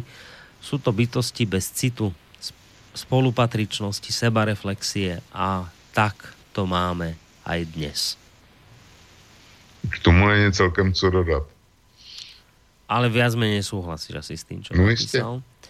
Jana píše, e, pozdravujem do štúdia, poznámka pre vlka agent Orange bol herbicid exo e, foliant. Stavím sa, že nik v bývalom ČSSR ani v najhoršom sme nepomysleli na to, že táto látka bude použitá na vraždenie ľudí, takže je irrelevantné, kde ho vyrábali a kto ho dodával. Vtedy sa ešte nevedelo o jeho zhubných následkoch, rovnako ako sa nevedelo o rakovinových účinkoch DDT, tak si nesypme popol na hlavu, lebo je to rovnaké, ako keby sme odsudzovali krajinu, ktorá vyrába a exportuje kuchynské nože, lebo nimi niekto môže podrezávať ľudí. No tak to je hrubý omyl. Prostě Československo dodávalo, potřebovalo devizi. Tak komponenty pro výrobu eh, agenta Orange dodávalo do Spojených států a přitom se vědělo už, že to používají e, na Větnamce. To je, to je hrubý omyl. A ten příměr no a... s těma nožema nesedí. A agent Orange, toho sa dotkol aj Michal z Brna, ktorý píše o tom, že sa jedná o tom, že se jedna ze zložek agent Orange vyrábila v e, Neratovicích, samozrejme vím, lidi, ktorí to schválili a provádeli sú stejní zločinci ako Američané, ktorí vyrábili agent Orange a používali ho na vietnamském bojišti. No a potom tu ešte máme dva maily. Jeden od Petra, ktorý píše, nedá mi, nedá mi nereagovať na vokovú poznámku o začatí divnej americkej politiky od nástupu uh, Clintona Veď práve Clinton začal predsadzovať socialistické maniere v, spoločnosť, e, v spoločnosti USA, či nie? Ďakujem opäť aj za čítanie mojich predchádzajúcich mailov, napísal Peter. No, mě by zajímalo, jaký socialistický maníry začal, začal prosazovat Bill Clinton ve Spojených státech. Já si osobně na žádný nespomínám, ale e, může být, já nejsem specializací amerikanista, takže je dost pravděpodobný, že mi klidně mohlo něco, něco uniknout. No a dáme ešte posledný mail a potom sa už naozaj rozlúčime, lebo už to ťaháme veľmi dlho, pomaly štvrt na jednu ráno. Uh, doplňujúca informácia pre Vlka. Všetci dobre vieme, že Nemecko už dávno vedie tretiu svetovú vojnu prostredníctvom Bruselu a čo si nezobrali za druhej svetovej vojny vojenskou silou, uh, to si berú teraz prostredníctvom ekonomického diktátu, teda EÚ. Tak ešte by chcel vedieť poslucháč tvoj názor na toto. No, mm, já si světovou válku představu úplně jinak, než, než jaksi ekonomickou roli Německa v dnešní Evropě. E, Němci jsou prostě výkonný národ a mají, e, dosáhli toho, že mají nejsilnější evropskou ekonomiku. E, já bych to nevěděl jako jejich provinění. To, to že někdo je, je ekonomicky zdatný, že umí vyrábět, že je perfekcionista, to má být, to má být něco, jakože že je agresivní, že je agresor, že připadává bez vyhlášení války státy. Já si myslím teda, že ne. To je spíše nedostatek ostatních národů, nejsou tak zdatní ekonomicky jako Němci. No, tak tuto som mailové otázky vyriešil a vyčerpal a pozerám na ten čas, že už by sa bola Vlčka aj rozlúčiť teda. Tak končíme?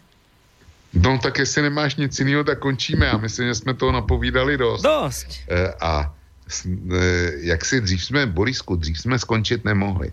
Hej. Jestliže děkujeme posluchačům za to, jakým způsobem finančně podrželi ten e, minulý měsíc, e, protože už máme září, minulý měsíc e, slobodný vysílač, tak je nemožný, aby jsme nepřejeli všechny maily a e, nedotáhli to do konce. Tak. Čili já děkuju tobě, přeju ti pěkný víkend, tobě i tvý rodině, jsem rád, že jsi zpátky. A samozřejmě, že děkuju posluchačům za přízeň, kterou nám věnujou, za pozornost, kterou nám věnujou a i jim přeju peknej poslední prázdninový víkend. Tak, ďakujem Vlčko veľmi pekne. Dobrou noc. Aj za toto prejanie, aj za to, že si tu dnes opäť bol a podelil si sa s týmito informáciami s našimi poslucháčmi. Opakujem aj tú vďaku za to, že si vlastne v tých minulých reláciách s Jurejom tlmočil potrebu udržania tohto rádia. Samozrejme hovoril si o finančnej podpore. Za toto všetko ti veľmi pekne ďakujem. Ďakujem aj poslucháčom, ktorí naozaj dnes vo veľmi hojnej miere sa do tejto našej dnešnej relácii zapájali. Bolo tu veľké množstvo mailov, telefonátov, to sa hneď tá relácia vlastne robí lepšie, keď, keď vidíte tú odozvu zo strany poslucháčov a aj, aj z toho dôvodu bolo potrebné to potom takto natiahnuť až do tej štvrť na jednu. Uh, ja som mal uh, v závere tejto relácie pripravenú asi inú pesničku, ktorou by som to celé uzavrel, ale keď nám napísal ten poslucháč, uh, že, sú tu, že sú tu Rusíni a, a to všetko, čo ste počuli, že na nich nemyslíme a práve naopak aj naša naša krajina sa k ním správa macožsky. Neviem teraz celkom presne, že či to bude až tak veľmi určené tomuto etniku, ale hádam áno, ale ja viem, že existuje taká jedna pekná pesnička, ktorá hovorí o tom, ako istá, isté obyvateľstvo, ktorému sa hovoria lem, hovorí Lemkovia, ktorí žijú niekde jednak vo východnom Polsku, ale takisto aj v Prešovskom kraji na Slovensku a ktorí sa e, označovali sami seba za Rusínov alebo za ruský národ, Rusnákov. Ako s ním bolo ťažko naložené, tak som si povedal, že práve preto, že sa dnes tento poslucháč ozval, tak e, v závere tejto relácie venujem nasledovnú pesničku im a e, Vlčko mal vlastne pravdu v tom, že možno by nebolo od veci urobiť na túto tému reláciu. Ja sa jej samozrejme vôbec nebránim. Konec koncov môj mail poznáte boris zavináč slobodnyvysielac.sk Ak bude z vašej strany ochota, tak samozrejme takúto reláciu môžeme kedykoľvek urobiť. Majte sa pekne do počutia, pekný zvyšok večera vám popri Vlčkovi praje z Bansko-Bystrického štúdia aj Boris Koroni.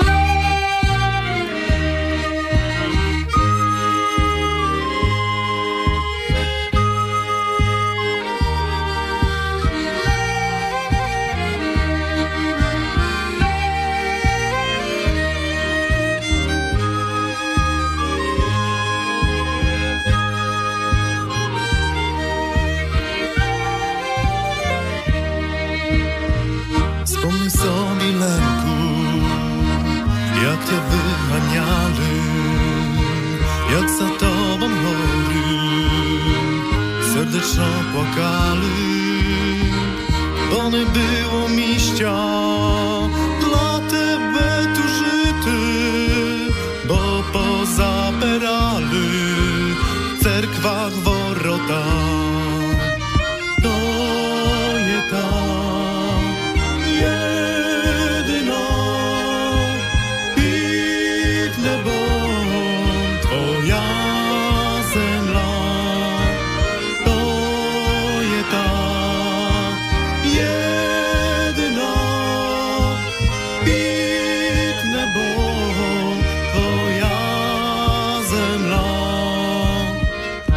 Подивись, Аленко, то sú твої гори, котрі ти шануєш, як неба простори. Już час твоєї землі ніхто не вишманить, бо тут твої діти днеска приїхали. То є та